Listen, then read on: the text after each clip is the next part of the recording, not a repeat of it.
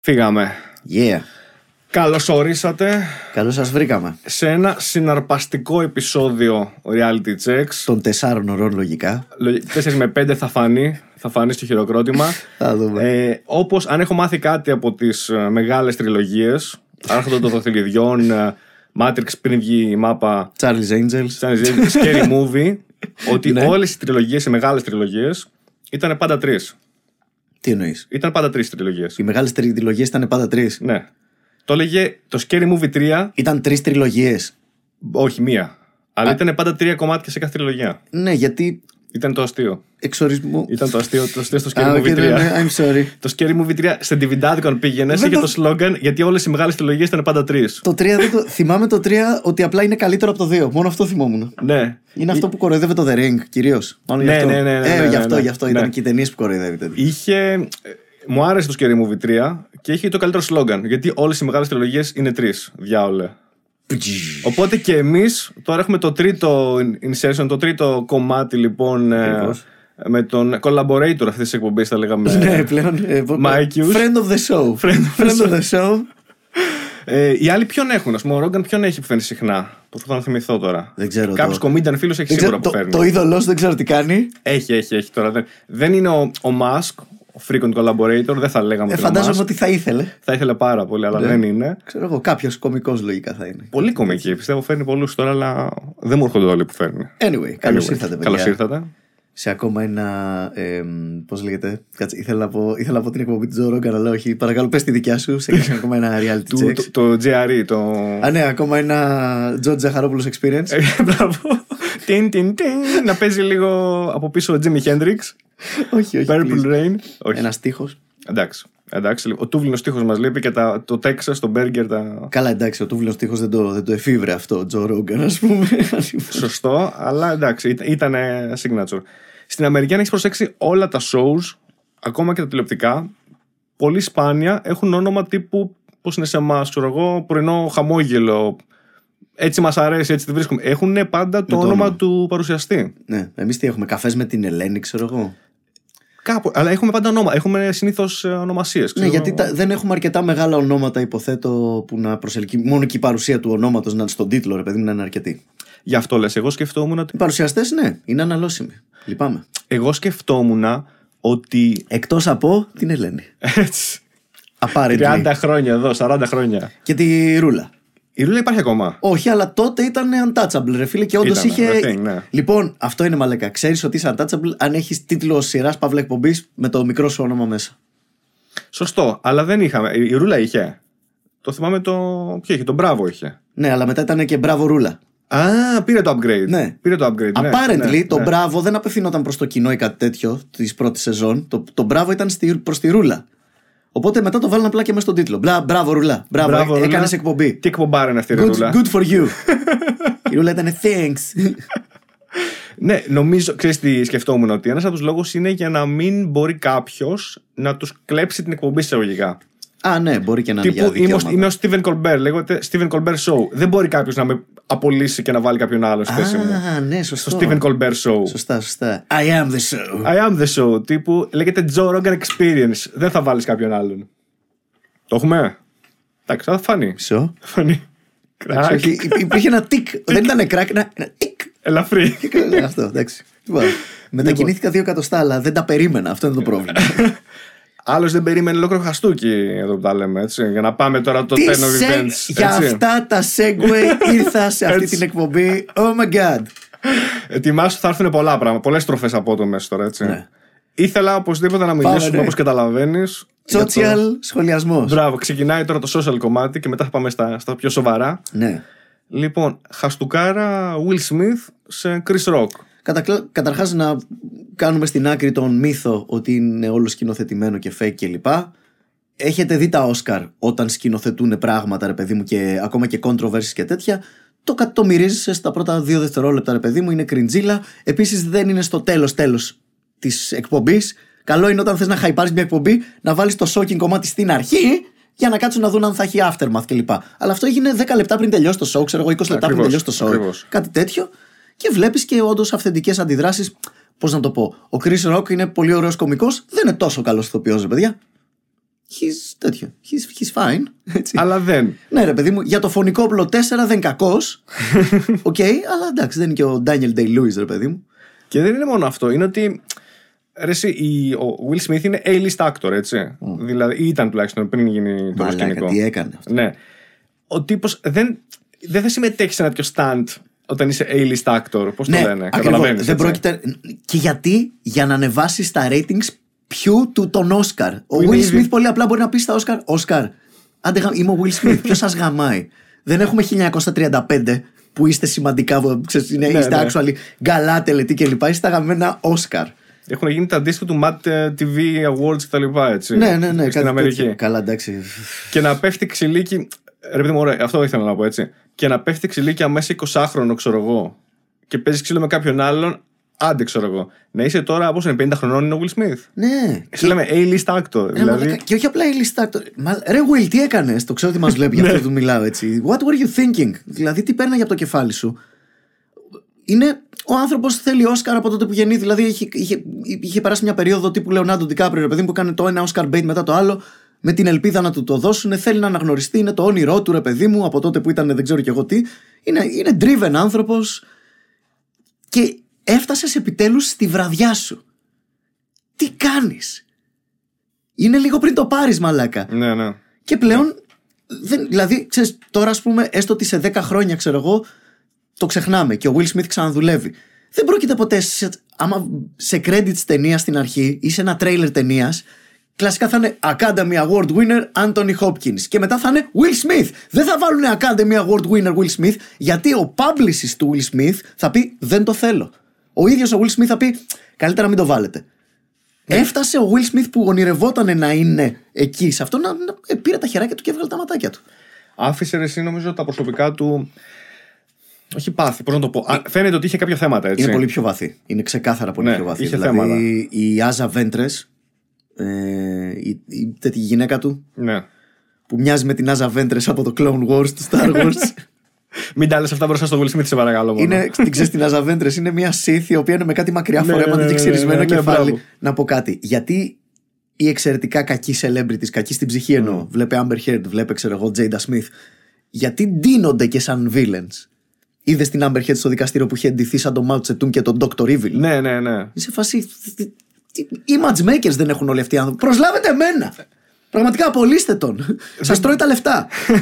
δεν ξέρω τι δικηγόρους είχε προσλάβει για να πάρει το σύμπαθι, αλλά δεν νομίζω το κατάφερε έτσι. Καλό είναι να μην σκάς ντυμένη σαν ε, Βορειοκορεά τη δικτάτορας, ρε παιδί μου, όταν θες να κερδίσεις σύμπαθη. Αλλά θα κλείσουμε αυτή την παρένθεση. Α επιστρέψουμε στο Will Smith. Πώς Στο θα Will το- Smith.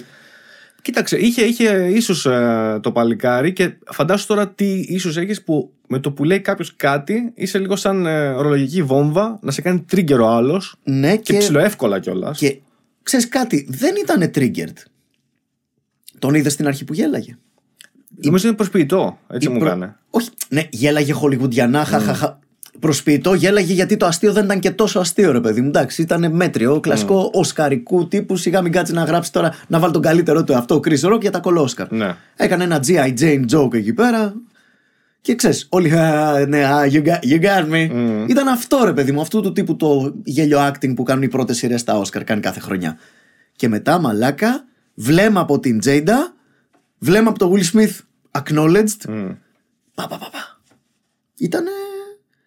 Κάτι, κάτι συμβαίνει σε αυτό το γάμο μέσα, έτσι, δεν ξέρω. Τι να πω, τι dynamics παίζουν εκεί. Εντάξει, μπορείς να το δεις και στα, σε κάτι social media posts που ανεβάζει ο Will Smith, κάτι TikTok ή κάτι τέτοια μαλάκα. Που. Α, η Jada κάποια στιγμή ανέβαζε. μ, Φίλμαρε το Will Smith στο σπίτι και λέει: Ξέρεις, έλα, πες, πες, πες τον κόσμο γι' αυτό και γι' αυτό.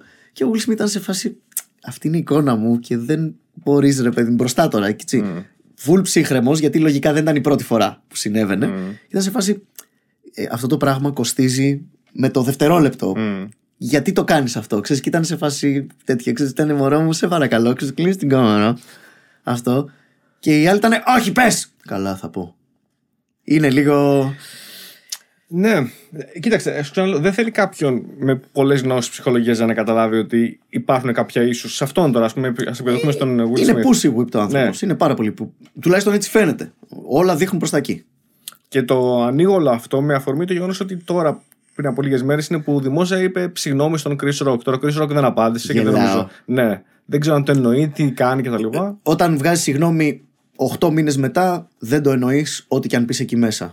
Επίσης, ξέρω ότι δεν το είναι γιατί. Μα λέγα, επιτέλους ο Will Smith ήθελε να γίνει και YouTuber. Έγινε YouTuber επίσημα στα μάτια μου γιατί έβγαλε το πρώτο του YouTuber Apology video. Είμαι μεγάλος φαν των YouTube Apology videos, παιδιά. Και γαμά γιατί είναι όλα τα ίδια. Ξεκινάνε πάντα με έναν αναστεναγμό. Sure enough και του Will Smith αν το βάλετε. Κυριολεκτικά το πρώτο πράγμα. Ε, ακούγονται τρεις διαφορετικοί αναστεναγμοί πριν αρχίσει να μιλήσει. Βέβαια, κάνει το λάθος. Will, πάλι. Το ξέρω ότι ακούσω, οπότε ακούτε τη σύμβουλε. Το apology video σου έχει το πρόβλημα ότι είναι overproduced. Δεν πρέπει να το φιλμάρει κάποιος τρίτος το apology video. Το apology video πρέπει να ξεκινάει πάντα με το χέρι σου να έχει πατήσει ρεξ στην κάμερα, Μπράβο, να κάνεις ναι. πίσω και να είσαι. I fucked up. Αυτό. Έτσι. Επίσης, πού είναι η γάτα, Πού είναι ο σκύλος, Will Smith. Είσαι επαγγελματίας στο Hollywood, καταλαβαίνω, θα μου δώσεις εσύ συμβουλές άμα ποτέ έρθω. Στο YouTube επέτρεψέ μου εμένα να σου πω κάποια πράγματα. Γάτα, υποχρεωτικό. Ή σκύλος ή κάποιο pet για sympathy points. Αναστεναγμό, no makeup. Εννοείται. Εννοείται αυτό. Προφανώς έχεις δει τον Jeffree Star. Έχεις, ο άνθρωπος, το μόνο βίντεο που είναι άβαυτος είναι το, τα 800 apology videos που έχει βγάλει που είπε συγγνώμη που γκρούμαρα το, το μικρό σας γιο. ε, οπότε ναι. Καλή προσπάθεια, Will, μπορείς και καλύτερα. Λυπάμαι. Ακριβώς. Στείλε, κάνε μια μικρή λίστα με το τι να διορθώσει, να ξέρει για τα επόμενα. Νομίζω ότι υπάρχουν πλέον ε, τέτοια. Άμα, άμα γράψετε στο YouTube, YouTube apology video, πρέπει να υπάρχουν πλέον και σάτυρες που τα αντιγράφουν και τα εφαρμόζουν. Ξέρεις, Ε, φυσικά, ε, έχουν τέλος. λίστα με πράγματα και ο τύπος τα κάνει, ξέρω εγώ, ακολουθώντας boxes, τη ναι. λίστα και όντως είναι πάρα πολύ ρεαλιστικό apology. Και δουλεύει, video. ναι. ναι, ναι, ναι. Τι να πω, τώρα το κακό είναι ότι ε, εγώ επειδή τον γούσταρα πολύ σαν ηθοποιό, πλέον πολύ δύσκολα θα δουλέψει έτσι, σε ταινίες Ναι. τέτοιου Και βεληνικού εγώ που τον θα γούσταρα. μπορούσε. Κρίμα, Ναι. κρίμα, κρίμα, κρίμα. Και by the way, είναι, φαίνεται ότι ο Will Smith είναι καλούλης άνθρωπος κατά βάθος. Εντάξει, είναι στο Hollywood, πόσο καλός μπορεί να είναι, αλλά για Hollywood είναι, είναι προς την Keanu Reeves μεριά του Hollywood. Mm. Όχι προς την Amber Heard μεριά του Hollywood. Σίγουρα. Έχεις δει έτσι. Α, μόνο και μόνο, φίλε, μόνο και μόνο το πόσο ερασιτεχνικό ήταν το apology, το apology video, τώρα που παραπονιέμαι πέρα από την πλάκα. Ο λόγος που υπάρχουν όλα αυτά, ρε παιδί μου, είναι επί- αυτά τα στοιχεία στα apology videos, είναι ξεκάθαρα psychopath που κάνει manipulate τον κόσμο. Και μόνο η απουσία όλων αυτών των manipulative πραγμάτων, των χειριστικών πραγμάτων στο apology video, δείχνει μια αθωότητα Ναι, από ναι. πλευράς του Will Smith λίγο παραπάνω. Τελικά ναι. Τελικά ναι. Δεν ξέρω, εγώ πιστεύω ότι είναι, έχει ένα κομμάτι ειλικρίνεια. Δεν ξέρω πόσο ειλικρίνεια. Για ποιο λόγο. Αυτό που λες μετά από 8 μήνες. Αν όντως μέσα σε αυτούς του 8 μήνες, γιατί με το που έχεις κάνει τη μαλακία, νομίζω πολύ δύσκολα θα πεις συγγνώμη και θα είναι ειλικρινές. Έπρεπε, να, το, έπρεπε να το πεις στην ομιλία του, αλλά αν έλεγε συγγνώμη στην ομιλία του, θα εξέτεθε την πολύτιμη του Τζέιντα και μετά δε, το τι θα άκουγε στο αμάξι μαλάκα. Ο Will Smith είναι πλέον σαν δαρμένη beaten, beaten housewife. Ναι. Δεν χρειάζεται να. Ένα βλέμμα χρειάζεται πλέον από την Τζέιντα. Για να υπονοήσει τι θα ακολουθήσει όταν πάνε σπίτι. Ερώτηση τώρα έτσι για να κάνω και να- τον προβοκάτορα λίγο. Σκέψου να ήταν αντίστροφο. Να ήταν ε, άντρας και γυναίκα και, να, και η, η σύζυγος να είχε τέτοιο. Τέτοια, να είχε τέτοια επιρροή από τον σύζυγό της. Τουμπεκί κάνουν και κύριε Μαλάκα, συγγνώμη. Τουμπεκί κάνουν. Στο Hollywood τώρα που είναι Ναι, woke του culture μπεκί. κτλ. Ναι, γιατί, θυμ- γιατί η Rihanna με τον Chris Brown, ρε Μαλάκα, τουμπεκί δεν έκανε ο κόσμος. Σωστά. Και εντάξει, δεν είναι, ξέρω εγώ, να μου πεις η Tina Turner με τον Ike ήταν 70s, ήταν άλλη φάση, Μπράβο, ρε παιδί μου, οκ. αυτό. Αλλά μαλάκα η Rihanna με τον Chris Brown που ήταν φάση ο κόσμος το είχε τούμπανο και αυτή κρυφό καμάρι. Τι κάθε. Εκεί ήμασταν, oh, standing and brave. Ακόμα ίσως να μην είχε ξεσπάσει το κύμα όμως του όλη φάση woke culture και cancel Δεν culture χρειάζεται κτλ. woke culture για να Καλά, δεν το καταδικάσεις συζητώ. ένα wife Σύμφωνοι, beater. Δεν το συζητώ καν. Αλλά θέλω να πω Ναι, αυτούς περιμέναμε για να γίνουμε καλοί άνθρωποι. Καλά, δεν το συζητώ, αλλά θέλω να Α, πω ότι γαμηθείς. ειδικά τώρα που τίθεται ότι είναι όλη η φάση έτοιμη στα κάγκελα όλοι Ναι, να. ακριβώς. Αυτό δείχνει ότι όλο αυτό το πράγμα δεν είναι για να εμποδίσουν θύματα, είναι ρε παιδί μου για διεκδίκηση εξουσία. Power, Μπράβο, μπράβο, power 100%. plays.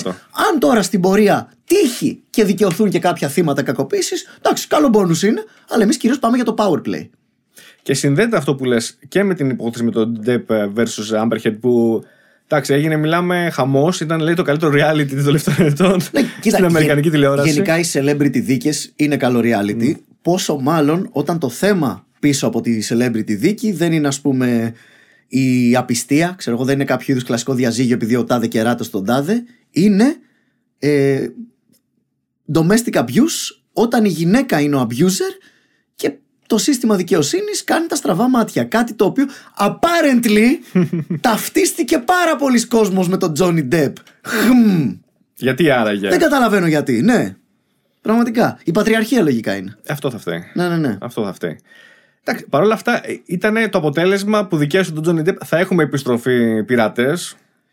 Φιλέ, Έτσι. ναι, σ- fun story. Πες το. Fun story, λοιπόν, ε, true story. Όταν τη μέρα που έβγαινε το verdict, που ήταν η τέτοια του verdict, εγώ ήμουνα στο ταξίδι του Μέλιτος και ήμουνα στην Disney, ε, Disneyland εκείνη τη μέρα, στο Παρίσι τέλος πάντων.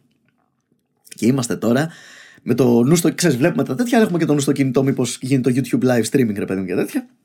Πάμε στους πειρατές της Καραϊβικής στο ride. Εκπληκτικό ride παρεπιπτόντω, παιδιά. Το καλύτερο μακράν στη Disneyland. Ναι. Παρόλο που δεν ήταν, ξέρεις, δεν ήταν roller coaster, ήταν κλασική βαρκούλα που η ράγα είναι κάτω από το νερό και σε περνάει μέσα από διάφορες σπηλιές πειρατών που έχεις πειρατές animatronic και ειδικά εφέ και τέτοια. Εκπληκτικά animatronic. Δεν είναι, ξέρεις, δεν είναι τέτοια animatronic, είναι τέτοια animatronic, μαλάκα. Είναι κάτι τέτοιες. Δεν ξέρω πώς τα κάνουνε. Έλα, ρε. Ναι. Δεν βλέπεις πουθενά ραφές. Μαλάκα, εγώ ξέρω, είμαι behind the scenes guy. Έψαχνα να βρω ένα φρεάτιο εξαερισμού. Έψαχνα να βρω ένα πυροσβεστήρα. Ε, δεν υπάρχει μαλάκα, δεν υπάρχουν ραφέ. Τέλος πάντων, φανταστικό. Και στο τελευταίο τελευταίο κομμάτι του ride είναι, έχει αφιερωμένο μια τεράστια αίθουσα, ένα σπήλαιο με ένα βουνό από χρυσάφι, ξέρω εγώ, και θησαυρό. Και τον Johnny Depp, τον Jack Sparrow πάνω. Χαχαχά, χουχουχού. Και είμαι σε φάση Disney. Ακύρωσε τους πειρατές της Καραϊβικής, αλλά εισιτήρια να κόβεις με τον Τζόνιτα τον Ντεπ, ξέρεις. Ακόμα. Και τέλος πάντων τώρα είναι, ξέρω εγώ τι ώρα είναι, φεύγουμε. Είναι η φάση που ψιλοαδιάζει, βρα- βραδιάζει στην Disneyland, είναι σχεδόν άδεια και μελαγχολικά. Και είναι τώρα το verdict. Είμαστε έξω από το σουβενιράδικο με τη γυναίκα μου. Έχουμε βάλει, ξέρω εγώ, το κινητό στο maximum. Είμαστε έτσι. Μπαινοβγαίνει κόσμος και να είμαστε εμείς. Μπλα μπλα μπλα μπλα μπλα. Not guilty. Yes! μπλα μπλα μπλα. Επόμενο verdict. Yes! Ναι. Φαντάζομαι πόσος κόσμος πρέπει να πανηγύρισε. Πόσοι. Ε, ρε. Αδικ- ξέ- Γιατί στην Αμερική, ειδικά τώρα, δεν ξέρω στην Ελλάδα με τι παίζει με τα δικαστήρια. Πόσοι έχουν φάει την ύλα της ζωής τους, πόσοι έχουν χάσει περιουσίες από τέτοια στη- δικαστήρια και κτλ. στην Ελλάδα, φίλε, Ω. είναι, είχα κάνει μια φορά ένα, τη μέρα του πατέρα, νομίζω το είχα κάνει τη γιορτή του πατέρα, ή την μέρα του άντρα, κάτι τέτοιο. Και εί- είχε στείλει ένας ρε παιδί μου ως πατέρας χωρισμένου παιδιού που δεν μπορώ να δω τα παιδιά μου και το κάνω screenshot και το βάζω ρε παιδί μου. Και μαλάκα με αυτό αφορμή μετά πέφτει βροχή. Ναι, ναι. Βροχή. Τα έχω ακόμα σε highlight, παιδιά, να το δείτε. Ναι, ναι, αντρικά το θυμάμαι, θέματα. το Λέγεται θυμάμαι. αντρικά θέματα, άμα το ψάξετε στο highlight μου. Είναι, είναι, κοίταξε, γιατί Είναι λίγο μάστιγα, ρε φίλε. ακόμα είναι έτσι το νομικό σύστημα που θέλει να προστατεύσει τη γυναίκα. Γιατί Ναι. Παραδοσιακά η γυναίκα ήταν αυτή που είχε λιγότερη πρόσβαση σε εισοδήματα, σε περιουσία κτλ. Οπότε Υποθέτω, είναι λίγο ναι. φε- να κάνει favor τις γυναίκες ακόμα. Αντιστάθμιζε παλιές αδικίες, οι οποίες πλέον δεν υπάρχουν ακριβώς. Κάτι τέτοιο πρέπει να είναι. Ε, κοίτα, είναι δύσκολο δυστυχώς ακόμα. Ο νόμος πάντα είναι βήματα πίσω από τη σύγχρονη κοινωνία. Έτσι, γιατί Πάντα. πάντα προσπαθεί να ακολουθήσει, Ναι, ναι, ναι. αλλά μένει πίσω, οπότε πάντα υπάρχει αυτό το mismatch. Και είναι η στην- φύση του τέτοια, να ναι, καταλαβαίνετε. ναι. Και στην παρούσα φάση, από ό,τι φαίνεται, ειδικά σε αυτές τις περιπτώσεις και θέματα διαζυγίων, ε, αυτοί που την τρώνε είναι άντρες. Έχει πλάκα γιατί το συγκεκριμένο θέμα νομίζω ότι όλες οι παρατάξεις είναι ψηλοενωμένες. Έχω δει. είναι ενωμέ- ε, Θα σου πω ότι. Έχω δει ακόμα και ξέρεις, φασέικα συνθήματα γραμμένα σε τοίχο. Ε, ίση, ίσος χρόνος με το Ναι, παιδί και ναι, για τους ναι. δύο γονείς και από κάτω ξέρω εγώ αντίφα, κάτι τέτοιο. Ναι. Και είμαι σε φάση, Οκ. Υπάρχει μεγάλο κίνημα τώρα και στην Ελλάδα για αυτούς τους γονείς οι οποίοι θέλουν τους άντρες, ε, τους πατέρες που θέλουν να διεκδικήσουν ίσο χρόνο. Ίσο χρόνο, ρε φίλε, ε, να βλέπουν τα παιδιά τους. Το οποίο φαντάζομαι ότι το λέμε και λέ- είναι παράλογο. Δηλαδή, ακόμα το βλέπουν, το νομικό σύστημα το βλέπει σαν κάτι. Ναι. Τι είναι ίσο χρόνο. Όχι. Θα είσαι ο γονέας της Κυριακής, του Σαββατοκύριακου. Ναι, ναι, ναι. Γιατί έτσι; Δεν έχεις την επιμέλεια των παιδιών. Να, να ένα αληθινό gender pay, όχι gender pay gap, gender, gender time gap. Ναι, το οποίο είναι ξόφθαλμο. σω μετά από 30 χρόνια να λένε κάποιοι. Μαλάκα, τι κάνατε Ναι. τότε; Και by the way, είναι ένα καλό παράδειγμα συστημικού σεξισμού. Όπου ρε παιδί μου, δεν, ο συστημικός σεξισμός. Προφανώς υπάρχει σεξισμός ατομικός, αλλά συστημικός με την έννοια ότι να είναι κωδικοποιημένος στους νόμους του κράτους και στο, ξέρω εγώ, αυτό, στα βιβλία. Να, ένα παράδειγμα. Ακριβώς, ακριβώς. Λοιπόν, προχωρώντας τώρα σε τη θεματολογία μας για σήμερα. Ναι, ναι, ναι, βεβαίως. Λοιπόν, θα ξέρεις τι θέλω. Θέλω να πιάσουμε τώρα πολύ έτσι καυτά πράγματα, abstract, τα οποία δεν πρόκειται να βγάλουμε άκρη. Το ξέρουμε ότι δεν πρόκειται να βγάλουμε Ε, άκρη. δεν είναι ακριβώς επικαιρότητα. Πιο πολύ θα πάμε στα άψικα. Θα κάνουμε, θα πηδήξουμε λίγο, θα πηδήξουμε από το short term στο long term τώρα. Μπράβο, ναι, πάμε στα μάκρο. Αλλά ξέρεις γιατί, ξέρεις τι σκεφτόμουν σήμερα. Σου είπα, είχα μιλήσει και στο τηλέφωνο. Στο θέμα ελεύθερη βούληση. free- Φιλοσοφία, Φίλε- βαριά, ναι, μ' αρέσει. Συνδέεται πολύ με τον, ε, Will- Κατευθείαν με τον στα Will βαθιά. Smith. Έτσι. Ναι. Free will. Ναι. Free will. Ελευθερώστε το. Get it. Γιατί, ε, ε, free will. I- Γιατί I got free it. will; Oh, I got it. Γιατί free will; Τι- Σκεφτόμουν και με αφορμή και με τον ε, Will Smith, αλλά όχι μόνο. Πόσο είμαστε ελεύθεροι όντως να κάνουμε επιλογή. Δηλαδή, να, να σου το πω αλλιώς έτσι. Από τη στιγμή που. θα το έχεις νιώσει κι εσύ. Από τη στιγμή που κάτι σε κάνει trigger με, με μεγάλο, μικρό, μεσαίο βαθμό. Πόσο εύκολα θα ελέγξεις την αντίδρασή σου; Εξαρτάται από άνθρωπο σε άνθρωπο προφανώς. Κάποιοι λιγότερο, κάποιοι περισσότερο. Το βλέπεις ακόμα και ξέρεις, όταν είναι παιδάκια ή όταν είναι μωρά. Μπορείς να καταλάβεις το επίπεδο του self-control που έχουν, ρε παιδί μου. Ξέρεις, μ, το κλασικό πείραμα που έχουν κάνει με τα μωρά που τους βάζουν ένα μπισκότο μπροστά στο τραπέζι και φεύγουν από το δωμάτιο και του λένε Μπορείς να έχεις ένα μπισκότο τώρα ή 10 μπισκότα σε 15 λεπτά. Κάποια παιδιά πάνε κατευθείαν χωρίς να, το, χωρίς να τελειώσει την πρότασή τους, ξέρω εγώ. και κάποια μαλάκα του βλέπει εκεί, τυρανιούνται, Ναι. ξέρω εγώ, βασανίζονται και τα φέρνουν. Ε, τα οποία, by the way, στατιστικά τα μελετήσαν αυτά παιδιά 20 χρόνια μετά. Τα παιδιά που δεν πήραν τον μπισκότο και περίμεναν είχαν πολύ πιο πετυχημένες καριέρες, Μπράβο. ήταν κατά μέσο όρο πιο πλούσιοι, πιο ευτυχισμένοι στο γάμο τους κλπ. κλπ. Είχαν όλα τα life metrics τους κατά Ναι, μέσο ναι. όρο φυσικά πιο ψηλά. Οπότε διαφέρει από άνθρωπο σε άνθρωπο και γενετικά, ρε παιδί μου, προφανώς. Εντάξει, μπορείς να κάνεις λίγο εξάσκηση και να το βελτιώσεις. Όχι πάρα πολύ. Trust, trust me. ε, αυτό. Ε, μ, αλλά από εκεί και πέρα, ρε παιδί μου, μήπως είναι περι- περισσότερο αυτό το θέμα το φιλοσοφικό του κατά πόσο θέλουμε στην πραγματικότητα τα πράγματα που κάνουμε, ρε παιδί μου. Έτσι. Αυτή τη στιγμή να θα πιάσω τον καφέ μπράβο. μου. Γιατί το έκανα; Το έκανα επειδή ήθελα καφέ; Το έκανα επειδή είδα εσένα να το, να το κρατάς και εμπνεύστηκα, ρε παιδί μου, υποσυνείδητα πυθικίσια. Ε, το έκανα επειδή στην πραγματικότητα διψάω και θέλω νερό, αλλά επειδή δεν έχω νερό, είναι το, το πλησιέστερο κρύο υγρό που μπορώ να πιω. Τι με οδήγησε στην ουσία σε αυτή την απόφαση; Ε, είναι μια μίξη προφανώς. Ναι, ναι. Είναι πολλά πράγματα. Απλώς. Γιατί το λέω αυτό έτσι. Ε, πρόσφατα είχα διαβάσει διδακτορική διατριβή, δηλαδή αποτέλεσμα έρευνας τετραετίας από άτομο που η ειδικότητά του ήταν μαθηματική λογική, ένα παρακλάδι των μαθηματικών που είναι logicians. Να μαντέψω.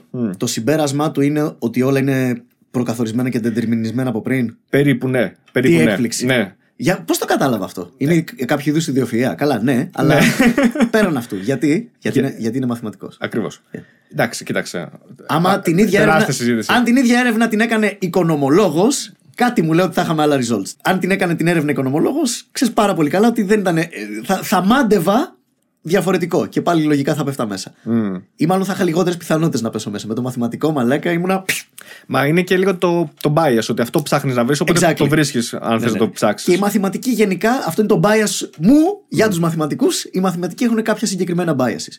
Πάλι, biased opinion για, την, Ναι, ναι, για ναι. τον bias των μαθηματικών. Όλοι είμαστε biased, οπότε απλώς προσπαθώ να καταλάβω τη δική τους ε, οπτική γωνία. Γιατί στην αρχή με το που το ακούω, επί της ουσίας είναι σαν να μου λένε λίγο πολύ δεν έχεις ελεύθερη βούληση. Δηλαδή, Ναι. οι επιλογές σου δεν είναι όπως νομίζεις δικές σου ακριβώς επιλογές. Είναι και λίγο αποτέλεσμα του ποιος είσαι, του πώς έχεις στηστεί, του- των εμπειριών σου κτλ. Κάτσε ρε Αυτό φίλε, που είσαι. περίμενε. Είσαι ρε παιδί μου, κάτσε. Σήμερα ανοίγεις το ψυγείο σου και λες: Έχω μια λιγούρα. Και το ψυγείο σου μέσα έχει ένα κεσεδάκι γιαούρτι και ένα κεσεδάκι ριζόγαλο. Κάποιες φορές θα πάρεις το γιαούρτι. Εκεί ας πούμε τι είναι το σύμπαν, ο δετερμινισμό. Από, τη- από το Big Bang μέχρι σήμερα μια αλληλουχία ξέρεις, ε, καρτεσιανών ρε παιδί μου ακολουθιών δετερμινιστικών σε οδήγησε εκεί Φτάσαμε στη πέρα. γιαούρτι. Αυτό. Ναι. Και όλο το σύμπαν, ρε παιδί μου, κατευθύνθηκε προς τα εκεί. Ναι, in hindsight. Κατα... Είναι θέμα ανάλυσης. Μμ. Δηλαδή, in hindsight, άμα το κοιτάξεις αφού έχει γίνει και προς τα πίσω, ναι, προφανώς προς τα πίσω κοιτώντας κάθε αλληλουχία γεγονότων οδηγεί σε σένα να πάρεις το γιαούρτι. Κυριολεκτικά, δύο μετεωρίτες επηρεάστηκαν βαρετικά και αυτό είχε ακόμα και αυτό ρόλο στο να πάρεις εσύ το γιαούρτι και όχι το ριζόγαλο. Είναι σαν να λέω, σαν να κερδίζω το λότο και μετά να κοιτάξω προς τα πίσω και να πω: Ε, ναι, ήταν θέμα σύμπαντο. Λογικό ήταν να κερδίσει το λότο. Μμ. Προφα... Όχι, λογικό είναι να κερδίσει κάποιος το λότο, γιατί το λότο έχει νικητή. Ναι. Αλλά καταλαβαίνεις τι λέω, όταν το κοιτάς από πριν συμβεί το γεγονός, το βλέπεις πιθανοτικά και fuzzy logic, αφού έχει συμβεί και το κοιτάξεις προς τα πίσω, τότε έχεις μόνο την πολυτέλεια Ναι. να το μελετήσεις δετερμινιστικά. Ναι. Και φοβάμαι ότι αυτά τα δύο μοντέλα είναι misused. Κάποιες φορές τα αναλύουμε με το ένα μοντέλο όταν δεν πρέπει.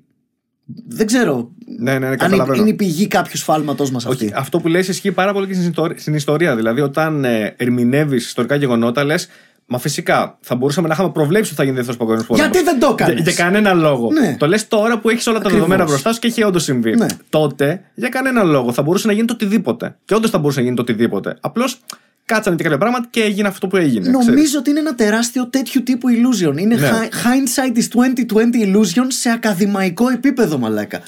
Αποκλείται να είναι τόσο απλό, προφανώς γιατί είναι μορφωμένοι άνθρωποι, έτσι, πολύ πιο έξυπνοι από μένα. Άρα, μάλλον το έχουν σκεφτεί ήδη αυτό. Έτσι.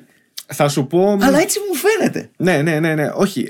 Κι εγώ έτσι νιώθω. Γιατί κάνω λάθος. αρχικά, θα σου πω, αρχικά είμαι κι εγώ ακριβώς έτσι, αλλά ένας από τους βασικούς λόγους που νιώθω έτσι είναι ότι όταν κάποιος μου λέει ότι δεν έχεις προσωπική επιλογή, είναι σαν να σου αναιρεί λίγο την, ε, την προσωπικότητα, σαν να σου αναιρεί λίγο τη φύση σου ανθρώπινη. Δεν ξέρω πώς να το πω. Προφανώς σου αναιρούν τα πάντα και Καταλαβαίνεις. γενικά το, γε- ε, η, η αμφισβήτηση της προσωπικής επιλογής μπήκε στην ακαδημαϊκή μόδα την ίδια εποχή που μπήκαν όλες οι μαλακίες στην ακαδημαϊκή μόδα. Έτσι.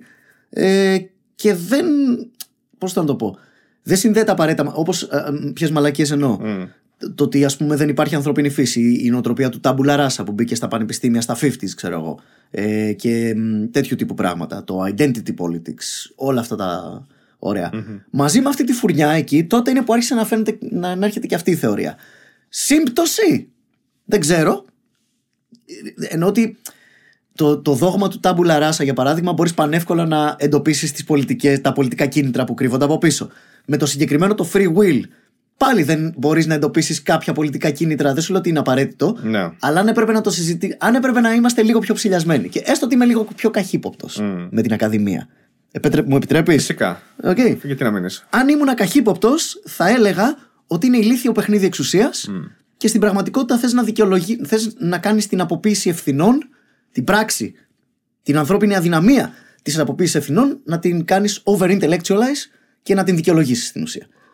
Σύμφωνα. κύριοι δικαστές, ο, ο πελάτης μου δεν έχει ευθύνη για τον φόνο της γυναίκας του, γιατί ντε- δετερμινιστικά από το σύμπαν, ρε παιδί μου, είναι απλά μια αλληλουχία γεγονότων και ultimately τι ήταν, ε, ήταν μια ε, καρτεσιανή ε, αλληλουχία ηλεκτροχημικών σημάτων και αυτά είναι που οδήγησαν τον εγκέφαλο του ασθενούς μου, του πελάτη μου, να πει στο σώμα του πελάτη μου να δολοφονήσει. Τι εγκέφαλος και σώμα, ρε αρχίδι. ρε, αρ... Όλα αυτά βέβαια αν ήμουν αρνητικά προκατηλημένος και ψηλιασμένος. Δεν είμαι, οπότε ας το εξετάσουμε ουδέτερα. Κα- καταλαβαίνω τι λες. Κάποιος θα μπορούσε να πει. Και αυτό που λες έχει, όχι ακριβώς αυτή τη μορφή, αλλά έχει χρησιμοποιηθεί πολλές φορές σαν ελαφρυντικό. Τι, ότι παράδειγμα, ο πελάτης μου έχουμε ανακαλύψει ότι έχει αυτή την τάδε ορμόνη που εκλείει ο εγκέφαλός του σε μεγαλύτερη συγκέντρωση από ό,τι άλλους, κατά μέσο όρο, που τον κάνει πιο επιθετικό. Τον κάνει πιο επιθετικό, επομένως έχει μεγαλύτερη ροπή στο να γίνει βίαιος. Επομένως, ναι, με ξέρω εγώ, σκότωσε ή δολοφόνησε ή έκανε οτιδήποτε ή χτύπησε κάποιον. Αλλά ήταν στη φύση του και he can't help it. Α, ναι, και, Βράδυ και, και να, στο ανα- διάλογο. και να αναγνωριστείς σαν ελαφρυντικό, όχι απαραίτητα σαν τεκμήριο αθώωσης, αλλά σαν ξέρεις ότι ελαφρυντικό. Αχα. Και κοίταξε. Για τη βία η φύση του άντρα σαν ελαφρυντικό, για πες το σε μια φεμινίστρια να σου πω ότι θα Μα, πάθεις. μα τελικά, άμα το σκεφτείς, πράγματι αυτό δεν ισχύει. Και θα έχει και Δηλαδή, δίκιο η φεμινίστρια, by the way, ε, ε, προκειμένου. Μισό Έτσι. λεπτό. Οι περισσότεροι άνθρωποι που είναι στις φυλακές δεν είναι άντρες. Ναι. Το γεγονός ότι έχουν πιο βίαιη φύση κανένα μέσο όρο δεν παίζει ρόλο, πιστεύεις; Φυσικά, θα έπρεπε να είναι ελαφρυντικό. Αυτό είναι τεράστια. Αυτό ακριβώς. Δεν ξέρω. Δεν νομίζω. Αλλά Είσαι και πάλι έτοιμος δεν να ξέρω. απαντήσεις την τεράστια; Όχι. Όχι. Όχι. Η, η φυλακή, γενικά οι, οι ποινές που, που έχουμε στο δικαστικό σύστημα είναι, έχουν πάρα πολλές εκφάνσεις, παιδί μου. Έχουν πάρα πολλά κίνητρα πίσω από τις ποινές που δίνουμε. Το ένα είναι προφανώς το, το, ο παραδειγματισμός. Μμ. Πρέπει να τιμωρηθεί κάποιος παραδειγματικά, ούτως ώστε αυτοί που είχαν σκοπό να κάνουν το ίδιο έγκλημα να το σκεφτούν δύο και τρεις φορές. Αλλά ένας από τους λόγους που το κάνουμε είναι θέλουμε επίσης να απομακρύνουμε βία άτομα από την κοινωνία μας.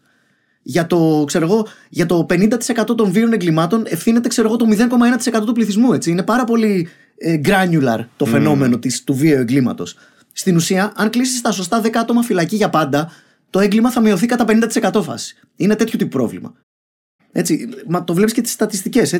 Το έγκλημα δεν είναι ομοιόμορφα διαμερασμένο σε όλο τον κόσμο. Συγκεντρώνεται σε τέσσερις χώρες, τα πιο πολλά, έτσι. Ξέρω εγώ, Κολομβία, καταλαβαίνετε τι λέω. Σε πέντε χώρες, σε αυτές τις πέντε χώρες συγκεντρώνεται σε δύο πόλεις, σε αυτές τις δύο πόλεις συγκεντρώνεται σε τρεις γειτονιές και σε αυτές τις τρεις γειτονιές συγκεντρώνεται σε μία-δύο πολυκατοικίες.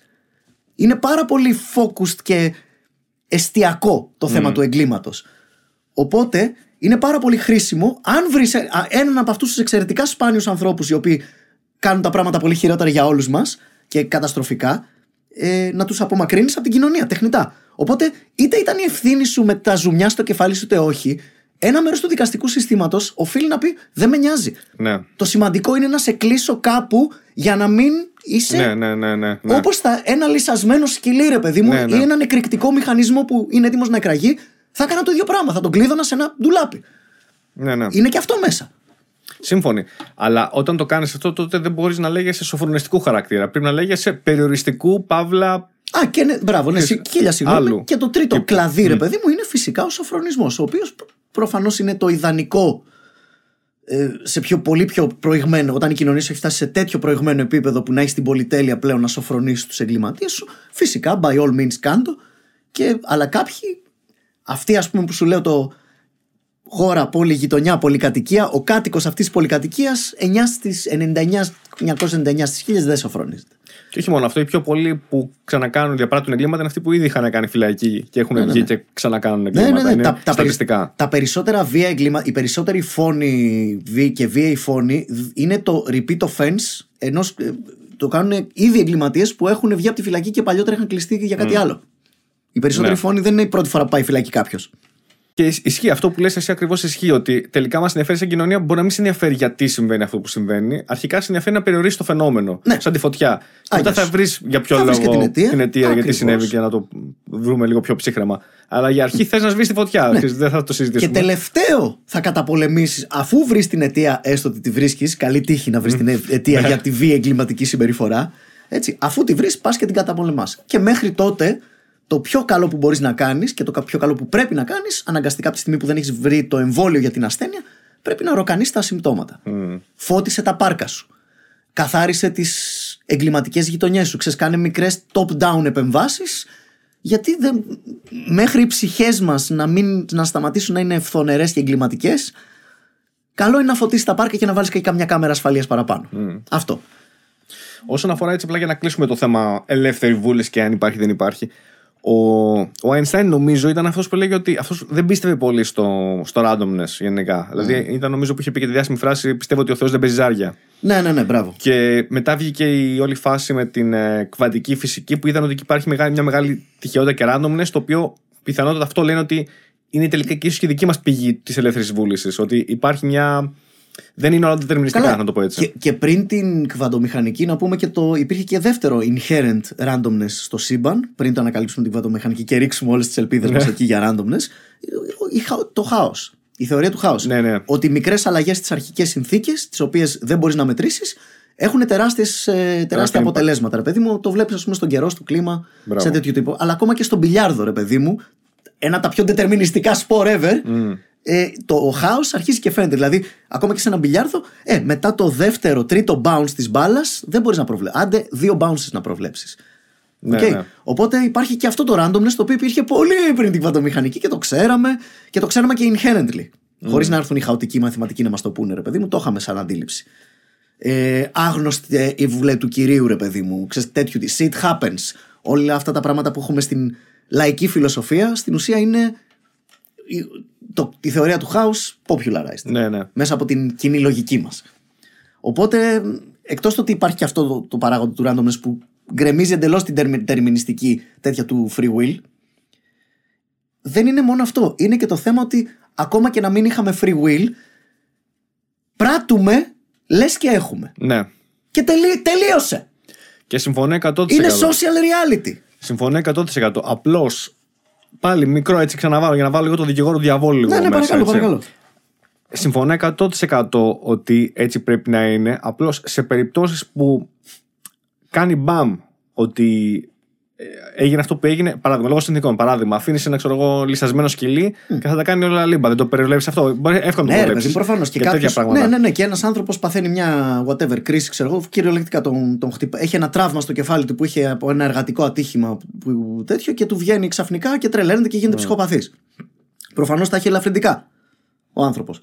Προφανώς παρά τα ελαφρυντικά του θα πρέπει παρόλα αυτά να τον απομονώσουμε για να μην ξανασκοτώσει. Σύμφωνα. Πέρα αυτό. Αλλά α, για να το πάμε τελείως φιλοσοφικά, είχε 100% ελεύθερη βούληση όταν σκότωσε κάποιον. Η απάντηση είναι όχι. Έτσι. Αλλά αυτές είναι οι εξαιρέσεις. Προφανώς. Και έχεις- γι' αυτό και ε, δεν έχουμε καθολικούς νόμους και τα δικαστήρια μας είναι case by case.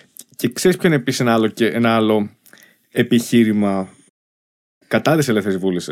Mm. Τύπου ότι ένα από τα πράγματα που μας διαχωρίζει, έτσι, ίσως το βασικό, ε, από τα ζώα, είναι ότι, ή και άλλους οργανισμούς ζωντανούς, Ναι. είναι ότι εμείς έχουμε το self-awareness και την ελεύθερη βούληση ταυτόχρονα, όπως λέμε. Ναι, έχουμε αυτό έτσι. το θέατρο μες στο Που κεφάλι γνωρίζουμε μας ότι που, μπορούμε να- είμαστε στον ναι, ναι, ναι. πλανήτη, ότι υπάρχουμε Μπορούμε κάπως. να παίξουμε simulations. Πώς θα ήταν ο κόσμος αν γυρνούσα το κεφάλι μου από Ναι. εδώ; Πώς θα ήταν ο κόσμος αν δολοφονούσα τη γυναίκα μου; Μπράβο. Μπορούμε να το κάνουμε αυτό. Ναι. Τα ζώα δεν μπορούν, δεν είναι self-aware, δεν ξέρουν πού βρίσκονται στον κόσμο και πιθανότατα μάλλον δεν έχουν και ελεύθερη βούληση με αυτή την έννοια. Ναι. Αλλά αν δεν έχουν όλοι οι υπόλοιποι ζωντανοί οργανισμοί ελεύθερη βούληση, γιατί να έχουμε εμείς; Μήπως είναι κάτι που έχουμε βαφτίσει εμείς σαν concept; Αυτό είναι το ερώτημα. Πιστεύω ότι όπως σε κάποια ζώα βλέπεις, ας πούμε, κάποιες ανθρώπινες δραστηριότητες σε πιο πρώιμο επίπεδο, είμαι σίγουρος ότι έχουν. Ξέρεις, πώς, ας πούμε, οι χι- οι χιμπατζίδες δεν έχουν, ας το πούμε, εμπόριο, έχουν κάτι σαν πρώτο εμπόριο. Ναι, ναι. Αντίστοιχα, ρε παιδί μου, δεν θα μπορούν να έχουν κάτι σαν πρώτο consciousness, κάτι σαν πρώτο free will. Ναι, ναι, πιθανό. Είναι, ο εγκέφαλος είναι και αυτός ένα όργανο όπως όλα τα άλλα, το οποίο σημαίνει ότι είναι στο continuum της εξέλιξης. Οπότε, όπως το στομάχι μας χωνεύει και το στομάχι των χιμπατζίδων χωνεύει, ο εγκέφαλός μας σκέφτεται και πράττει αυ- αυτοσυνειδητά και στους χιμπατζίδες κάτι αντίστοιχο θα γίνεται, ρε φίλε. Μμ. Έτσι. Η όρασή τους είναι σχεδόν ίδια με τη δικιά μας, το οποίο σημαίνει ότι έχουν και αυτοί φώτο στο κεφάλι τους, είναι επιρρεπείς σε optical illusions, έχουν πάνω κάτω τους ίδιους μηχανισμούς, μαλάκα μου. Σε πιο πρωτόγονο επίπεδο απλά. Πιο ναι. πρωτόγωνο επίπεδο, ναι, μπράβο, αυτό. Οπότε, ε, ή ο σκύλο που εξελίσσεται μαζί μας 10.000 χρόνια. Δηλαδή, όταν ένας σκύλος νιώθει τύψεις, είναι τύψεις. Το βλέπεις. Δεν ξέρω τώρα αν νιώθεις συνειδητά τύψεις και αν σκέφτεται για τις Ισχύει, τύψεις ναι, που ισχύει, νιώθει. ισχύει. Δεν σκέφτεται, ας πούμε, Αχ, την άλλη φορά, ρε παιδί μου, πρέπει να κρύψω τις τύψεις μου. Ναι. Αυτό νο- σίγουρα δεν το έχει. Αλλά το ότι νιώθει τύψεις οι οποίες τον τραβάνε Αυτό είναι αλήθεια, ναι. σαν μαριονέτα ίσως να κάνει τη συμπεριφορά τους στο μέλλον λίγο καλύτερη. Ναι, υπάρχει. Τον τραβάνε συνειδητά ή ασυνείδητα είναι η ερώτησή σου. Ναι, Πάνω κάτω. μπράβο. Έτσι. Αυτό το σκηνή αυτό ρε παιδί, ποιο Αυτό, το ποιος τραβάει. το τραβάει. Αυτά είναι καρτεσιανές μπούρδες! Αυτά είναι ανθρωπομορφισμοί, παιδιά. Μην κάνετε ανθρωπομορφισμούς. Το ξέρουν παγιά. Όλοι και εγώ πέφτω, προφανώς. Αλλά είναι αυτό το κλασικό. Δεν είναι ο Δίας που ρίχνει τον κεραυνό. Οκ; Είναι ένα bottom-up φαινόμενο. Το ίδιο πράγμα. Δεν υπάρχει. Παιδιά, again, συγγνώμη. από ότι apparently πρέπει να το πεις αυτό τη σήμερα ημέρα ξανά. Γιατί έχουμε γίνει. Δεν υπάρχει σώμα και πνεύμα. Δεν είναι ξεχωριστές. Είναι όλα σώμα. Okay, είναι όλα ύλη. I'm sorry. Προφανώς υπάρχουν πνευματικές πραγματικότητες. Υπάρχει πνευματική ζωή η οποία είναι φτιαγμένη από νευρώνες, αλλά δεν σημαίνει ότι είναι λιγότερο υπαρκτή. Και να επανέλθω λίγο σε αυτό που έλεγες για το social reality. Ότι είτε, είτε στην πραγματικότητα ανακαλύψουμε ότι δεν έχουμε free will, κάνουμε κάποια μέτρηση σε κάποιο MRI scanner και βρούμε ότι δεν έχουμε free Turns out δεν έχουμε free will. Έχουμε! Διότι πράττουμε, θα επανέλθω σε αυτό, πράττουμε σαν να έχουμε. Για τον, άμα πιστεύεις ότι δεν έχουμε free will επειδή το βρήκες σε ένα MRI scan, τότε θα πρέπει να πιστέψεις ότι ένα 20 ευρώ είναι ένα ορθογώνιο κομμάτι χαρτί και να μην ξανασχοληθείς ποτέ με 20 ευρώ. Θα πρέπει να πιστέψεις ότι η αγάπη που νιώθει μια μητέρα στο παιδί της είναι ψεύτικη γιατί είναι απλά χημικά στον εγκέφαλό της. Είναι, αλλά δεν πράττουμε σαν να είναι. Μμ. Οκ, είναι social reality. Από τη στιγμή που υπάρχει ένας άνθρωπος που λέγεται πρωθυπουργός και πιστεύεις ότι είναι στα αλήθεια πρωθυπουργός, οκ, χρησιμοποιείς τη λέξη είναι. Οκ, ο Μητσοτάκης είναι ο πρωθυπουργός, όπως αυτό εδώ είναι μία κάμερα. Το ρήμα είναι χρησιμοποιείται και στις δύο περιπτώσεις το ίδιο. Είναι social reality το ένα, Ναι, ναι. είναι physical reality το άλλο. Who gives a fuck? Αυτό που λες τώρα μου δίνει φοβερή πάσα, δεν το έχουμε ξανασυζητήσει, για το πόσο τεράστια δύναμη έχουν όλες αυτές οι ιστορίες. Και ο ανθρωπολόγος, ο Absolutely. Χαράρη, το έχει ε, αναφέρει αυτό πολλές φορές. Όλα αυτά τα concept που έχουμε εμείς χτίσει εμείς οι άνθρωποι. Ο, η έννοια πρωθυπουργός που είπες πριν, η έννοια αγάπη, σαν συναισθήματα. Ναι. Φυσικά νιώθουμε πράγματα έτσι, δεν είναι ότι δεν υπάρχουν. Αλλά όπως το Δεν ορίζουμε. υπάρχουν γιατί είναι ορμόνες και τέτοια, αλλά υπάρχουν δεν είναι με κάτι την- που πιάνεις. Ναι, Μέχρι ναι, την ναι, εντάξει, ναι, οκ, ναι, αλλά υπάρχουν με την έννοια ότι αυτό που νιώθεις κάπου είναι. Κάτι, κάτι μωρέ. ενεργοποιεί, κάτι στον εγκέφαλό σου, κάπου Ακριβώς. ενεργοποιεί πράγματα. Ναι, ναι, ναι. Ωραία. Αλλά οι έννοιες όπως λες, πρωθυπουργός, η έννοια όπως λες, χώρα, 20 πατρίδα, ευρώ. οτιδήποτε, 20 ευρώ. Ναι, ναι, ναι. Όλα αυτά είναι όλα ιστορίες που έχουμε φτιάξει εμείς. Και έχουμε συμφωνήσει όλοι θα χωρίς- μπορούσα- χωρίς ούτε μία εξαίρεση Μπράβο, ότι ισχύουν. Μπράβο, θα μπορούσα να- για να γίνω ακόμα πιο επιθετικός να πω ότι είναι παραμύθια. Απλώς Sure. όλα είναι παραμύθια. Απλώς κάποια είναι χρήσιμα παραμύθια. Ναι, Καταλαβες. a- absolutely. Όλα. Όπως και η ιστορία που δάσκει είναι ένα παραμύθι, έχει αληθινά στοιχεία. Ε, όλα τα παραμύθια έχουν αληθινά στοιχεία μέσα και όλα έχουν ψεύτικα στοιχεία μέσα. Λοιπόν, το λέγα σε ένα παλιό What Ναι. the Fact Live. Σκέψου μαλάκα τηλεμεταφέρου σε μια εποχή όπου ένα αληθινό social reality είναι οι μάγισσες. Φάση. Οι, οι μάγισσες παλιά υπήρχαν. Μμ. Προφανώς δεν υπήρχαν. Αλλά Όπως δεν υπήρχαν- υπάρχει και ο Πρωθυπουργός. Μπράβο. Αλλά κάποτε ήταν το ίδιο αληθινές Ακριβώς, με ακριβώς. τον Πρωθυπουργό. Ναι, ναι, βέβαια. Τον έχεις βέβαια. δει ποτέ από κοντά το Μητσοτάκι. Εγώ όχι. Ποτέ. Ξέρεις ότι υπάρχει. Ναι. Έχεις δει ποτέ από κοντά μάγισσα; Σκέψου να ίσχυε το ίδιο. Ναι, ναι, έτσι είναι. Και Έτσι να είναι. επηρεάζει την καθημερινότητά σου όπως επηρεάζει το γεγονός ότι υπάρχει ένας σκαμπό εδώ πέρα μπροστά μου. Δηλαδή, θα πάμε αυτό το οικογενειακό ταξίδι που λέγαμε. Δεν γίνεται γιατί έχει μάγισσα στο δάσος και δεν μπορούμε. Οι οποίες ήταν εξίσου αληθινές με τους ληστές που υπήρχαν στο δάσος. Shit! Ναι, ναι, άμα το σκεφτείς είναι Ξέρεις, τρελαίνεσαι. Υπάρχει 100% αληθινός, ξέρω εγώ, θυμωμένος Θεός που αν βάλεις το τσουτσούνι σου στον ποπό ενός άντρα, όντως στα αλήθεια θα σου σκοτώσει τα παιδιά. Ναι. Και αυτό είναι αλήθεια. Μαλάκα τι τρόμος πρέπει να διαπότιζε αυτή την κοινωνία; 24 ώρες το 24. Γιατί ξέρεις, δεν το πιστεύεις εσύ και όλοι οι υπόλοιποι σου λένε τι λες μαλακίες λες. Το πιστεύεις εσύ, το πιστεύουν όλοι, το πιστεύει ο βασιλιάς, το πιστεύει ο επιστημονικός σύμβουλος του βασιλιά. Οκ. Δεν υπάρχει κάποιος να σε ταρακουνήσει ρε παιδί μου. Α, ήταν απλά ένα όνειρο. Ξέρω εγώ, είδα τη μαμά μου στον ύπνο σου, ήταν η μαμά σου. Μμ. Και ήρθε και σε επισκέφτηκε. Μαλάκα θα ήμουν έτσι. Ναι. Πάρα πολύ συλλογική παράνοια. Ναι, ναι.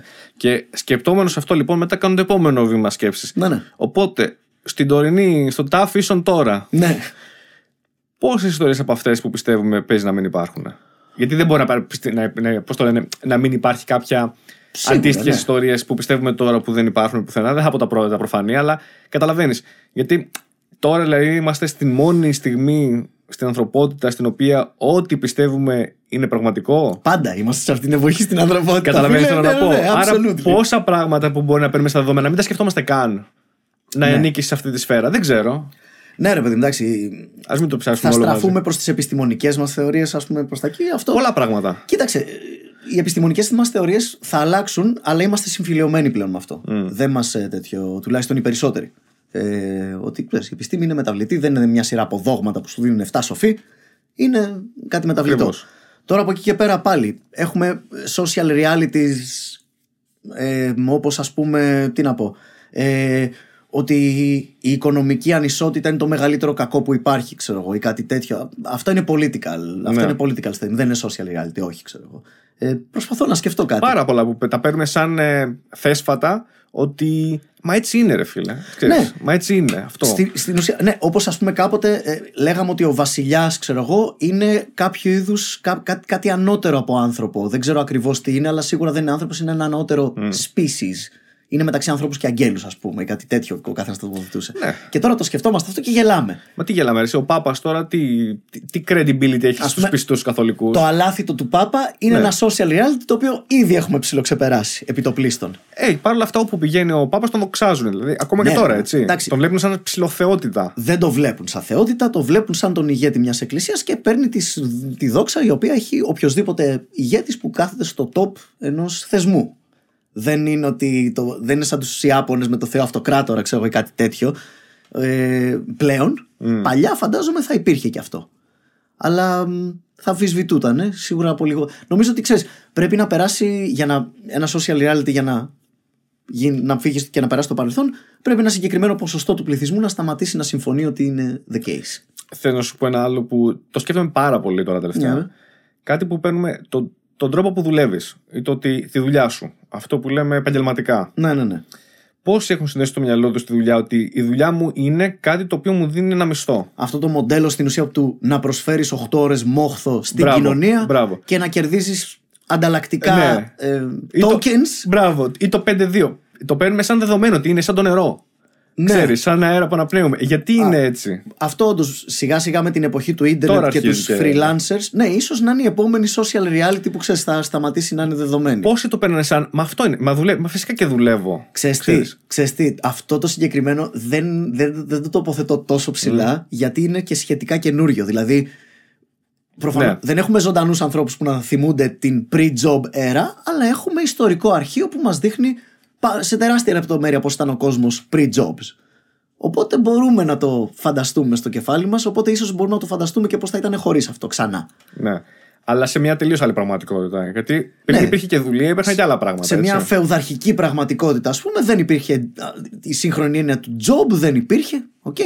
Οπότε μπορεί σε μια post apocalyptic, ας πούμε, πραγματικότητα να μην υπάρχει ξανά το job. Μπορεί όταν τα ρομπότ αντικαταστήσουν τους πάντες και τα κάνουν όλα για μας τσάμπα. Να είμαστε σε μια post-job utopia που εγώ θα πω dystopia βέβαια, αλλά τέλος πάντων εντάξει.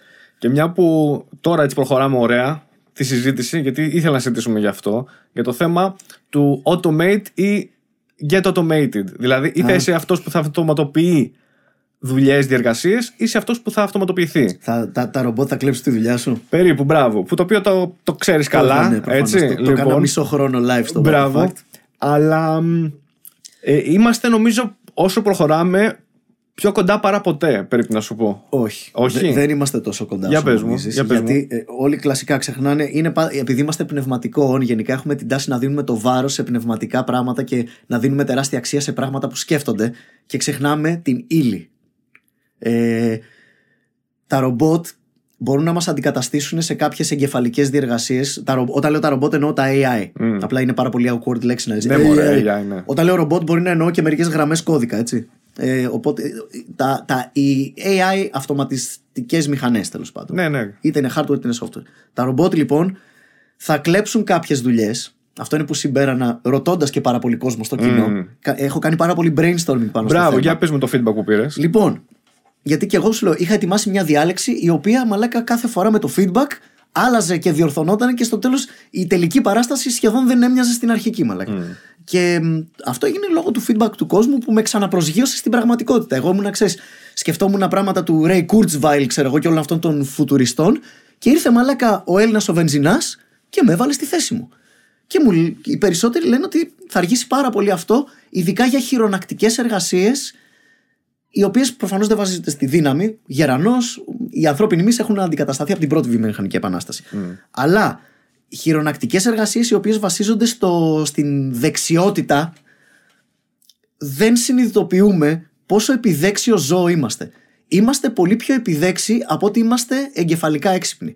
Δηλαδή το νούμερο ένα πράγμα που μας ξεχωρίζει από τα ζώα δεν είναι το intelligence μας, είναι και αυτό, αλλά αυτό είναι το νούμερο δύο. Το νούμερο ένα είμαστε μακράν με τεράστια διαφορά το πιο επιδέξιο είδος ζώου που έχει περάσει ποτέ από αυτόν τον πλανήτη. Με τεράστια διαφορά.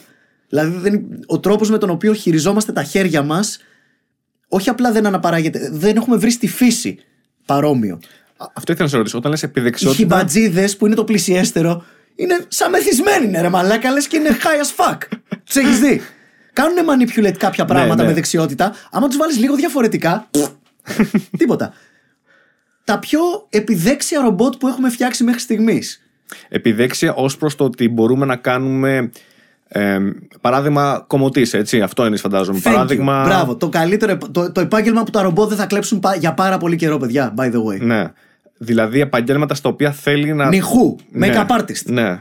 Οκ. Tattoo artist δηλαδή, Ναι, φαντάζομαι ναι, ναι, ναι, αντίστοιχα. ναι. Εντάξει, tattoo artist, ίσως ρε παιδί μου με τη μέθοδο που κάνουμε laser στα μάτια, άμα σου κλειδώνουμε το μέλος και ένας, ένας printer τύπου tattoo το κάνει, ίσως μπορώ να το φανταστώ. Αλλά, παιδιά, θέλω την επόμενη φορά που θα πάτε για κούρεμα, απλά να κοιτάξετε πόσες περίπλοκες περιστροφές περί αξώνων και πόσους βαθμούς ελευθερίας έχει το ψαλίδι στα χέρια ενός κομμωτή. Και σκεφτείτε, αν έπρεπε να κατασκευάσω ένα Lego Mechanic, ας πούμε, εξομοιωτή αυτού, τι θα έπρεπε να κάνω; Καλή τύχη. Ναι. Έχουμε, έχουμε εφεύρει AI που νικάνε πρωταθλητές στο σκάκι από τη δεκαετία του 80. Okay? Αλλά τη σήμερον ημέρα, είναι τη 2020, 40 χρόνια μετά, ένα ρομπότ που να μπορεί να πάρει μια σκακέρα από το ράφι, να την ανοίξει, να τη γυρίσει ανάποδα και να στήσει τα πιόνια χωρίς να τα σπάσει όλα, δεν είμαστε ούτε 500 χρόνια κοντά. Ξέρεις γιατί, γιατί κάνουμε target, αυτό που είπες, κάνουμε target να νικήσουμε σε παιχνίδια, σε intellectual παιχνίδια, σε πράγματα τα οποία βρίσκουμε εμείς ενδιαφέροντα. Το AI είναι software. Και το software ακολουθεί πολύ πιο εύκολα το νόμο του Moore από ότι τον ακολουθεί το hardware. Γιατί το hardware πρέπει. Έχει κινητά μέρη δικαί μου. Εκεί μπλέκεις με το βρώμικο σύμπαν της ύλης. Δεν είναι εύκολο να, να εξομοιώσεις τον ανθρώπινο μη. Δεν είναι Ο- εύκολο να εξομοιώσεις τον ανθρώπινο τένοντα. Ο νόμος του Μουρ που λες ήταν αυτή η παρατήρηση που είχε κάνει ο Μουρ ότι κάθε περίπου 18 μήνες ο ρυθμός των ε, τρανζίστορ στην, στην ίδια περιοχή ενός ε, τσίπ διπλασιάζεται περίπου. Ναι. Οπότε Like- έχουμε περισσότερη υπολογιστική Ο δύναμη. πιο λαϊκός, ας πούμε, ο πιο λάθος και λαϊκός νόμος του Moore είναι ότι ρε παιδί μου το software γίνεται ραγδαία καλύτερο. Α το πούμε έτσι. Οκ. Πάνω κάτω. Πιο γρήγορο. Ίσως εννοείς καλύτερος προς τι; Ε, συγγνώμη, ραγδαία πιο γρήγορο. Ναι, Ναι, μπράβο ναι. αυτό. Brute force στην ουσία. Ναι. Το brute force του software μας, το οποίο βασίζεται στο brute force των επεξεργαστών μας, το chipset, τον chipset μας, αυξάνεται πάρα πολύ. Αλλά η μηχανική, το engineering, η επιστήμη του να κουνάς πράγματα δεν έχει τέτοιου είδους νόμο να, να την διακατέχει. Γι' αυτό και τα αμάξια δεν έχουν φτύνει όπως έχουν φτύνει τα λάπτοπ. Μμ. Κοίταξε. Αυτό το οποίο βασίζονται περισσότεροι. Θα σου πω τώρα γιατί πώς έκατσε. Ήμουνα το καλοκαίρι ήμουνα σε ένα summer school. Έτσι, το οποίο ήταν ε, για high performance computing ήταν η φάση. Και με είχαν καλέσει μαζί με κάποιους άλλους ε, από το summer school παιδί μου, για ένα βράδυ να μιλήσουμε για το future. Ποια πιστεύουμε θα, θα είναι τα future trends στο computing γενικά. Οκ. Το οποίο είναι πολύ ενδιαφέρον και πολύ ασαφές γιατί είμαι σίγουρος ότι είναι η μαλακία που πολύ δεν πρόκειται να ισχύει. ευρύ, ναι, αυτό, Δεν παίζει. πραγματικά. Λέω, λέω, να δεις τώρα τις μαλακίες θα πούμε, λέω, θα γελάσει πολλοί Ναι, κόσμος. ο κάθε μελλοντολόγος θα μας διηγηθεί την Μπράβο. αγαπημένη του επιστημονική φαντασία στην ουσία. Παρόλα αυτά, προς μεγάλη μου έκπληξη, δεν είπανε. Δηλαδή, ήταν πάρα πολύ προσγειωμένοι. Αυτό ήταν su- Ε, surprisingly Ή προσγειωμένο. φταίει το, το ότι είμαι biased και εγώ και τα βλέπα προσγειωμένα, δεν ξέρω. Οκ. Τι θέλω να πω.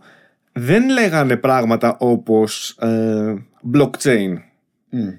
Το αντίθετο, συνάντησα παλικάρι, λέω παλικάρι τέλος πάντων. Είναι μια φοβερή μορφάρα που όποιος τον ε, θέλει να δει βίντεο του είναι, από τους κα- είναι καθηγητής, αλλά μιλάμε το comedic skill που έχει. Α, οκ. Δεν το έχω δει στους stand up comedians. Είναι, είναι φοβερός. Άστο, είναι άλλη φάση. Και τι είπαμε. Ο man είναι τελείως κόντρα στο blockchain, κόντρα στα cryptocurrency, κόντρα σε όλα αυτά. Είναι, το ειδικό του είναι security γενικά. Έτσι. Security και στο hardware κιόλας. Για πολύ συγκεκριμένους λόγους δεν μπορώ να τα αναλύσω παιδιά όλα αυτά, γιατί ο τύπος είναι θεός και ξέρει πράγματα που εγώ δεν μπορώ να καταλάβω ή να ξέρω. Οπότε όποιο ενδιαφέρεται να το τσεκάρει. Αλλά ήταν ο πρώτος που άκουσα να είναι κόντρα σε αυτό. Ακο- Όχι κόντρα στα cryptocurrency, κόντρα στην τεχνολογία που όλοι την έχουν θεοποιήσει, το blockchain. Α, οκ. Και, και όλοι λοιπόν προς έκπληξή μου τι λέγανε ότι είναι το επόμενο the shit, ρε παιδί μου, θα είναι τα επόμενα δεκαετία, 20 ετία. Αυτό. Robots, όπως το είπες όμως, robots όχι με την έννοια Terminator, έτσι. Ναι, Μην όχι. κάνουμε ανθρωπομορφισμούς. Μπράβο. Αλλά με την έννοια AI και οτιδήποτε προγραμματιστικά που θα αυτοματοποιήσει πράγματα και καταστάσεις. Ναι, ρε παιδί μου. Οπότε τώρα, για να πάμε πίσω πάλι σε αυτό που έλεγες, στο AI, ίσως θα δούμε, μένει να φανεί έτσι. Δεν ξέρω κάποια από αυτά τα skills, τις συνάψεις που έχει ο κομμωτής, ο, ο skillful κομμωτής, μπορεί με κάποιο τρόπο να τα περάσουμε σε ένα μηχάνημα. Μπορεί να μην μπορούμε με την καμία, έτσι. Ρε, και να και- έχεις 100% Εγώ σου λέω δίκιο. και τις συνάψεις, έστω ότι μπορούμε να περάσουμε τις συνάψεις. Την μειοδομή του ανθρώπινου χεριού, η οποία επιτρέπει τόσο περίεργες και λεπτές και αυτοσχεδιαστικές περιστροφές και κινήσεις αντικειμένων. Άντε φτιάξε ρομποτικό βραχίωνα που να τα κάνει αυτά. Εντάξει, πολύ δύσκολο. Αυτό πολύ σου λέω. δύσκολο. Γιατί, οπότε παραδόξως, αυτό που βγάλαμε το συμπέρασμα, ρε παιδί μου, ότι ε, κάναμε πολλές φορές brainstorming στην παράσταση, ποια επαγγέλματα είναι τα ασφαλή στο μέλλον; Για πες, για πες. Για... Και ρε παιδί μου, ξέρεις, πετιόταν ένας ψυχολόγος, ρε παιδί μου, κλασικά. Πηγαίναμε στα επαγγέλματα τα οποία εξαρτώνται πάρα πολύ από την ενσ- ενσυναίσθηση, οπότε ξέρεις, χρειάζεσαι ανθρώπινο Εκεί, ναι. για να ζυγίσει ένα άλλο ανθρώπινο. Αλλά παραδόξως ήταν και πάρα πολλά επαγγέλματα του τύπου υδραυλικός, ηλεκτρολόγος, μηχανικός σε πλοία. Στην ουσία, όσο, όσο αυτές οι δομές παραμένουν ίδιες, δεν κατασκευάζονται δηλαδή με, την, με το γνώμονα να επισκευαστούν από AI στο μέλλον και κατασκευάζονται. Αν τα σπίτια του αύριο μοιάζουν με τα σπίτια του σήμερα, οι υδραυλικοί θα είναι εκεί, οι Ναι. ηλεκτρολόγοι θα είναι εκεί. Ναι. Αλλά όταν αλλάζει τις δομές, μόνο τότε μπορείς να εισάγεις AI. Παράδειγμα, οι αποθήκες της Amazon. Οι αποθήκες της Amazon πλέον δεν έχουν Clark, ε, ανυψωτικά μηχανήματα. Δεν έχουν αποθηκάριους. Έχουν μόνο κάτι πορτοκαλί AI ρομποτάκια, partial AI, Ναι, ναι. τα οποία ρε παιδί μου κυκλοφορούν τα πράγματα, αλλά έπρεπε να χτιστούν όλες οι αποθήκες τους εκ νέου γύρω από τα physical skills αυτών των ρομποτακίων. Οι αποθήκες της Amazon πλέον είναι όλες πάρα πολύ τυποποιημένες. Το ράφι τους έχει πάρα πολύ συγκεκριμένο μέγεθος. Τα bars τους ε, που φτιάχνουν τα ράφια είναι πάρα πολύ αυστηρά ε, με αυστηρές προδιαγραφές και είναι πολύ στενή η διάδρομη, ρε παιδί μου. Είναι ένα ρομποτικό περιβάλλον. Αυτό ναι. Οπότε ή ας πούμε η κατασκευή microchip που πλέον έχουν βγάλει τους ανθρώπους έξω γιατί παρά είμαστε βρώμικοι ρε παιδί μου και κουβαλάμε πολύ σκόνη. Ναι, ναι. Εκεί δεν, δεν έγινε από ανάγκη το AI takeover και το machine takeover στους υπαλλήλους. Again, δεν μπορείς να το κάνεις. Πρέπει όλες οι εγκαταστάσεις σου από το Α στο Ω να περιστρέφονται γύρω από το ενδεχόμενο να σ- εργάζονται AI εκεί μέσα. Ακριβώς. Και δεν είναι τόσο απλό όσο το να πεις ότι απλά θα χτίσω πάνω στην υπάρχουσα πόλη. Πρέπει να την ψιλογκρεμίσει Όχι, τελείως. ναι, αυτό ακριβώς. και αυτό είναι αδύνατο όπως καταλαβαίνουμε. Exactly, δεν Έτσι, γίνεται. ναι. Καλά, για κάποιους δεν είναι, αλλά τέλος πάντων. Είναι αδύνατο. Θες να πάμε μετά στο The Line και Saudi Arabia και τέτοια; Θα πάμε και εκεί, εννοείται ότι θα πάμε και εκεί. Νόμιζα ότι θα πήγαινες εκεί όταν είπα δυστόπια. Το οπότε, ξέρω, ναι, αλλά το, το, το, έχεις άφησα, το ωραία. πάγωσα λίγο. Το πάγωσα Οπότε, λίγο. ρε παιδί μου, μην αγχώνεστε, πιτσιρικά, μην αγχώνεσαι για το AI takeover. Ε, κοίταξε, αν είσαι επαγγελματίας οδηγός, ναι, αγχώσου. Ε, είναι από τα πρώτα, ρε παιδί μου, τέτοια. Είναι ο επαγγελματίας οδηγός, ας πούμε, που ξέρεις, κλασικά το φέρνουν σαν παράδειγμα ότι κοίτα, άμα μπορούν να κλέψουν τα ρομπότ τη δουλειά του οδηγού, φαντάζομαι ότι μπορούν να κλέψουν. Είναι η εξαίρεση. Ναι. Επειδή, γιατί, επειδή τυχαίνει οι δομές, οι δρόμοι, τα βενζινάδικα, οι αποθήκες, οι ράμπες φόρτωση-εκφόρτωση, τα φανάρια, τα σήματα, όλες αυτές οι δομές τυχαίνει να λειτουργούν καλά και με AI και με ανθρώπους. Είναι coincidence. Γι' αυτό και πήγαμε εκεί πέρα, βρήκαμε αυτό το τομέα και εξαντληθήκαμε εκεί πέρα. Τυχαίο που τα ventures μας για AI αντικατάσταση ανθρώπων δεν έχουν ξεφύγει πάρα πολύ έξω από τις οδικές μεταφορές, τα ορυχεία, τις αποθήκες και πάρα πολύ κλειστές και πώς να το πω, δετερμινιστικές ζώνες. Ε, ναι, με αυτό θέλεις. Γιατί αλλιώς μια πόλη που είναι χαόδης, Ναι. δεν στην Αθήνα τώρα έτσι, που έχει ιστορία χιλιάδες χρόνια, Αυτό το στούντιο. πώς να το ορίσεις, ξέρεις. Είναι λίγο, πρέπει να το κάνεις στην αρχή. Ναι. Ε, δεν γίνεται αλλιώς. Είναι πολύ δύσκολο. ε, δηλαδή να, να οδηγήσει ακόμα και αυτοκίνητο στους δρόμους της Αθήνας. Ναι. Όπως Καλά, είναι οι ναι. δρόμοι της Αθήνας. Ναι, εντάξει, κοίταξε, το, το AI, ο οδηγός, δεν χρειάζεται να οδηγάει καλύτερα από σένα, χρειάζεται να οδηγάει λίγο χειρότερα από σένα και πολύ πιο φτηνά. Ναι. Αυτό είναι, για να σε αντικαταστήσει. Ε, το οποίο σημαίνει ότι εντάξει, έχεις δύο οδηγούς εκεί έξω. Είμαι σίγουρος ότι ένα ρομπότ μπορεί να οδηγήσει πολύ καλύτερα από αρκετούς Αθηναίους. Μην πω Σίγουρα. καλά, κριτικού εννοείται, παιδιά. ναι. Στην Κρήτη μπορούμε να αντικαταστήσουμε τα πάντα με AI. Αύριο θα, τρα- θα υπάρξουν τρακαρίσματα, θα είναι Ναι. λιγότερα. Πολύ θα λιγότερα. είναι λιγότερα. Πολύ λιγότερα. Υπάρχουν δηλαδή τομείς επαγγελματικοί όπου, όπου ξέρεις το ανθρώπινο σφάλμα είναι ήδη υψηλό, οπότε ένα ρομπότ δεν θα κάνει πολύ μεγάλη διαφορά. Υποθέτω ρομπότ γενικός παθολόγος, ρε παιδί μου, ξέρεις που λες, και άμα κάνει λάθος διάγνωση. Γιατί οι άνθρωποι δεν κάνουν λάθος Ναι. διάγνωση. Αυτό ξέρω. Καλά, ειδικά αυτό που λες, εγώ το έχω σκεφτεί ε, για ιατρικά επαγγέλματα στην πρώτη γραμμή διάγνωσης που είναι πολύ πιο απλό. Ναι. Δερματολόγος π.χ. έτσι. Α, yes. Φαντάζομαι ότι αν έχεις μια καλή βάση δεδομένων και ένα καλό σκάνερ που σκανάρει λίγο το δέρμα σου και έχεις μια καλή βάση δεδομένων, μπορεί να σου πει ότι κατά 70% είναι αυτό, κατά 20% είναι αυτό. Αυτό που κάνει και ο γιατρός στην πραγματικότητα. Θα σου πω, το, γιατί το έχω πει αυτό και είναι hot take από ό,τι φαίνεται. Γιατί ξέρεις, μία, μία φορά είχα γενικό παθολόγο στο κοινό και ήταν πάρα πολύ κάθετα. Ε, εντάξει, τι θα ενάντια. ήταν. Προφανώς. Θα, σε- θα έρθει να σου πει ο άλλος ότι σαν το ένστικτο του διαγνωστή γιατρού, ρε παιδί μου, το οποίο όντως υπάρχει, είναι, it's- είναι fucking real, είναι documented φαινόμενο. Κάποιοι έχουν ταλέντο στη διάγνωση. Το γε- ένστικτο όμω. Το γεγονός ότι υπάρχουν πιο ταλαντούχοι άνθρωποι στη διάγνωση από ότι. Σύμφωνοι. Υ- Υπάρχουν, το αναγνωρίζεις. Σύμφωνοι, σύμφωνοι. Άρα δεν είναι απλά απόκτηση γνώσεων και ε, τέτοια. Και αυ- στην ουσία αυτό μου είπε ο Μαν. Και του λέω, α, ε, το λάθος που κάνεις είναι στη λέξη απόκτηση γνώσεων. Διότι συγκρίνεις τη δική σου απόκτηση γνώσεων με την απόκτηση γνώσεων ενό AI. Εσύ σπούδασες πέντε χρόνια και έκανες και κάποια τέτοια ρε παιδί μου, διάβασες πόσα βιβλία στη τέτοια. Εκατοντάδες. Το ρομπότ θα διαβάσει δισεκατομμύρια βιβλία σε δευτερόλεπτα. Δηλαδή ξεχνάνε αυτό το brute force που φέρνουν μέσα. Και το ότι θα τους δώσει ήδη έτοιμη. Δηλαδή, παράδειγμα, η εμπειρία τι σημαίνει σε έναν γιατρό. Ότι έχει δει πολλά cases, έτσι. Και τα έχει καταγράψει κάπου στο υποσυνείδητο. Ένα ρομπότ έχει δει όλα τα cases ever. αν του ταΐσεις αρκετά data και το εκπαιδεύσεις, θα γίνει πολύ καλό. Και αν είναι συγκρίσιμο με το μέσο όρο των γιατρών, αυτό θες. Ναι. Και επίση. Μπορεί να μην είναι με το top των γιατρών, έτσι. Και επίσης ο κόσμος ξεχνάει ότι εν- όταν λέμε AI, το AI δεν σημαίνει ότι δεν θα συμμετέχουν άνθρωποι στην εκπαίδευσή του.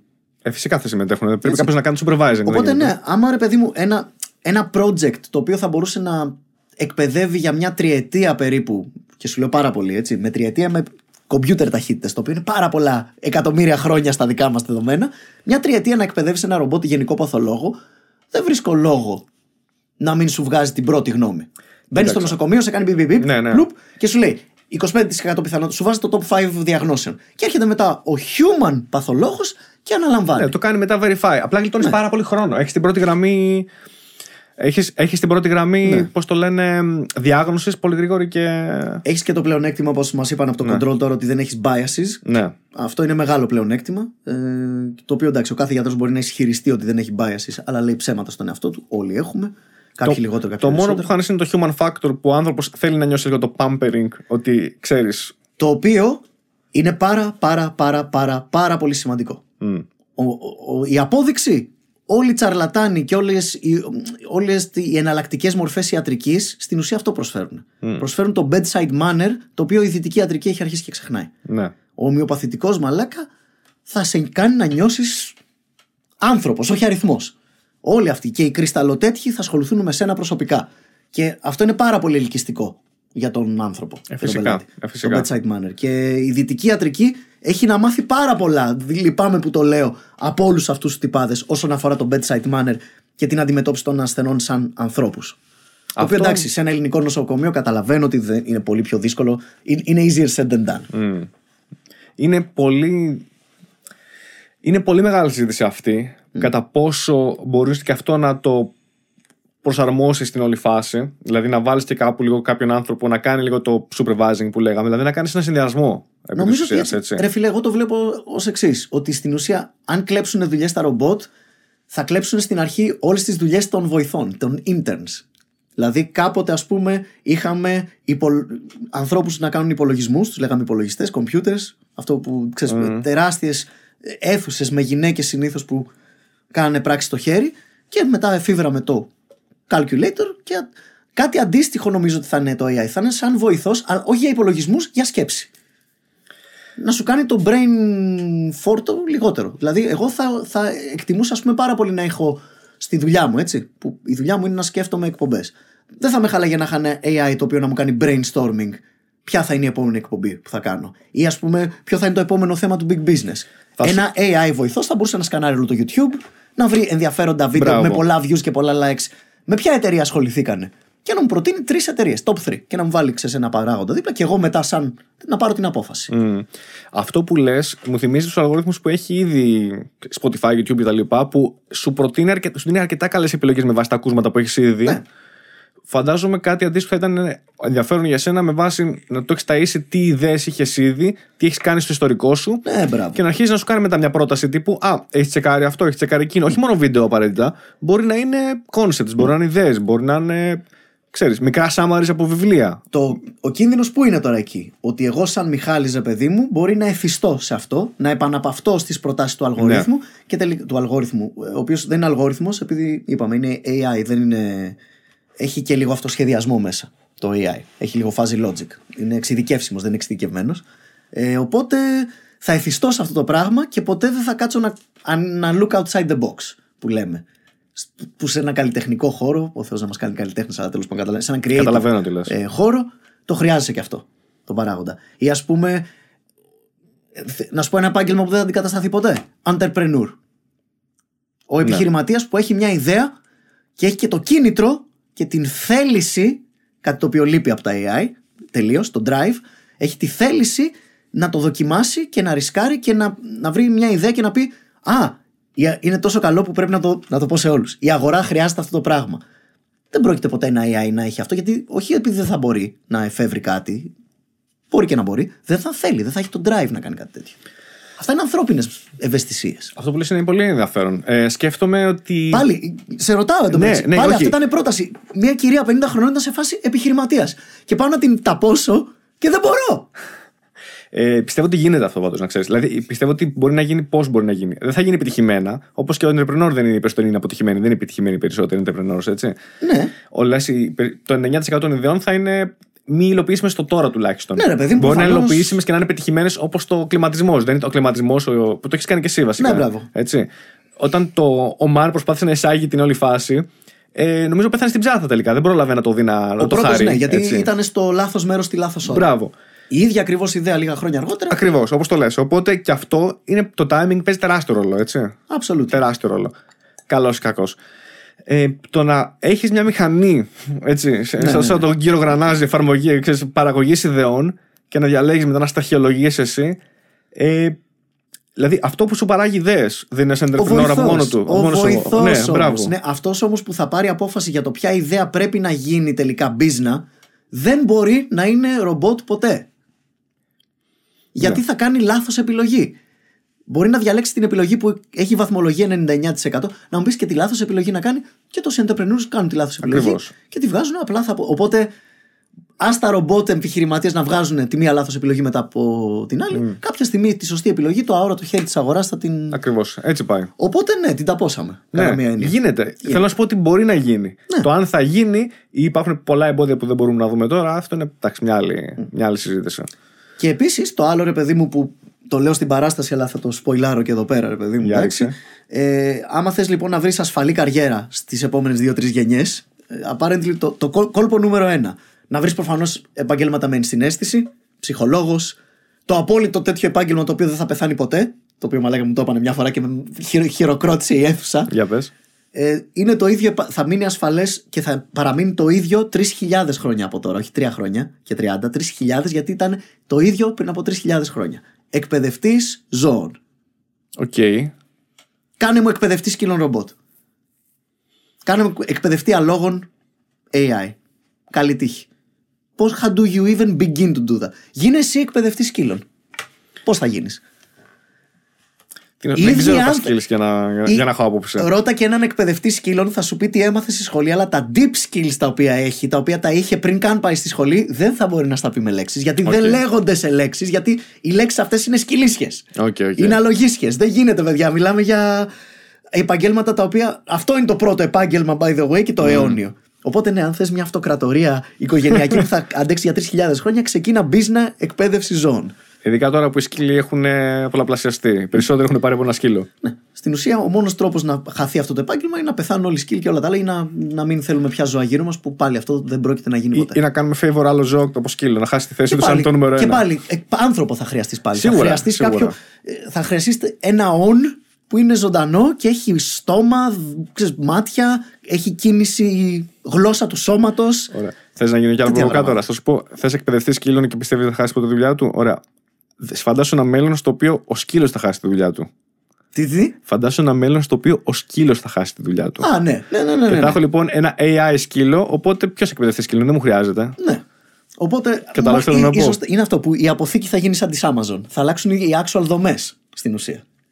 Ε, και μετά εντάξει, ε, τα, τα επαγγέλματα τα οποία θα εξαφανιστούν πρώτα, στο πούμε, έχουμε το φορτηγατζή, έχουμε το γραμματέα, ίσως το λογιστή, τέτοιου τύπου πράγματα. Οτιδήποτε αυτοματοποιείται με λίγες γραμμές. Αλλά Και ο ίντερν επίσης, αυτό που λέγαμε, ο βοηθός. ξέρεις τι, εμένα ο intern μου είναι πιο χρήσιμος. Γιατί; Θα σου πω γιατί. Ο intern είναι ο που έρχεται φρέσκος. Είναι versatile. Ναι, έρχεται φρέσκος, έρχεται με όρεξη. Αυτή εμένα μου είναι Και έχει, πολύ. πάρα πολύ, έχει και πολύ καλό UI. Ναι, Ο άνθρωπος έχει το καλύτερο UI από όλα τα ρομπότ ever. ε, αυτή μου είναι πάρα πολύ χρήσιμη γιατί αυτή μπορεί να φέρνει και κάτι καινούριο. Κάποιος ο οποίος είναι συνήθως έμπειρος ψημένος θα μου κάνει πολύ καλά. Εμένα, όχι εμένα. Θα κάνει πολύ καλά μια δουλειά, ωραία. Αλλά δύσκολα θα βγει μετά απ' έξω από αυτό και θα αρχίσει να αμφισβητεί ή να φέρνει κάτι καινούριο. Πάλι ήρθε αυτό το outside the box, ρε παιδί μου, thinking, το Ναι. οποίο δεν, ίσως δεν έχουμε καταφέρει να ορίσουμε τι σκατά είναι αυτό ακόμα. Αυτή η έμπνευση, αυτό το eureka moment.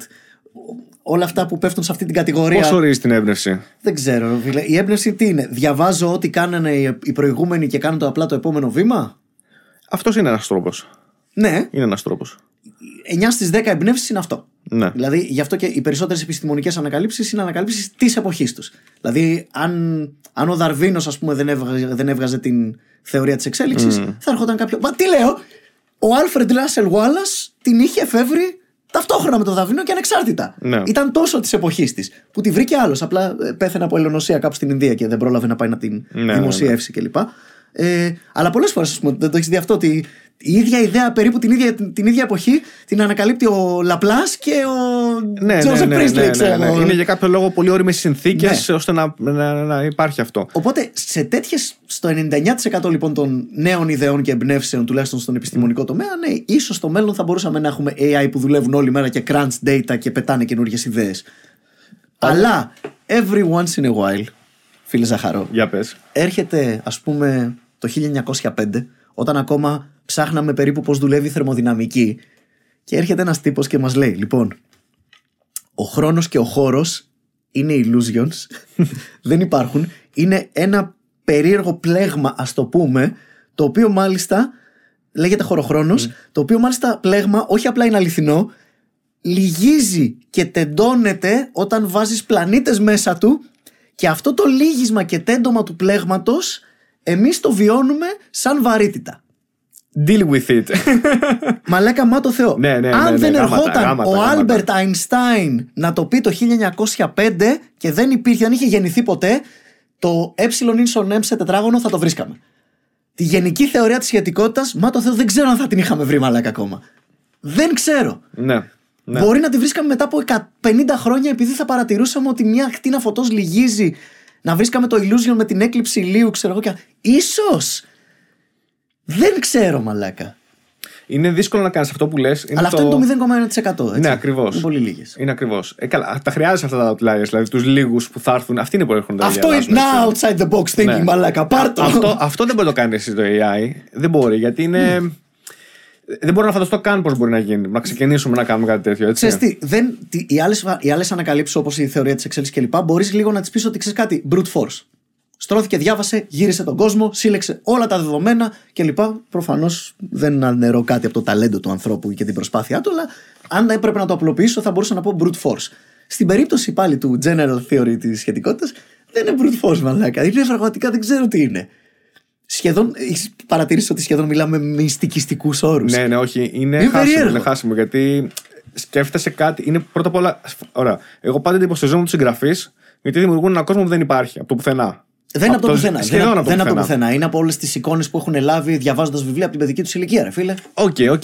Και πάλι. Και πάλι. Φτιάχνουν όμως. Δηλαδή, ο Τόλκιν έφτιαξε μια ολόκληρη μυθολογία, ένα κόσμο. Ναι, ε, ναι αλλά εννοώντας βασίστηκε. out of thin air. βασι- Οκ. Όχι, όχι, όχι. Out, όχι out of thin air. Ε, Προφανώς βασίστηκε σε folklore εκατοντάδων ετών, το οποίο υπήρχε σκόρπιο στη Βρετανία. Προφανώς δεν αναιρώ την ιδιοφυΐα Ναι. του Τόλκιν, έτσι. Το πήρε και το έκανε λαμπρό, έτσι. Αλλά ας πούμε, ξέρεις ποιον θα έβρισκα σαν παράδειγμα, λίγο πες. του Einstein σε φάση. Πώς σου ήρθα. Ναι. H.P. Lovecraft για παράδειγμα. Οκ, οκ. Πώς τα σκέφτεσαι. Αυτό θέλω να πω. Πού, ποια είναι η έμπνευσή σου, Ναι. τι είδες; Αυτό Και θέλω σου να ήρθε πω. αυτό. Υπάρχουν άνθρωποι που σκέφτονται πράγματα που δεν. Ε, Πώς να σου το πω, ρε παιδί. Δεν Είναι υπάρχει τελείως αλλού. έμπνευση, Μπράβο, μαλάκα, είναι ναι, τελείως. αυτό. Δεν είναι ότι είναι. Σκέφτηκα ένα σκύλο που έχει πέντε πόδια. Δεν πάει Ναι, έτσι. ρε, μπράβο, αυτό ξέρω. Σκέφτηκα Ξέρεις τι είναι ένα σκύλος, πλάσμα, ξέρεις τι ναι. είναι πέντε και ξέρεις τι είναι πόδι. Μπράβο. Σκέφτηκε και κάτι το οποίο είναι τελείως αλλού. Ναι, ρε παιδί μου, ξέρεις Πού κάτι. του ήρθε, ναι, είναι στο- αυτό το every once in a while, ρε παιδί μου, Ακριβώς. το οποίο πραγματικά δεν μπορώ καν να ξεκινήσω να το αναλύω μηχανιστικά. Ξέρεις που κλασικά το κάνουμε Ναι, αυτό ναι, πάρα ναι, πολύ. ναι, Είμαστε ναι, ναι. reductionist. Ναι, ρε ναι, παιδί ναι, μου. ναι, ναι. Κλασικά. Είναι κάτι το σπά σε δύο απλά κομμάτια, αυτά τα δύο τα σπά σε δύο απλότερα και συνεχίζεις μέχρι που το ένα κομμάτι να μπορείς 100% να το ορίσεις. Και μετά τα συναρμολογείς προς τα πίσω και έχεις την έννοια. Αυτό το σπάσιμο στα δύο πρώτα δεν μπορώ καν. Δεν είναι, είναι εντάξει. Αυτό. δεν ξέρω, είναι ανθρώπινο τέτοιο. Είναι. ε, Δεν ξέρω τι. Δεν ξέρω τι. Είναι του σύμπαντος που έχει μετουσιωθεί σε εμάς μέσα από εμάς. Δεν μπορώ να φανταστώ τι μπορεί να είναι. Είναι πάλι, είναι, είναι, δεν είναι ανθρώπινο, είναι εκβαντοχαοτικό. Αυτό πάλι. θέλω να πω. Είναι chaotic. Είναι, αυτό το πράγμα θες βιολογία. Δεν μπορείς να έχεις τον κόσμο, πάλι θυμάσαι που λέγαμε στο προηγούμενο, στην Βεβαίως. προηγούμενη εκπομπή για την- τον δετερμινισμό ότι λείπει η σκόνη, λείπει η μίξα, λείπει ο θόρυβος. Apparently, όταν όλα αυτοί οι παράγοντες είναι just right για ένα δευτερόλεπτο στη γη, έχεις τον Αυτό Lovecraft. είναι, ναι. Έχεις τον Einstein. Τώρα, άμα κάνεις fine tune όλα αυτά τα πράγματα, ρε παιδί μου, δεν ξέρω. Ένα AI δεν μπορεί να κάνει fine tune όλα αυτά. Γιατί δεν, δεν είναι καν στα. Minari big data δεν είναι close enough. Νομίζουμε ότι χειριζόμαστε big data. Μια σταγόνα που πέφτει σε, σε ένα τέτοιο ρε παιδί μου, τα δεδομένα που υπάρχουν σε αυτή τη διάδραση είναι περισσότερα από όλα τα δεδομένα του ίντερνετ που έχουμε μαζέψει ποτέ ever. Και αυτό είναι μια σταγόνα βροχής που αγγίζει το έδαφος. Ναι. Δεν έχουμε καν ξεκινήσει. Οπότε όλα αυτά παίζουν ρόλο στην έμπνευση αυτή τη μία το Eureka Moment, πιστεύω. Ακριβώς. Πάντως, για να επιστρέψουμε λίγο να κλείσουμε το θέμα με το automating και το automating και τα Ναι. επαγγέλματα, εγώ δύο πράγματα έχω καταλήξει. Αν συμβούλευα ένα παιδί τώρα, και όχι ένα παιδί 17 χρονών, 18, ένα παιδί που είναι 4 ετών Ναι. ή 5. Τι δύο πράγματα θα μπορούσα να ξεκινήσω να, εκπαιδεύω, να εκπαιδεύομαι γιατί θα μου χρειαστούν σίγουρα στο μέλλον; Δύο πράγματα. Έχω σκεφτεί δύο πράγματα Για μόνο δες. που μου κάνουν. Το ένα είναι προφανές. Το ένα είναι να σκέφτεσαι, όχι να προγραμματίζεις, όχι να μάθεις να προγραμματίζεις, να σκέφτεσαι αλγοριθμικά. Γιατί αυτό είναι το πρώτο, το βασικό βασικά στον προγραμματισμό. Να σκέφτεσαι το, πώς, το τι γλώσσα θα χρησιμοποιήσεις, τι τεχνικά μέσα Ναι. είναι το μέσο, είναι το vehicle. Να σκέφτεσαι αλγοριθμικά. Να σκέφ... Δηλαδή, πώς λύνω ένα πρόβλημα με βήματα. Αυτό σημαίνει. ναι. Δηλαδή, αυτός που θα σκεφτεί ότι πώς θα καθαρίσω το σπίτι μου, θα κάνω πρώτα αυτό, αυτό και αυτό γιατί είναι optimal, σκέφτεται αλγοριθμικά. Αυτός Ναι. που τα κάνει τυχαία, δεν σκέφτεται αλγοριθμικά. Πολλές φορές αυτός που τα κάνει τυχαία όμως, ξέρεις τι, τα κάνει τυχαία μια δεκαριά φορές και μετά από, Το βρίσκει. από μόνος του καταλήγει bottom-up στον Ναι, αλγόριθμο ναι, τον και οποίο αυτό μπορεί να γίνει. σκέφτηκες Σύμφωνοι. top-down. Σύμφωνοι. Σύμφωνοι. σύμφωνοι. Αλλά σίγουρα να κατευθύνεσαι προς ένα τέτοιο αποτέλεσμα. Ναι. Είτε από τη μία είτε από την άλλη. Ακριβώς. Οκ, ναι. Οκ, και τα δύο λειτουργούν τελικά. Αλλά να αρχίσεις να σκέφτεσαι ότι πώς λύνω ένα πρόβλημα με, με βήματα. Με Ή βήματα να σκέψης. σκέφτεσαι ή τέλος πάντων να πράττεις αλγοριθμικά. Ναι. Αυτό είναι το ένα. Το δεύτερο, το οποίο δεν είναι τόσο. Για μένα δεν είναι τόσο προφανές, αλλά τελικά κατάλαβα πόσο πολύ είναι απαραίτητο Μμ. σχεδόν για όλους, αν όχι για όλους, είναι το να γράφεις. Να γράφεις. Να γράφεις. Το να γράφεις και το να σκέφτεσαι, δεν το έχω πει εγώ αυτό, το έχει πει νομίζω ο Πίτερσον, δεν είναι πολύ διαφορετικές διεργασίες. Δηλαδή, αν Α, μάθεις ναι. να γράφεις και εκπαιδεύεις τον εαυτό σου να γράφει, συστηματικά όμως, είναι σαν να μάθει τον εαυτό σου να σκέφτεται δομικά. Πρέ- Γιατί Επίσης, αναγκαστικά πρέπει να, έχει, πρέ- πρέπει να έχει μια συνοχή το κείμενο σου μετά. Ξέρεις, δεν μπορεί να είναι. Καλά. τέλειος. Κοίταξε, αυτά είναι πολύ καλά προσόντα να αναπτύξει γενικά, ρε παιδί μου, ούτως ή άλλως. Δεν πιστεύω ότι είναι προσόντα που θα σώσουν τη δουλειά σου από το να αντικατασταθεί από ένα ρομπότ. Αυτή τη στιγμή μου λες να καλλιεργήσεις τομείς της σκέψης σου, τους οποίους ένα AI μπορεί να, τους, μπορεί να το κάνει σε τρία δευτερόλεπτα. Ε, δεν Δηλαδή- μπορεί να γράφει με συνοχή. Πρέπει να. Ναι, το πρώτο όμως, η αλγοριθμική σκέψη, παύλα πράξη και το optimal processing, ξέρεις, το, το να βρω την optimal διαδικασία για κάτι, εκεί φίλε. Εκεί δεν μας μπορεί- έχει, ναι, εκεί. δεν μπορείς να, το- ό,τι και να κάνεις, δεν μπορείς να το ανταγωνιστείς. Κάνε το για σένα, αλλά μην το κάνεις για να καταρτιστείς, για να είσαι ανταγωνιστικός με τα ρομπότ. Δεν πρόκειται. Ναι. Άμα θες, να- σου λέω, αν θες πραγματικά να είσαι ανταγωνιστικός, hand-eye coordination, εκεί τα χτυπάμε. Στην επιδεξιότητα λες εκεί. Ναι. ναι. Absolutely. Επιδεξιότητα και μετά πας δημιουργικότητα, ενσυναίσθηση και. Α, και το τελευταίο ε, που θέλω να εισάγω, ρε παιδί μου εδώ πέρα, το οποίο εντάξει, ε, θα πιάσει για τις δύο-τρεις επόμενες γενιές, για μετά δεν ξέρω αν θα πιάνει. Αλλά γενικά κάθε φορά που έρχεται μια τεχνολογία να αντικαταστήσει ένα παλιό επάγγελμα και να το βγάλει στο δρόμο, ρε παιδί μου. Οπότε εσύ βλέπεις, ας πούμε, ότι γύρω σου οι φορτηγατζίδες, έχεις επάγγελμα, δι- ε, επαγγελματία, δίπλωμα επαγγελματία οδηγού.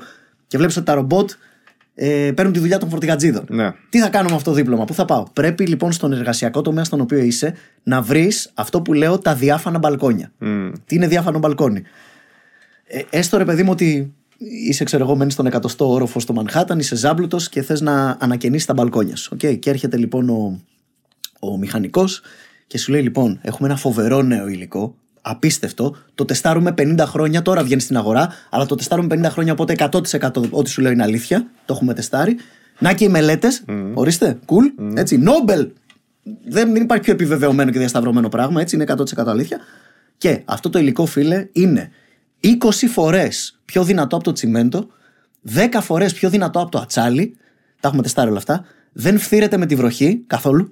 Δεν φθείρεται με το χρόνο. Οκ. Απίστευτο υλικό, καινούριο, αλλά έχει ένα catch. Είναι διάφανο. Οκ. Θα φτιάξεις το πάτωμα του μπαλκονιού σου από τσιμέντο ή από αυτό το plexiglass του τυπά στον εκατοστό όροφο. Το πάτωμα του ασανσέρ σου θα το φτιάξεις από αυτό το νέο θαυματουργό υλικό.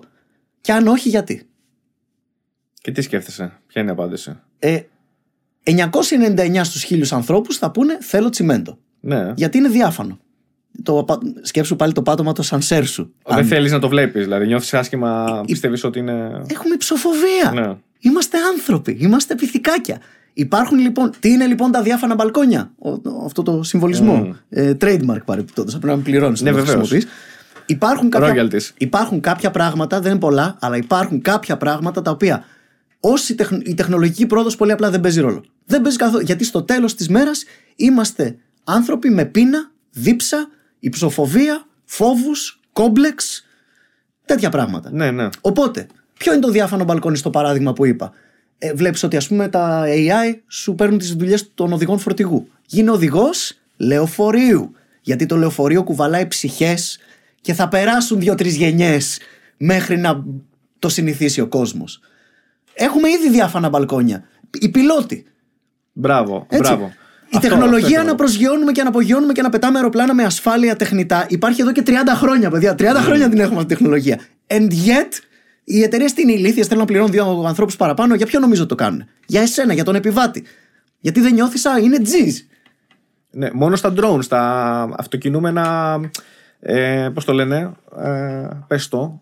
Υπτάμενος. Μαχητικά αεροπλάνα. Αυτά δεν κουβαλάνε ψυχές. Γι' αυτό, γι' αυτό το λόγο ακριβώς. Γι' αυτό το λόγο ακριβώς είναι τύπου τα Ακριβώς. drones αυτό που λέμε. Ιατρική. Βλέπεις ότι τα ρομπότ παίρνουν τις θέσεις του γενικού παθολόγου; Τι θα γίνεις; παιδίατρος. Γιατί εγώ τον εαυτό μου στο ρομπότ γενικό παθολόγο θα τον πάω εύκολα. Το παιδί στο, σου έχεις. στο, το παιδί μου στο ρομπότ παιδίατρο θα περιμένω να περάσουν μερικά χρονάκια. Ναι. Δεν, θα- δεν θέλω να είμαι ο πρώτος που θα πάει. Ναι. Έτσι. Όχι ότι δεν ξεπερνιούνται τα διάφανα μπαλκόνια, ξεπερνιούνται. Κάποτε, ας πούμε, ένα διάφανο μπαλκόνι ήταν ο χειριστής του ασανσέρ. Κάποια στιγμή τα ασανσέρ καταργήσαν αυτό το, το καλό κυριούλι που και βάλανε κουμπιά. Μάντεψε, δεν, μπαι- δεν έμπαινε ο κόσμος στο ασανσέρ με Ναι, κουμπιά. ναι, ναι, ναι. Σήμερα το κάνουμε. Δεν ξέρω τι έγινε και πώς άλλαξε αυτό. Θα το ψάξω. Αλλά αυτό. Όλα ξεπερνιούνται. λοιπόν, πολύ ενδιαφέρον όρος που είπες. Διάφορα μπαλκόνια, ναι, use it. Και να σου πω και κάτι. Αυτό ακριβώς που είπες. Ε, θυμάσαι πριν που σου είπα τη συζήτηση που κάναμε για future computing και είχαν μπει διάφοροι καθηγητές, τώρα Ναι. seniors, ξέρω εγώ, από εταιρείες κτλ. Ένας είπε ακριβώς αυτό που είπες εσύ. Ακριβώς αυτό που είπες Είναι εσύ. ένας παράγοντας που ξεχνάνε πάρα πολλοί μελλοντολόγοι. Τι είπε, τον ρωτήσανε, λέει, ε, εγώ λέει ρωτάω, ξέρω εγώ. Ε, θα μπαίνατε σε, σε αεροπλάνο, σε λεωφορείο που λες που οδηγεί ε, ρομπότ. Λέει το 70% είπε ναι. Ωραία. Από το 70% που είπε ναι, πόσοι θα βάζετε τα παιδιά σας; αυτό είναι το και υπέροχο πέφτει δε- τεστ. στο 10% μετά, ξέρεις. το- Exactly. Και είναι αυτό που είπες εσύ ακριβώς τώρα. Ναι, διάφορα. Και μετά τους ρωτάς γιατί και δεν μπορούν να σου απαντήσουν. Είναι οι, οι ανθρώπινες Ναι, ναι, ναι. αδυναμίες να πω. Και είναι πόσο έδειχνε τις μελέτες ο αρχιτέκτονας, τώρα θα έρθει ο άλλος. Μα να, κοίτα, οι Ακριβώς. άνθρωποι οδηγοί έχουν χειρότερα ποσοστά τρα, τρακαρισμάτων από τους τέτοιους. Δεν με νοιάζει! Στο τέλος της μέρας υπάρχουν αυτοί οι παράγοντες που θα πούμε λα λα λα λα, λα Ναι, ναι, ναι. είναι αυτό. Ακριβώς, ακριβώς. Οπότε βρες τα δι- για τις επόμενες γενιές που θα γίνει αυτή η μεγάλη μετάβαση, ε, θα επιβιώσεις σίγουρα βρίσκοντας κάποια διάφανα μπαλκόνια. Μην Μπράβο, αγχώνεσαι. μπράβο. Αλλά μετά είναι τι, τι κάνεις είναι το θέμα. Μετά είπαμε. Πάλι, είπαμε. Δεξιότητα, εκπαίδευση σκύλων, ε, ψυχολογικά επαγγέλματα. Έτσι. Και τέτοιου τύπου πράγματα. Ναι. Ή πάμε σε ένα World Income ε, πώς το, όπως το έχει δει το χειροματιστή και ο Musk και κάποιοι άλλοι. Α, ναι. Μμ. Universal Basic Income βασικά, Yeah. το UBI. Ναι. Διαφωνείς. Δεν ξέρω. Είναι slippery slope. Είναι, είναι, είναι. Και εγώ δεν και ξέρω, by δεν the έχω way, άποψη. είμαι εδώ να πω ότι α, που λένε συνέχεια the slippery slope fallacy δεν είναι fallacy. είναι ένα 100% υπαρκτό και παρατηρήσιμο φαινόμενο. Mm. Απλά κάποιοι πολλές φορές they over-apply it. Εκεί είναι το fallacy. Το over-application Mm. of sil- slippery slope. Μια χαρά είναι τα slippery slopes και είναι παντού γύρω μας. Ακριβώς, ακριβώς. Δεν ξέρω αν το έχετε προσέξει τα τελευταία 5-6 χρόνια. Για παράδειγμα, με, ξέρεις, με, με gender ideologies, ας πούμε και τέτοια. Καλά, να, να ένα εντάξει. slippery slope το οποίο το βλέπεις μπροστά από τα μάτια σου, μαλακά. Τη μία γενιά μετά την άλλη, ας πούμε, παιδιών να ακολουθούν, ξέρω εγώ, αυτό το slippery slope. Αυτό το, του αυτοχαρακτηρισμού και το, σου έχω πει. Έρχονται άτομα και μου λένε τώρα έτσι από εξωτερικό. Ναι. Ή πιάνουμε συζητήσει και τα λοιπά. Και κάποια στιγμή μου λένε, σε βλέπουμε εσένα ότι είσαι, ξέρω εγώ. Λέει, συγγνώμη, λέει αν κάνω σαν λάθος assumption, αλλά είσαι, ξέρω εγώ, λευκός άντρας, ξέρω εγώ, heterosexual. Ε, Εκεί είναι που λίγη τη συζήτηση και Ναι. λες, ρε γαμημένε Ε, κολοράτσιστη. λέω, ναι. Πραγματικά, όχι μαλάκα, πλέον εγώ εκεί τα λίγο. Ναι. Και μου λένε, άρα μου λένε, είσαι, ξέρω εγώ, πες το privileged. Είσαι τέτοιο. Μαλάκα, Λέω, του- Συγγνώμη, εκεί με λες λες, privileged Oh για my πράγμα. god, Ναι. dude. Κυριολεκτικά με κρίνεις από το χρώμα του δερματό. Μπράβο. Θες να σταματήσεις λίγο. Πραγματικά. Τέλος πάντων, άστο, το έχουν, έχουν ξεφύγει λίγο η φάση. Έχει πάει αλλού. Μην το πιάσουμε αυτό. Για να πιάσουμε, να, να, να κάνουμε το end, να τελειώσουμε. Είναι high note, έτσι. Αν τελειώσουμε έχουμε. κιόλας. Θέλεις να συνεχίσουμε, πάμε. Άμα αντέχεις. ναι, Έχω, έχω, έχω. Ωραία, εγώ πο- επειδή αυτό θέλω να το πιάσουμε. Μπορεί να χρειαστώ λίγο νερό. Παιδιά, σώνει αυτό. Ένα μπορούμε να νεράκι, το κάνουμε γιατί αυτό. άδειασε. Ή να κάνουμε ένα break άμα χρειαστεί ή νεράκι. Ο break όχι, γιατί θα Όχι. κρυώσουμε. Μπράβο, σωστό γι' αυτό. Τώρα που Αρέσει. είμαστε ζεστοί. Θέλω να μιλήσουμε για το The Line, ρε, εσύ. Ναι, ο- Τι, τι μεγαλο... Τώρα έχουμε στο μεγαλομάνια. Νερό! Να μας πιάσει. Ναι, νερό! λοιπόν, μαλάκα, πόσο μεγαλομανής φανφαρόνος πρέπει να είσαι; Ναι, εδώ νομίζω ότι πρέπει. Ξέρεις, ο, ο, ο μοντέρ μπορεί να χρειαστεί αυτός που μοντάρει το τέτοιο να βάλει το actual σποτάκι για Ναι. το διαφημιστικό για το The Line που είναι Θα ένα. πέσει εδώ τώρα το spot. Μπράβο, να αν πέσει, παίζει ναι. αυτό. Ένα CGI βίντεο Ναι. που δείχνει. Countless governments and companies have taken a stab at building a city of the future. In January of 2021, Saudi Arabia announced plans for its own futuristic city called The Line. Instead of communities sprawling outward from a central location, they would be built vertically and arranged, well, in a line, hence the name. Even though the vision for the city stretches 170 kilometers, it would do away with cars entirely and instead be connected by high speed rail that would travel the entire length in just 20 minutes. And each individual community would be largely self contained, so that almost anything you could need, be it a school, a doctor, or a quick meal, would be only a five minute walk away. The government says the line will run on 100% clean energy and make extensive use of sensors and AI to manage the city's services. And all of this is supposed to be nestled in the pristine natural landscape of the Tabuk province with minimal impact on the environment. Now, the Saudi crown prince Mohammed bin Salman has revealed grandiose renders of what the city will look like to match the grandiose plans. The line is envisioned as a giant glass and mirrored wall, 170 kilometers long, 200 meters wide, and 500 meters tall.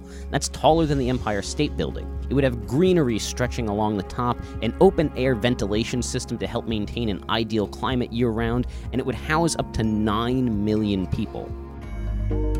Η γραμμή πάνω κάτω, παιδιά, είναι ένα project, ξέρεις, από αυτά τα mega city projects, ρε παιδί μου, όπου θέλουν να πάρουν. Ξεκινάει τέλεια εντωμεταξύ, έτσι.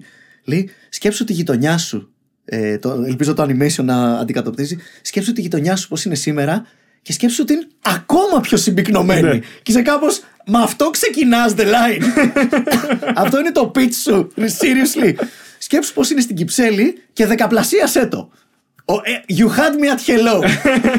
Αλλά έστω το ξεπερνάς. Ναι. Είναι ένα τέτοιο project όπου στην ουσία παίρνουν μια γειτονιά και την αναδιοργανώνουν σε πιο κάθετο ε, τέλος πάντων δομή και μετά Ναι. stretched. Και είναι μια τεράστια γραμμή, μια στήλη μακρόστενη, η οποία είναι μέσα στη μέση του πουθενά, μέσα στην έρημο. Μπράβο. Καθρέφτης από τη μία και από την άλλη και καλά για οικολογικό τέτοιο. Και εκεί μπορούν να κατοικήσουν, ξέρω εγώ, τόσα εκατομμύρια κάτοικοι. Και χάρη σε high speed trains μπορείς να κάνεις πάνω κάτω τη γραμμή σε 20 λεπτά. Και μ, έχει μέσα ό,τι χρειάζεται κάθε άνθρωπος κλπ. κλπ. Και κάθε φορά που κάποιος λέει ότι έχει ό,τι χρειάζεται ο άνθρωπος έχει, μια- όλοι αυτοί οι άνθρωποι έχουν μια τάση να υποτιμάνε τι χρειαζόμαστε. Ακριβώς. Τι χρειάζεται ένας άνθρωπος, φαγητό, νερό, στέγαση, να πηγαίνει στη δουλειά του και να γυρίζει από την εν λόγω δουλειά του. Να, χαρά. όχι, όχι, δικέ μου. Αυτά χρειάζεσαι εσύ από τους ανθρώπους. Εμείς τι χρειαζόμαστε, άστο Άστο, ναι, καλύτερα. ναι, ναι. Είναι, ε, το είδα, η φάση είναι ότι και καλά θέλουν να απομονώσουν και λίγο το ότι μ, στο ισόγειο, ας πούμε, θέλουν να συνεπάρχουν οι άνθρωποι και να επικοινωνούν με τον άλλον και να είναι σε φάση λίγο μια ουτοπία. Τι, τι ωραία περνάμε όλοι εδώ πέρα. Στο κάτω επίπεδο να είναι λέει, τα services που εκεί υπάρχει κάποιου μεταφορές Ναι. προϊόντων κτλ. Και στο πιο κάτω να γίνονται οι οι κανονικές μεταφορές σε high speed trains. Και λέει, πας από το ένα σημείο της γραμμής στο άλλο μέσα σε το πολύ 20 λεπτά. 20 λεπτά κλπ. Και τώρα θέλω να φανταστείτε, ρε παιδί μου, τι δυστοπικός εφιάλτης θα είναι η actual ζωή σε ένα τέτοιο πράγμα. Μαλάκα, ξε με σωλήνες να στάζουν, με πράγματα να σκουριάζουν, με maintenance να μην είναι το ίδιο καλό στα πάνω και τα κάτω. Μαλάκα είναι το Snowpiercer απλά ακίνητο. Και κάτι ακόμα, το budget του για όλα αυτά, έτσι. Ναι. Είναι όσο είναι το ΑΕΠ της Ελλάδας, της Κροατίας και μιας άλλης χώρας. Είναι, λέει, κάτι σε δισεκατομμύρια. 550, τώρα δεν είναι υπερβάλλω, ή 50-500 Ο, Ναι. δισεκατομμύρια. Το οποίο είναι λίγο κάτω από το ΑΕΠ της Σαουδικής Αραβίας που είναι οποίο, τεράστιο. By the way, κάτι τέτοιου είδους mega projects όταν γίνονται, συνήθως να ξέρεις, καλό rule of thumb, διπλασίασε το budget. Λένε ότι κοστίζει 500, ένα τέτοιο είδους θα είναι κυριολεκτικά 1-3. Εντάξει, απλά δεν γίνεται έτσι. 100%. Δεν γίνεται. Αλλά σου λέω, ακόμα και αν γίνει. Καταρχάς, τι ωραία μαλάκα, τι ωραία καθημερινότητα που θα διακόπτεται από κυριολεκτικά χιλιάδες πουλιά τα οποία θα σκάνε σαν καρπούζια. Αυτό δεν ξέρω για κάποιο λόγο. Κάποιος το ξέχασε Ναι, να το δηλαδή. υπολογίσει. Το, τα... Καταρχάς, θα είσαι εκεί μέσα, ένα πράγμα να πάει στραβά, μια τρομοκρατική επίθεση να γίνει, ένας ιός να ξεκινήσει. Έχεις το τέλειο διάβλο διάδοσης μαλάκα ασθενειών. Ναι, Πραγματικά. ναι, ναι, ναι. Είναι τόσο ψαθυρό και ευαίσθητο ρε παιδί μου στον τυχαίο παράγοντα ένα τέτοιο περιβάλλον. Γιατί δεν έχει καθόλου. δεν έχει εύρος. Δεν έχει wiggle room. Δεν έχει αυτό το την, τη σταθερότητα που έχει το ίντερνετ που είναι ξέρεις, δικτυωμένος τεράστιος τέτοιος που ξέρεις πώς είναι ένα δέντρο Ναι. που άμα του κόψεις ένα κλαδί αλλά άμα Line. σου κόψω ένα χέρι επειδή είσαι πολύ πιο το δέντρο είναι distributed organism ε, εσύ είσαι Ναι. focused Ναι, ναι, ναι. organism και γι' αυτό είσαι πάρα, εσύ είσαι πάρα πολύ ευαίσθητος μπορώ με μια καρφίτσα να σε τρυπήσω στο κατάλληλο σημείο και να πεθάνεις ένα δέντρο γελάει ένα δέντρο μπορείς να το κάψεις ζωντανό και να γελάει Μμ. Οκ. Οπότε γενικά τα distributed systems είναι πολύ πιο resilient σε random επιθέσεις του δεύτερου νόμου της θερμοδυναμικής. Ναι, ναι. Αυτό εκεί είναι πραγματικά μια παγίδα έλξης του νόμου του Μέρφυ. Ε, Δηλαδή στο, στο φιλοσοφικό, μαθηματικό, game theory επίπεδο είναι λάθος. Καταλαβαίνω. Πέρα από το όλο ότι είναι εντελώς κόντρα κλασικά, όλοι αυτοί οι μεγάλοι αρχιτέκτονες των ανθρώπινων κοινωνιών, το τελευταίο φράγμα που υπολογίζουν τι είναι η ανθρώπινη φύση. Αυτό ακριβώς εσύ. Είναι, ε, μπαίνει μέσα η φιλοδοξία ότι θα κάνω τώρα κάτι επαναστατικό, κάτι καινούριο. Μεγαλομανία, μαλάκα. Αυτό, έτσι, αυτό ακριβώς. Σταλινικού τύπου μεγαλομανία. Και δεν, δεν έχουμε ξαναδεί αντίστοιχα failed projects. Στα έτσι. ναι, ναι, exactly. δηλαδή. Αυτό που είπε στα Μοιράτα, που ήταν με τα τεχνητά νησιά εκεί, που Ναι. έχουν μείνει απόλυτα. Έχουν μείνει απόλυτα. Και αυτά δεν είναι. Εντωμεταξύ, αυτά είναι και luxury, ξέρω εγώ. Πάρα πολύ ωραίος, ανοιχτός χώρος. Είσαι δίπλα στη θάλασσα. Δηλαδή, κάποια πράγματα της ανθρώπινης φύσης τα ικανοποιεί σε τέλειο βαθμό. Την φυσεοφιλία μας, τη βιοφιλία μας, τη λατρεία μας για ανοιχτούς χώρους. Και ε, by the way, ε, επειδή είμαστε ανθρώπινα όντα ε, και έχουμε συνηθίσει, έχουμε συνηθίσει γενικά η ζωή μας να διανέμεται έτσι. Δι- Because gravity. Έτσι. Είναι πάρα πολύ ξένο η ζωή σου να διανέμεται. Είναι πολύ περίεργο η γειτονιά σου να έχει κατακόρυφη δομή και όχι οριζόντια. Γιατί τα μάτια σου γενικά είναι πολύ πιο εύκολο να κοιτάξουν δεξιά και αριστερά και να αφομοιώσουν δεδομένα από το να κοιτάξουν πάνω, Πάνω κάτω, κάτω, ναι, ναι. και να αφομοιώσουν. Όταν είσαι ακίνητος, έχεις αντίληψη ενός strip τέτοιου, όχι ενός strip τέτοιου. Είναι τόσο κόντρα στην, είναι κόντρα στην ανθρώπινη βιολογία, όχι μόνο στην ψυχολογία ανθρώπινη. Είναι κόντρα στο πώς είναι φτιαγμένο το κορμί μας.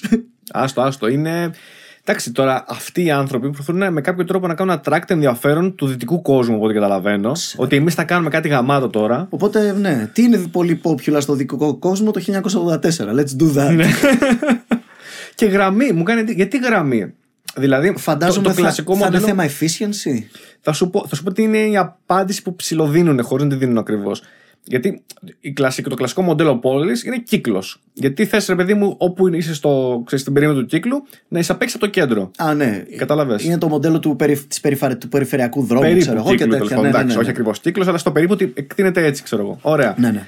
Γιατί γραμμή; Λέει γιατί θα υπάρχουν μικρά κλάστερς μετά που θα αναπτυχθούν ξέρεις, σαν, σαν κύκλοι άλλοι έχοντας σαν κέντρο τη γραμμή, ας πούμε. Ότι και καλά θέλουν να αναπτυχθούν έτσι. Το οποίο είναι πολύ θεωρητικό. Μπορεί να μην γίνει ποτέ έτσι. Ναι, ξέρεις. εντάξει, όχι ότι άμα πάρεις το The Line και ενώσεις τις δύο άκρες και γίνει The Circle, κομπλέ, είμαστε κομπλέ. Όχι, έτσι, όπως είναι. όλα τα προηγούμενα προβλήματα δεν εξαλείφονται. Εξαλείφεται λίγο, ξέρω εγώ, κάποιο πρακτικό πρόβλημα με τις μεταφορές και αυτά, ρε παιδί μου, υποθέτω. Και ότι πρέπει να μετακινήσουν πληθυσμό. Υπάρχουν φυλές που μένουν εκεί τώρα. Κάποια tribes τα οποία Α, ναι. έχουν καταφύγει στον, ε, στον UN γιατί ξέρεις, Μια μας και, διώχνουν. μια και μιλάμε για tribes. Ποιο είναι το πρώτο πράγμα το οποίο έχεις όταν συγκεντρώνεις πάρα πολύ κόσμο σε πολύ μικρούς χώρους, όπως ξέρω εγώ, ένα μεγάλο γκέτο με πολυκατοικίες, ας πούμε, κάτι τέτοιο. Έχεις την τάση στατιστικά να ευνοείς την συνύπαρξη ψυχοπαθών. Αυτός ο ένας στου χίλιους, ο οποίος ευθύνεται για τους μισούς φόνους όμως, αυτοί οι άνθρωποι that can really make a difference, με, το, με την κακή έννοια, ρε παιδί μου, ε, ξαφνικά θυμάσαι αυτά τα clusters που σου έλεγα. Ναι. Ξαφνικά παίρνεις όλα αυτά τα μικρά clusters και κάνεις αυτό. Ναι. Οπότε ξαφνικά έχεις ο ένας ψυχοπαθής, ρε παιδί μου, ο οποίος γίνεται ο κυρίαρχος της πολυκατοικίας, ενώνεται με ψυχοπαθείς με τους οποίους σε κανονικές συνθήκες πόλης ή χωριού δεν θα ερχόταν ποτέ σε επαφή γιατί είναι πολύ πιο distributed τα πράγματα. Ξαφνικά αυξάνεις τις πιθανότητες να δημιουργηθούν συμμορίες τέτοιων ανθρώπων. Ναι, ναι. Οι οποίοι είναι και πολύ χειριστικοί, ξέρουμε, οι αρχηγοί συμμοριών. Ψυχοπαθείς με πάρα πολύ καρίσμα. Αυτό. Το οποίο το έχουμε δει να γίνεται. Κυριολεκτικά γίνεται every time. Κάθε φορά το έγκλημα στις πόλεις που, που συγκεντρώνεται. Στις πιο πυκνοκατοικημένες περιοχές της. Δεν είναι τυχαίο αυτό, παιδιά. Είναι θέμα πιθανότητων. Τα διαγράμματα βεν των ψυχοπαθών τέμνονται πολύ πιο εύκολα έτσι. Κοίταξε, σίγουρα πολλά από αυτά τώρα δεν θα τα έχουν λάβει υπόψη τους γιατί σου λέει εμείς τώρα πάμε να κάνουμε ένα τεράστιο. Ναι, γιατί είναι υπεραπλούστευση. Oh, food shelter. Ναι, τελείωσε. Να πηγαίνεις σε ένα πάρκο; Όχι, δεν θέλω να πηγαίνω σε ένα πάρκο. Και θέματα ασφάλειας. πολλά πράγματα σίγουρα δεν θα έχουν σκεφτεί τώρα, εντάξει. Αλλά γεν- γενικά οι χώρες αυτές στον ε, περσικό κόλπο εκεί. Καλά, έχουν άλλο σύστημα γενικά οργάνωσης και πολιτικό και άστο. Ναι. Α μην το πιάσουμε αυτό. Αλλά δεν ξέρω τι. ε, Εμένα όλα αυτά μου φαίνονται σαν ένα κάποιο κόμπλεξ. Θέλω να δείξω ότι είμαι κι εγώ κάτι Ναι. και θα φτιάξω το ψηλότερο κτίριο του κόσμου. Το Burj Khalifa, ας πούμε έτσι. Ναι, μόνο- Θα χτίσω ουρανοξύστη σαν τη Νέα Υόρκη, γιατί θέλω να μοιάζω κι εγώ με Νέα Υόρκη. Ναι, θέλουμε κι εμείς. Ναι. Be part of the big boys. Ακριβώς. Ναι, παίζει πάρα πολύ αυτός ο ναρκισμό, ρε παιδί μου, ο οποίος διακρίνει τέτοιους ηγέτες καθεστώτων. Ε, γενικά θέλουν ένα μνημείο στο όνομά τους ε, και τέτοιο. Και επίσης αυτοί οι ίδιοι ηγέτες έχουν μια τάση, ρε παιδί μου, να έχουν μια. Προφανώς όσο πιο κοντά συγκεντρωμένους, όσο πιο καλά μαντρωμένα έχουμε τα πρόβατα, τόσο πιο εύκολα τα ελέγχουμε. Άμα είναι όλα τα πρόβατα αντιστοιχεία. Το είδαμε, ας πούμε, στο lockdown. Πολύ πιο εύκολα επιβάλλεις τα μέτρα του lockdown και τις μάσκες και όλα αυτά στο κέντρο της Αθήνας παρά στην Αριδαία. Ε, βέβαια. Έτσι. Γενικά, η, η εξουσία έχει μια τάση να μας θέλει μαζεμένου στο ίδιο σημείο. Ε, ναι, συγκεντρωτισμό. Ναι, για να μας ελέγχει λίγο πιο εύκολα. Παιδιά, εντάξει, πάλι δεν θέλω να ακούγομαι, ξέρεις, δεν το πάω προς Alex Jones και τέτοια. Μιλάμε για πράγματα που από αρχαιοτάτων χρόνων ίσχυαν. Ε, βέβαια. Και εμάς μας αρέσει να ερχόμαστε σε επαφή. Δηλαδή, μας αρέσει να ερχόμαστε σε επαφή με πολύ κόσμο. Το γουστάρουμε, είμαστε κοινωνικά ζώα, ρε παιδί μου. Εντάξει. Με, ο, με πολύ κόσμο, με 100 άτομα περίπου. 100 με 150. Κα, κάπου εκεί είναι το threshold του μέσου ανθρώπου. Σύμφωνοι, αλλά πώς έχεις ακούσει πλέον ότι εμένα μου αρέσει η ζωή στην πόλη, γιατί, γιατί θα βγω έξω και θα δω 100 άτομα κάθε φορά, αλλά 100 διαφορετικά Ναι, άτομα κάθε φορά. Και το βράδυ θα πάρω Ζάναξ. Άλλο αυτό. για, τα, για τις παρενέργειες αυτής της ζωής οι οποίες ε, apparently they take their toll σε, βέβαια, σε βέβαια. σημεία από τα οποία ξέρεις, δεν περιμένεις και δεν είναι απαραίτητα συνειδητά ε, και, και πάω στον ψυχολόγο και κάνω αυτό και είμαι θυσμένος στο τάδε και γενικά ξέρεις, αυτή η κενότητα που μπορεί να νιώσεις μετά από λίγη ζωή στην πόλη ναι, ναι. Είναι, είναι. Αλλά βλέπεις ότι και εμείς το ψιλοεπιζητάμε κάποιες φορές. Μετά, όταν. Δεν ξέρω αν αυτή η ηλικία, αυτή όταν είσαι πιο πιτσυρικά, θες κάτι πιο. vibrant, κάτι δεν το πιο. επιζητάμε ρε μαλάκα όχι, όχι, Όχι. όχι. Δες, δες το παράδειγμα πρόσφατα στο, στο lockdown, στα lockdowns κλπ Είδες κόσμος να είναι ευχαριστημένος με αυτού του είδους pod life; Όχι. Όχι. Αλλά τους έκοψες την, το socialization γι' αυτό. Τους τους έκοψες την κοινωνικοποίηση. Όχι, δεν είναι μόνο αυτό, ρε παιδί μου. Ακόμα και, σε, ακόμα και σε χωριά που ήταν κοινωνικοποιημένοι και δεν τους επηρέασε και ιδιαίτερα. Ακόμα και εκεί, ρε φίλε, δεν υπήρχε. Ήταν σε φάση, όχι, αυτή τη στιγμή είμαι χειρότερα από ό,τι ήμουν πριν. Όχι πολύ χειρότερα, αλλά μπορούν να αναγνωρίσουν ότι δεν είναι βελτίωση της ζωής τους αυτό. Ναι. Είναι κάποιος συμβιβασμός στην καλύτερη. Για το κοινό καλό. Στην καλύτερη είναι μια θυσία. ναι. Ε, όταν το καλύτερο best case scenario είναι η θυσία, δεν ξεκινάς πάλι με τις καλύτερες είμαστε καλά. τέτοιες. Είναι αυτό που λέγαμε στην αρχή. Πως φαντάσου την κυψέλη ακόμα πιο πυκνή. Μμ. Δεν, δεν ξεκινάς καλά. Το πας Φάση, περίεργα. Κάνε ναι. και εσύ τη θυσία να ζήσεις στο The Line και τι κερδίζουν. Στην ουσία, τι σου λένε ότι είναι τα benefits. Τα benefits είναι περισσότερο στο περιβάλλον. Ναι. Και ξέρεις, τελικά πρέπει να επικαλεστούν το global warming, ας πούμε, για να το δικαιολογήσουν. Αυτό είναι το ένα και το άλλο που Αν λένε, πρέπει να πας εκεί, το άλλο που λένε είναι ότι και καλά όταν θα ζήσεις σε ένα χώρο στον οποίο δεν θα έχεις να κάνεις με δρόμους αυτοκίνητα. Δηλαδή τώρα εμείς ζούμε σε ένα περιβάλλον το οποίο είναι λίγο πολύ μιξαρισμένο το ένα με- μαζί με το άλλο. Δηλαδή Ναι. έχουμε και κόσμο που ζει σε σπίτια του και δίπλα ένα δρόμος. ναι, ναι, ναι. Τι που θέλουν να τα απομονώσουν αυτά. Το αν αυτό θα δουλέψει. δεν θα δουλέψει γιατί το έχουμε ήδη δοκιμάσει. Ναι. Το έχουμε δοκιμάσει σε κάποιες πόλεις όπως η Καμπέρα, ε, πολλές σοβιετικές πόλεις του παρελθόντος, η Μπραζίλια είναι έτσι, οι τεχνητέ Μπράβο, ναι. οι τεχνητές πρωτεύουσες. Έτσι, το έχετε δει. Που είναι αυτό που λέω εγώ τα μαρμαρένια λόνια. Που ρε παιδί μου, εδώ είναι η τεράστια πολυκατοικία που μένουν όλοι, εδώ είναι η τεράστια φάμπρικα που δουλεύουν όλοι, εδώ είναι το τεράστιο highway με 8 λωρίδες σε κάθε κατεύθυνση που χρησιμοποιούν όλοι για το πέρα δόθε και ενδιάμεσα δεν υπάρχει τίποτα. Το έχουμε δοκιμάσει ήδη αυτό το μοντέλο, δεν δουλεύει. Ε, και εδώ είναι το κοινό diner όπου τρώνε όλοι. Οπότε να, shelter, work, food, τι άλλο θες. Θέλουμε πολύ περισσότερα. Θέλουμε να είναι μπλεγμένα. Δεν είναι, είναι- θέλουμε οι γειτονιές μας να μοιάζουν με μυρμηγκοφολιέ. Ε, ναι, δεν θέλουμε αποστηρωμένα πράγματα. Γιατί αν ρωτήσεις κόσμο, δεν του αρέσει. Άμα κάποιος που έχει Θέλουμε τρέξει. σταυροδρόμια που θα καθόμαστε και θα σχολιάζουμε κόλους. Ναι. Ακριβώς. Θέλεις να βλέπεις πράγματα. Θε να βλέπει. Θέλει η γιαγιά να κουτσομπολέψει τους περαστικούς. Και αυτό δεν είναι πολυτέλεια. Είναι ανάγκη όπως είναι το φαγητό. Το φαΐ πήγα να πω, αλλά φαγητό. το, το σκάτω, σαν θα το φτιάξουμε στο μοντάζ. Μην είμαι ανησυχείτε, σίγουρος. το έχουμε. Ναι, ναι, ναι. Το έχουμε, το έχουμε, το έχουμε. Ναι. Θα το σώσουμε. Είναι, είναι, είναι ρε. Αλλιώς, μα πρώτα απ' όλα. ε, τα- αυτό έχει εξελιχθεί organically έτσι. Έτσι το γουστάραμε να γίνει. Δεν είναι ότι απλώς ναι, ψηφίσαμε μα με τα το έβαλε πόδια μας. κάποιος. Ναι, ναι, ναι, ναι, exactly. Θα είναι έτσι. Έτσι γουστάραμε τη φάση. Και τελικά όταν ταξιδεύεις, πιο πολύ γουστάρεις τις πόλεις που είναι στην Ιταλία που είναι αυτό το πράγμα. Λίγο, ναι, μεν λίγο πιο άναρχο, Ναι. αλλά έχεις το πεζοδρόμιο εδώ, το τραπέζι εκεί και Ναι. χαζεύεις και περνάει το αυτοκίνητο ΣΥΡΙΖΑ. Δεν πειράζει. γάμισε Είμαστε το. λίγο το baby bear, ρε παιδί Ναι. μου, στις πόλεις. Όχι εντελώς άναρχο, τύπου φαβέλα, όχι εντελώς ε, ε, τέτοιο τύπου καμπέρα, όχι εντελώς τετράγωνο και δετερμινιστικό τύπου καμπέρα, ρε παιδί μου και Μπραζίλια. Just right. Ακριβώς. Θέλουμε- Θέλουμε αυτό. Το πόρτ μας δεν θέλουμε ούτε καυτό ούτε κρύο. Θέλουμε ένα just right. Άστο, είναι. μ, Δεν Τι- ξέρω. Α, by the way, τι όψη έχει αυτό το just right; Δεν έχω ιδέα. Και δεν χρειάζεται να έχω ιδέα. Απλά άστο να γίνει και αυτό που θα γίνει, μάντεψε. Θα είναι αυτό που θέλουμε. Ναι. Είναι ναι, φάση- ναι, ακριβώς. Είναι σε φάση, έχουμε ήδη αυτό που θέλουμε. Είναι αυτό το οποίο θέλουμε. σε, σε κουράζουν όμως. γιατί εγώ δεν γουστάρω καθόλου τις πολυκατοικίες, παράδειγμα. Γουστάρει τη φάση να μένεις σε διαμέρισματα με άλλους, ή θα γουστάρεις και λίγο πιο άπ- άπλωμα τύπου Αμερική που έχει δει τα σπίτια ξέρεις, που είναι λίγο πιο. Ξέρεις τι θα γούσταρα, ρε φίλε; Δεν θα με ενοχλούσε καθόλου μια πολυκατοικία αν η πολυκατοικία μου ήταν λίγο σαν χωριό. Δηλαδή, αν στην πολυκατοικία μου γνωριζόμασταν όλοι και ήμασταν όπως βλέπω κάποιους χωριανού με, με τα κουτσομπολιά μας, γιατί έχει και τα αρνητικά το αυτό. Ε, βέβαια. με τις σύντριγγε, με τα κουτσομπολιά, με, με, με, με, με, θα ήταν πολύ πιο ανθρώπινο. Έτσι. Ε, όπου απολαμβάνεις και τα καλά και τα κακά. Αναγκαστικά σου λέω, βάζω και τα κακά του χωριού. Ναι. Έτσι. Τα δέχομαι.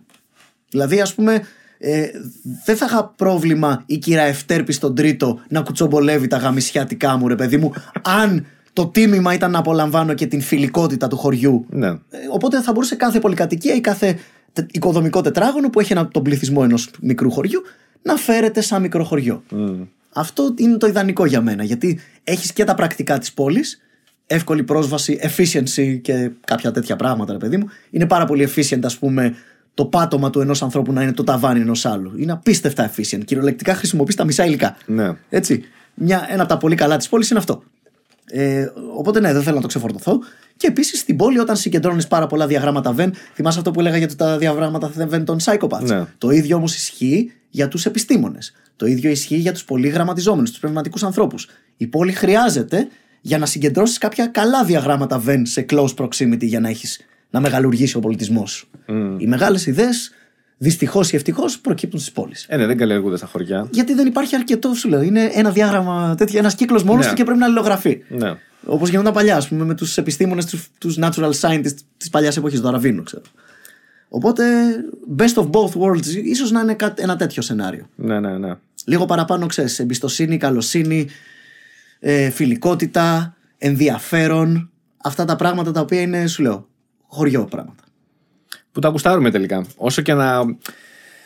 Όσο και να προσπαθούμε να, και να θέλουμε να είμαστε ανεξάρτητοι κτλ. Τελικά, κατά βάθος ή τουλάχιστον μεγαλώνοντας, ίσως το Αυτό- εκτιμά καλύτερα. Ήμουν έτοιμος να. έτσι. You beat me by Ναι. one second, μαλάκα. Όσο μεγαλώνεις, τα διαπιστώνεις αυτά. Όπου ξέρεις, η...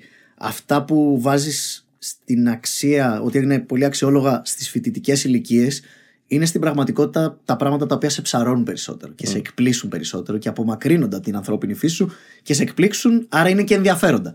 Γιατί εκείνες τις ηλικίες είσαι ανοιχτά και θες stimuli. Οπότε οτιδήποτε σου προσφέρει ένα πρωτότυπο stimulus, αυτόματα νομίζω, πιστεύω, νομίζω ότι είναι και καλύτερο ηθικά ή καλύτερο πρακτικά ή γενικά, ξέρετε τι είναι καλύτερο, σε οδηγεί σε μια καλύτερη ζωή. Όχι απαραίτητα. Μμ. Ακριβώς, ακριβώς. Ε, Τελικά πάλι επιστρέφω στην ανθρώπινη φύση, ρε παιδί μου, με την έννοια ότι τι είναι η ευτυχία, ρε παιδί μου. Ξέρεις, ε, ο- αν έπρεπε να ορίσω την ευτυχία, ξέρω εγώ, είναι πράγματα τα οποία ε, σε φέρνουν κοντά στις βασικές ανθρώπινες τέτοιες. Δηλαδή, τα πράγματα τα οποία σε κάνουν ευτυχισμένο στη Σαβάνα το 40.000 π.Χ. είναι πάνω κάτω τα ίδια πράγματα που θα σε κάνουν ευτυχισμένο και φέτος. Όπως τα πράγματα τα οποία είχαν ωραία γεύση τότε, έχουν την ίδια. Το σπανάκι είχε σκατά γεύση και εκεί και εδώ. Δεν Οκ. άλλαξε τίποτα. Ναι, η ζάχαρη, το αλάτι και το λίπος μαλάκα το είναι delicious πάντα και παντού. Όπου και αν πας δεν υπάρχει. Ακριβώς. Οπότε αντίστοιχα το να έχεις μερικούς καλούς φίλους. Το να έχεις μια καλή οικογενειακή ζωή και μια καλή κοινότητα γύρω σου. Παιδιά, ξέρω εγώ, όχι απαραίτητα δικά σου, αλλά γενικά ξέρεις, κουτσούβελα να τρέχουν γύρω και να παλεύουν. Τέτοιου τύπου πράγματα, πολύ βασικά πράγματα, είναι, ας το πούμε, είναι νόστιμα για τον εγκέφαλό μας. Όπως η ζάχαρη είναι νόστιμη για το στόμα μας, γιατί, γιατί έχει, πολλούς, ε, έχει πολλά θρεπτικά συστατικά και την κυνηγάμε ενστικτοδός. Οπότε η θεωρία της ευτυχίας μου είναι περίπου έτσι. Βλέπεις όμως ότι πλέον, επειδή έχουμε, έχουν αλλάξει λίγο οι ανθρώπινε σχέσεις. Εντάξει, δεν θέλω να ακούσω σαν ε, πολύ boomer, αλλά, Oh, θα it's το, okay. αλλά θα το πω λίγο. Φυσικά. λίγο. Γιατί εγώ έχω παρατηρήσει ένα πράγμα που είπα και λίγο πριν για, τους, ε, για κατοικίδια και σκύλους. Πάρα πολλοί άνθρωποι που έχουν πάρει κατοικίδιο και ειδικά και στο lockdown που είχαμε λίγο και την απομόνωση. Και πλέον πολύ, είναι, είναι λίγο σαν το εύκολο φαγητό και το, το σπιτικό. Παίρνεις με ένα κατοικίδιο την άμεση, το άμεσο reward της, ε, του συναισθήματος, του κάνεις κάλυψη του Ναι, Είναι κενό που θέλεις, την τα αγάπη. McDonald's της αγάπης Ναι, στους ας σκύλους πούμε. λίγο. Ναι, οκ. Που ό,τι και να του Πολύ κάνεις καλό. και σκατοχαρακτήρας να είσαι, θα σε αγαπάει, ρε παιδί μου, ο Ναι, ναι, σκύλος. ναι. Με τον άνθρωπο δεν είναι ακριβώς έτσι, φίλε. Ναι. Με τον άνθρωπο θα πρέπει να κάνεις συμβιβασμούς. Άμα είσαι μαλάκας, θα σου κάνει call out τη μαλακία που κάνεις. Ναι, δεν ναι, θα ναι. σ' αρέσει αυτό. Επίσης, ο άνθρωπος, το παιδί, σε αντίθεση με το σκύλο, δεν θα ακούει τυφλά κάθε εντολή που του λες Ε, και δεν θα ενστερνίζεται και θα εσωτερικεύει κάθε θεωρία που του λες. Έχει δική του προσωπικότητα, φίλε. Το οποίο είναι από τα fascinating πράγματα, πιστεύω, του να είσαι γονιός, παιδί μου. Να ανακαλύψει ότι το παιδί δεν είναι κλόνος σου. Ναι. Αλλά, ω ναι, είναι ξεχωριστό άτομο, Ξεχωριστή μαλάκα. οντότητα. Ναι, oh my god. Ναι, okay, ναι. Λογικό, αλλά τώρα που το βλέπω, ξέρεις. Εκπλήσωμαι. Ακριβώς. Και βλέπω ότι πολλοί λοιπόν επαναπαύονται με αυτό, ή τουλάχιστον όχι επαναπαύονται. Είναι αυτό. Παίρνουν την εύκολη, το εύκολο συνέστημα. Ναι, Έτσι, δεν και μαγειρεύουν, πάνε McDonald's. Ναι, και σου λέει αφού βολεύομαι με αυτό, γιατί να ζοριστώ πολύ με την. Ε, ξέρεις, με τη συγκατοίκηση ή με τον άλλον άνθρωπο, είναι, με, να ανεχθώ Ε, τη μαλακία του άλλου κτλ. Αυτοί οι άνθρωποι είναι οι πρώτοι στην ουρά για το The Line. Είναι αυτοί που θα πάνε στο The Line, τους εύχομαι καλό ταξίδι, καλά ξεμπερδέματα και good riddance. Παρεπιπτόντω. Δεν, δεν θα μας λείψουν και πάρα πολύ. Είναι τώρα που το σκέφτομαι, όσο σκέφτομαι αυτό το The Line, είναι λες και είναι ανθρώπινο.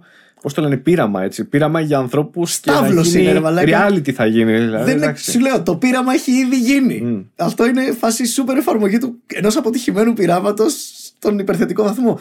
Σαν.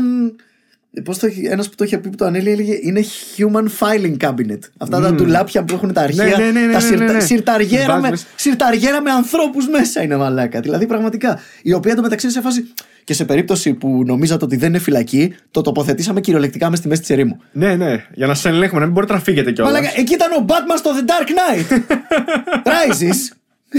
Μέσα από εκεί το μπουντρούμι προσπαθούσε να ξεφύγεις. Ναι, Σε φάση και να ξεφύγεις από το The Line. Πού θα πας, πας; ναι. Και σε φάση.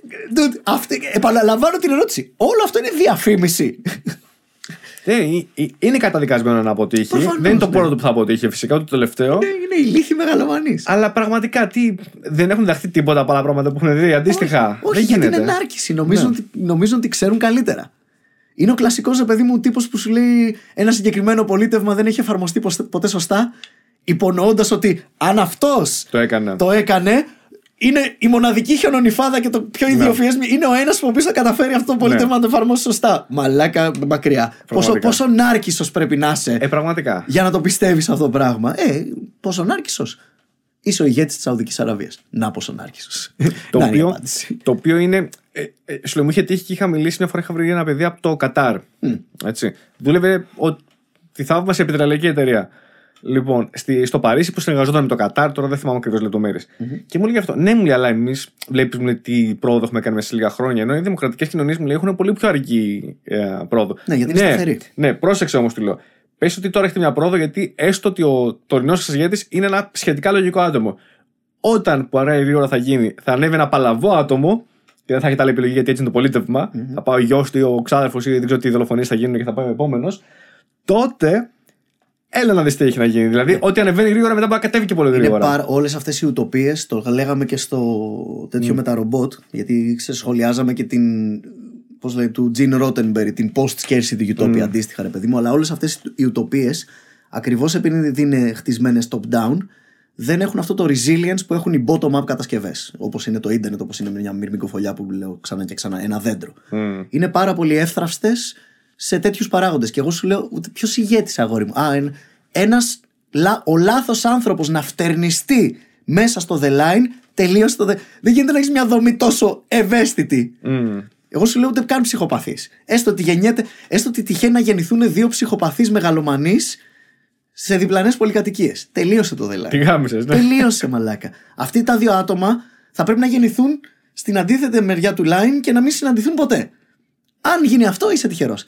Πόσα χρόνια θα πάει. Κάποια στιγμή θα τύχει αυτό. Ναι, Κάποια ναι. στιγμή θα γεννηθεί ο τρελός ηγέτης. Και λοιπά και λοιπά. Που, αυτό. Οπότε όλη αυτή η πρόοδος, η κινέζικου τύπου πρόοδος, είναι πάρα πάρα πολύ ψαθυρή. Και κυριολεκτικά στην περίπτωση της Κίνας. Όπου σιγά σιγά ξέρεις, τα, νοσο, τα θρηλυκά νοσοκομεία που χτιζόντουσαν σε πέντε μέρες, παιδιά έχουν αρχίσει ήδη και γκρεμίζονται. Τα φράγματα που χτιζόντουσαν σε μια εβδομάδα, μάντεψε. Είναι το ίδιο με τα κινέζικα ρούχα τα οποία είναι ακριβώς αυτό που νομίζεις. Και μια που μιλάμε για Κίνα, είδες τι παίζει με επίσκεψη Νάνση Πελόζη, Ναι, ναι. Ταϊβάν κτλ. Είναι- Θα σχολιάσουμε American Politics η, καθόλου; η Νάνση Πελώτη πάλι μεθυσμένη ήταν. Ρε μαλάκα, τι έγινε; Κάτε. Πάλι το box wine κατανάλωνε Τι φάση. μαλάκα και γαμηθεί και πήγε. Τι κάνεις εκεί; Εντάξει, χαίρομαι. Ε, είναι, μ' αρέσει που αψηφίσανε κινέζικες απειλές. Μόνο αυτό. Ναι. Γενικά, ο, ο, οποιοδήποτε, οποτεδήποτε, οπουδήποτε αψηφίσει κινέζικη απειλή, μπράβο. Κατά τα άλλα, δεν ήταν πάρα πολύ έξυπνη κίνηση προφανώς. Ήταν απλά power play, ξέρω εγώ. Θα μπορούσε να είναι λίγο πιο διπλωματικό, λίγο πιο στρατηγικό. Και επίσης είναι ξεκάθαρα δεν, δεν είναι για τα συμφέροντα της Δύσης, της Αμερικής, άρα και της Δύσης. Είναι για τα συμφέροντα της Νάνσης της Πελώση. Πιστεύεις έχει, θα γίνει κάποιο escalation, πώς το βλέπεις, είναι απλά έτσι λίγο. Πιθανόν. Πιθανόν, ρε φίλε. Δεν, δεν, δεν μπορώ να. Δεν, Παγκόσμια γεωπολιτική εννοείται. τώρα γάμισε. με. Εννοείται, εννοείται, Δεν εννοείται. μπορώ να σου προβλέψω, αλλά το ότι δεν είναι θέμα αν, είναι θέμα πότε με την Κίνα και την Ταϊβάν. Ελπίζω, ρε παιδί μου, οι μελλοντικοί ηγέτες της Αμερικής να προσφέρουν λίγο καλύτερο αντίπαλο δέος για να μην ξεθαρεύουν. Γιατί εντάξει, μαλάκα. Ο Biden. Αυτό είναι το θέμα για μένα. He looks weak, dude. Μπράβο. Είμαστε σε. Όταν όσο είναι ασταθή. Δηλαδή λένε ότι είναι επικίνδυνο να έχεις μια δυνατή Αμερική. Ακόμα πιο No. επικίνδυνο να έχει μια αδύναμη Αμερική. γιατί μετά Ναι, αυτό. δεν ξέρεις τι γίνεται. Ακριβώς. Παραπονιόμασταν για την Αμερική ως world police. Είδαμε ότι όταν κάνει πίσω μαλάκα, βλέπεις τι γίνεται. Κάποιος άλλος θα ανέβει να γίνει world Αυτό είναι police. το πρόβλημα. Και θέμα- ποιος θα είναι. Προφανώς, όπως και εσείς, αγαπητοί τηλεθεατές, έτσι και εγώ, ο ιδανικός μου κόσμος είναι χωρίς κανέναν world police. Αλλά, gun to my head, διάλεξε έναν, δεν θα πω ούτε τη Ρωσία ούτε την Κίνα. Θα πω την Αμερική. Είναι the devil you know. Ναι, The devil you know. Δηλαδή, ξέρεις τι έχει να ναι γίνει. they may be a son of a bitch, but they're our son of a bitch. Ακριβώς. son of a bitch. Γιατί ξέρεις τι έχει να γίνει μετά; Έχουμε μια δύναμη Αμερική, μια stabi-, Ναι. η οποία έχει, αρχίζει και αποδυναμώνει.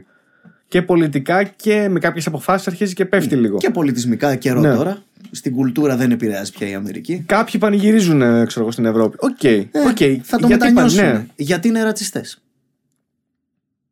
Απλά δεν γουστάρουν Αμερικανούς. Οκ, δεν γουστάρεις ναι, Αμερικανούς. πες Τον μου, εαυτό τον γουστάρεις. Ζεις στη Δύση και- και Ναι. στην Ελλάδα, μαλάκα, έχεις δει πόσο ρατσιστές είναι οι άνθρωποι στους Αμερικάνους. Καλά, πάρα πολύ. Εμείς Μαλάκα. μεγαλώνουμε σε αυτό το μικρό κόσμο όμως. Απίστευτο. Είναι φάση, ξέρεις, άμα βγάλεις τη λέξη Αμερικάνους και βάλεις Εβραίο, ας πούμε. Μαλάκα, τα πράγματα που βγαίνουν από το στόμα του. κο- Θυμάστε, μαλάκες, Έλληνες να πανηγυρίζουν την 11η Σεπτεμβρίου. Ε, βέβαια το θυμάμαι. Τι στο. Και what ήμουν the σε φάση, fuck, τι dude? συμβαίνει, ναι. Τι φα, εντάξει, οκ, είναι λίγο αγαθοβιόληδες, Ναι, οκ. Αλλά- Αλλά, By the way, αυτοί οι αγαθοβιόληδες πήγαν στο φεγγάρι και εσύ δεν πήγες. Έτσι. Αλλά 2.000 κόσμος πέθανε, σκοτώθηκε. Δεν πέθανε, σκοτώθηκε. Είναι λίγο. Δεν awkward. είναι χαζί, Ναι. είναι το ένα το άλλο μαλάκα, έχουν IQ χαμηλό. Ξέρεις, άμα βάλεις μαύρους, βγάλε τη λέξη Αμερικάνου και βάλε τη λέξη μαύρου. Όλοι οι μαύροι είναι χαζοί και αγαθοβιόλιδες. Και. τε- Holy shit, dude! Τι είναι Τι, αυτό; τι βγαίνει από το στόμα σου; Κάποιος θα το κόψει σε κλιπάκι αυτό; Ναι. Όχι. Εντάξει, υπάρχει. Εμείς μεγαλώσαμε και σε μια Ελλάδα 80s, 90s που ήταν πολύ. Αντι, το αντιαμερικανισμός ψιλοπούλαγε και πολιτικά. Δηλαδή το εξαργύρωνε με τα πολιτικά. Σε ψηφίζανε, έτσι. Δεν, δεν πάνε να το, πι- το πιστεύανε. Δεν νομίζω το πιστεύανε. Ήταν λίγο του τύπου Δεν μ' άρεσε ο Τιτανικός. Ναι. Γιατί άρεσε σε όλους, ρε παιδί μου, και ήταν the shit. Ενώ στην πραγματικότητα μια χαρά βεράσανε και απλά το κρύβανε. ρε παιδί. Καλά, Έπαιζε πάρα ταιριάρε πολύ. μεταξύ. Ναι. Μισώ την Αμερική, κυριολεκτικά σχεδόν το 95% των πραγμάτων πάνω μου στο σπίτι μου είναι αμερικάνικο ή αμερικάνικη εφεύρεση, ξέρω εγώ.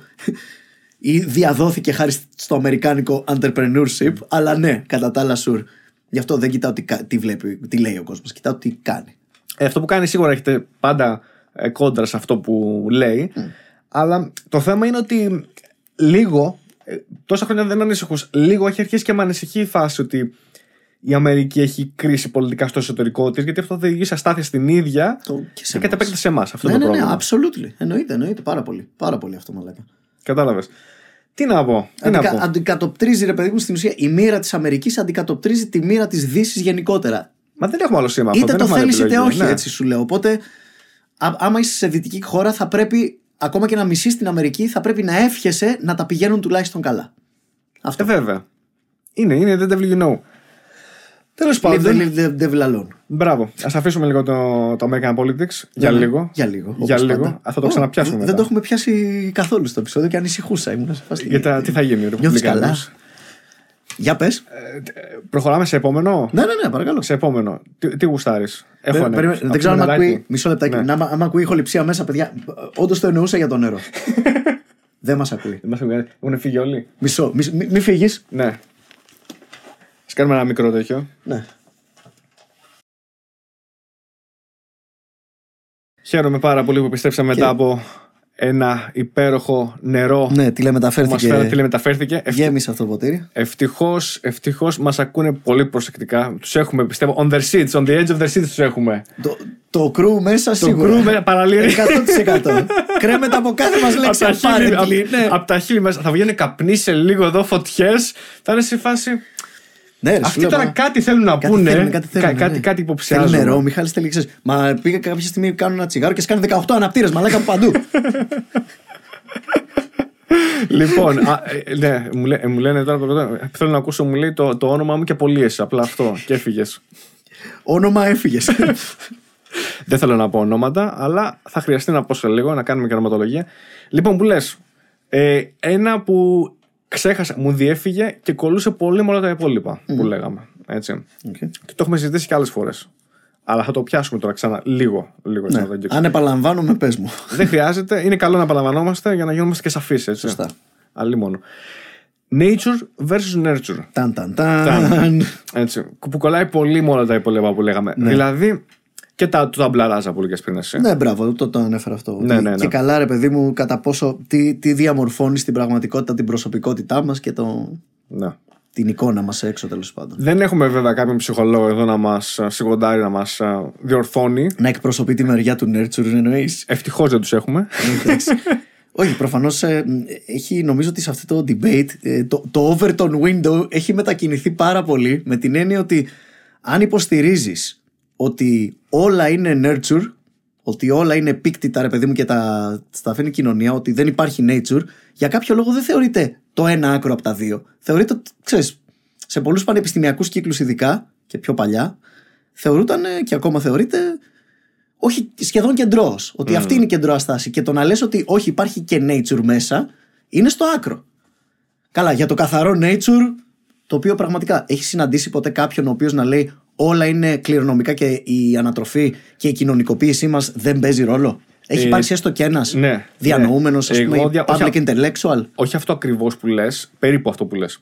Ρε παιδί μου, πώς αντίστοιχα υπήρχε μια ολόκληρη σχολή σκέψης, όχι ένας και δύο, μια ολόκληρη, και υπάρχει ακόμα, μια ολόκληρη σχολή σκέψης που λέει ότι δεν υπάρχει ανθρώπινη φύση και όλα είναι επίκτητα. Ναι. Το αντίστοιχο άλλο άκρο. Υπάρχει σχολή. Όχι, δεν σου λέω σχολή σκέψης. Έναν άνθρωπο βρες μου. Που να λέει τόσο ακραία. Ωραία. Θα σου πω έναν που είχα διαβάσει. Για με. Λοιπόν, δεν θυμάμαι. Μλοντίνοφ είχε ένα περίεργο όνομα. Λέοναρντ Μλοντίνοφ, νομίζω. Και είχε γράψει το υποκατωφλική σκέψη. Και ανέφερε ένα παράδειγμα, Ποιο; νομίζω είναι αυτός. Υποκατωφλική σκέψη. Η OK. subconscious, δηλαδή κάτω από Ναι, το ναι, ναι. υποσυνείδητο. Οκ.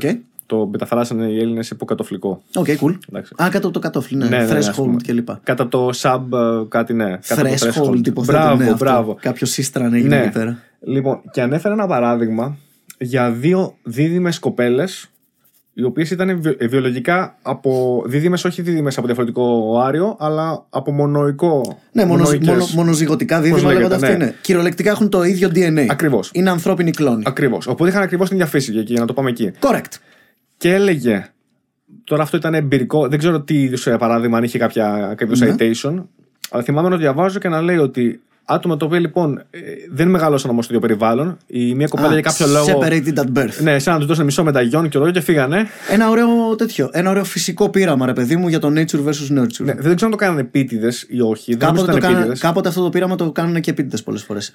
Για να μην στα πολύ λόγο, ένα χαρακτηριστική, μια χαρακτηριστική φοβία που είχε αναπτύξει η μία από τις δύο κοπέλες. Ναι. Δεν θυμάμαι τώρα δυστυχώς τη λεπτομέρεια, μπορούμε να το ψάξουμε μετά να το βρουμε να το συμπληρώσω κάπου.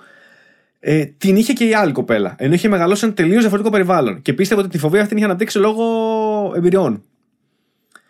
Α, και στην πραγματικότητα, ναι, όλο τυχαίω η δίδυμη Όλο αδερφή της, τυχαίως η είχε οποία- ακριβώς την ίδια περίεργη ναι, φοβία. Η οποία μεγάλωσε στην άλλη άκρη του κόσμου, Ναι. σε άλλη κοινωνική τάξη, με άλλους ε, γονείς. Αυτό το κάνανε, παιδιά. Ειδικά στα 70s γινόταν πάρα πολύ αυτό. Με σκοπό, by the way, αυτό το πείραμα, το να πηγαίνουν οι άνθρωποι σε ορφανοτροφία και λέγανε: Άμα είναι να δώσετε τους δίδυμους σε ξεχωριστά σπίτια, άμα δεν τους θέλουν και τους δύο, και τύχει να πρέπει να τους δώσετε σε ξεχωριστά, φροντίστε να είναι όσο διαφορετικά γίνεται. Και εμείς θα έρθουμε σε 30 χρόνια, ρε παιδί μου, να τσεκάρουμε. Με την, αυτό το πείραμα το είχαν κάνει κάποιοι αυτής της σχολή σκέψης που σου λέω, του Nurture Only, με σκοπό προφανώς είχαν το δικό τους Ακριβώς. μπάι. Έλα όμως που το πείραμα βγήκε εντελώς διαφορετικό και οι δίδυμοι επιστρέφανε. Μαλάκα κυριολεκτικά υπάρχει ιστορία με διδήμους που στα 30 τους χρόνια είχαν ραντεβού να πάνε στο ίδιο γραφείο για το follow-up interview. Και σκάσανε με ίδια ρούχα, είχαν ίδιες σχεδόν δουλειές. Ο ένας ήταν πυροσβέστης, ο άλλος ήταν πυραργό. Οι γυναίκες τους ήταν σχεδόν ολόιδιες και είχαν παρόμοιες καριέρες. Η μία ήταν δασκάλα, η άλλη ήταν υπηαγωγός. Και οι δύο είχαν ένα χασαπολάστιχο εδώ πέρα, το οποίο τσικ, τσικ, τσικ, το πειράζανε.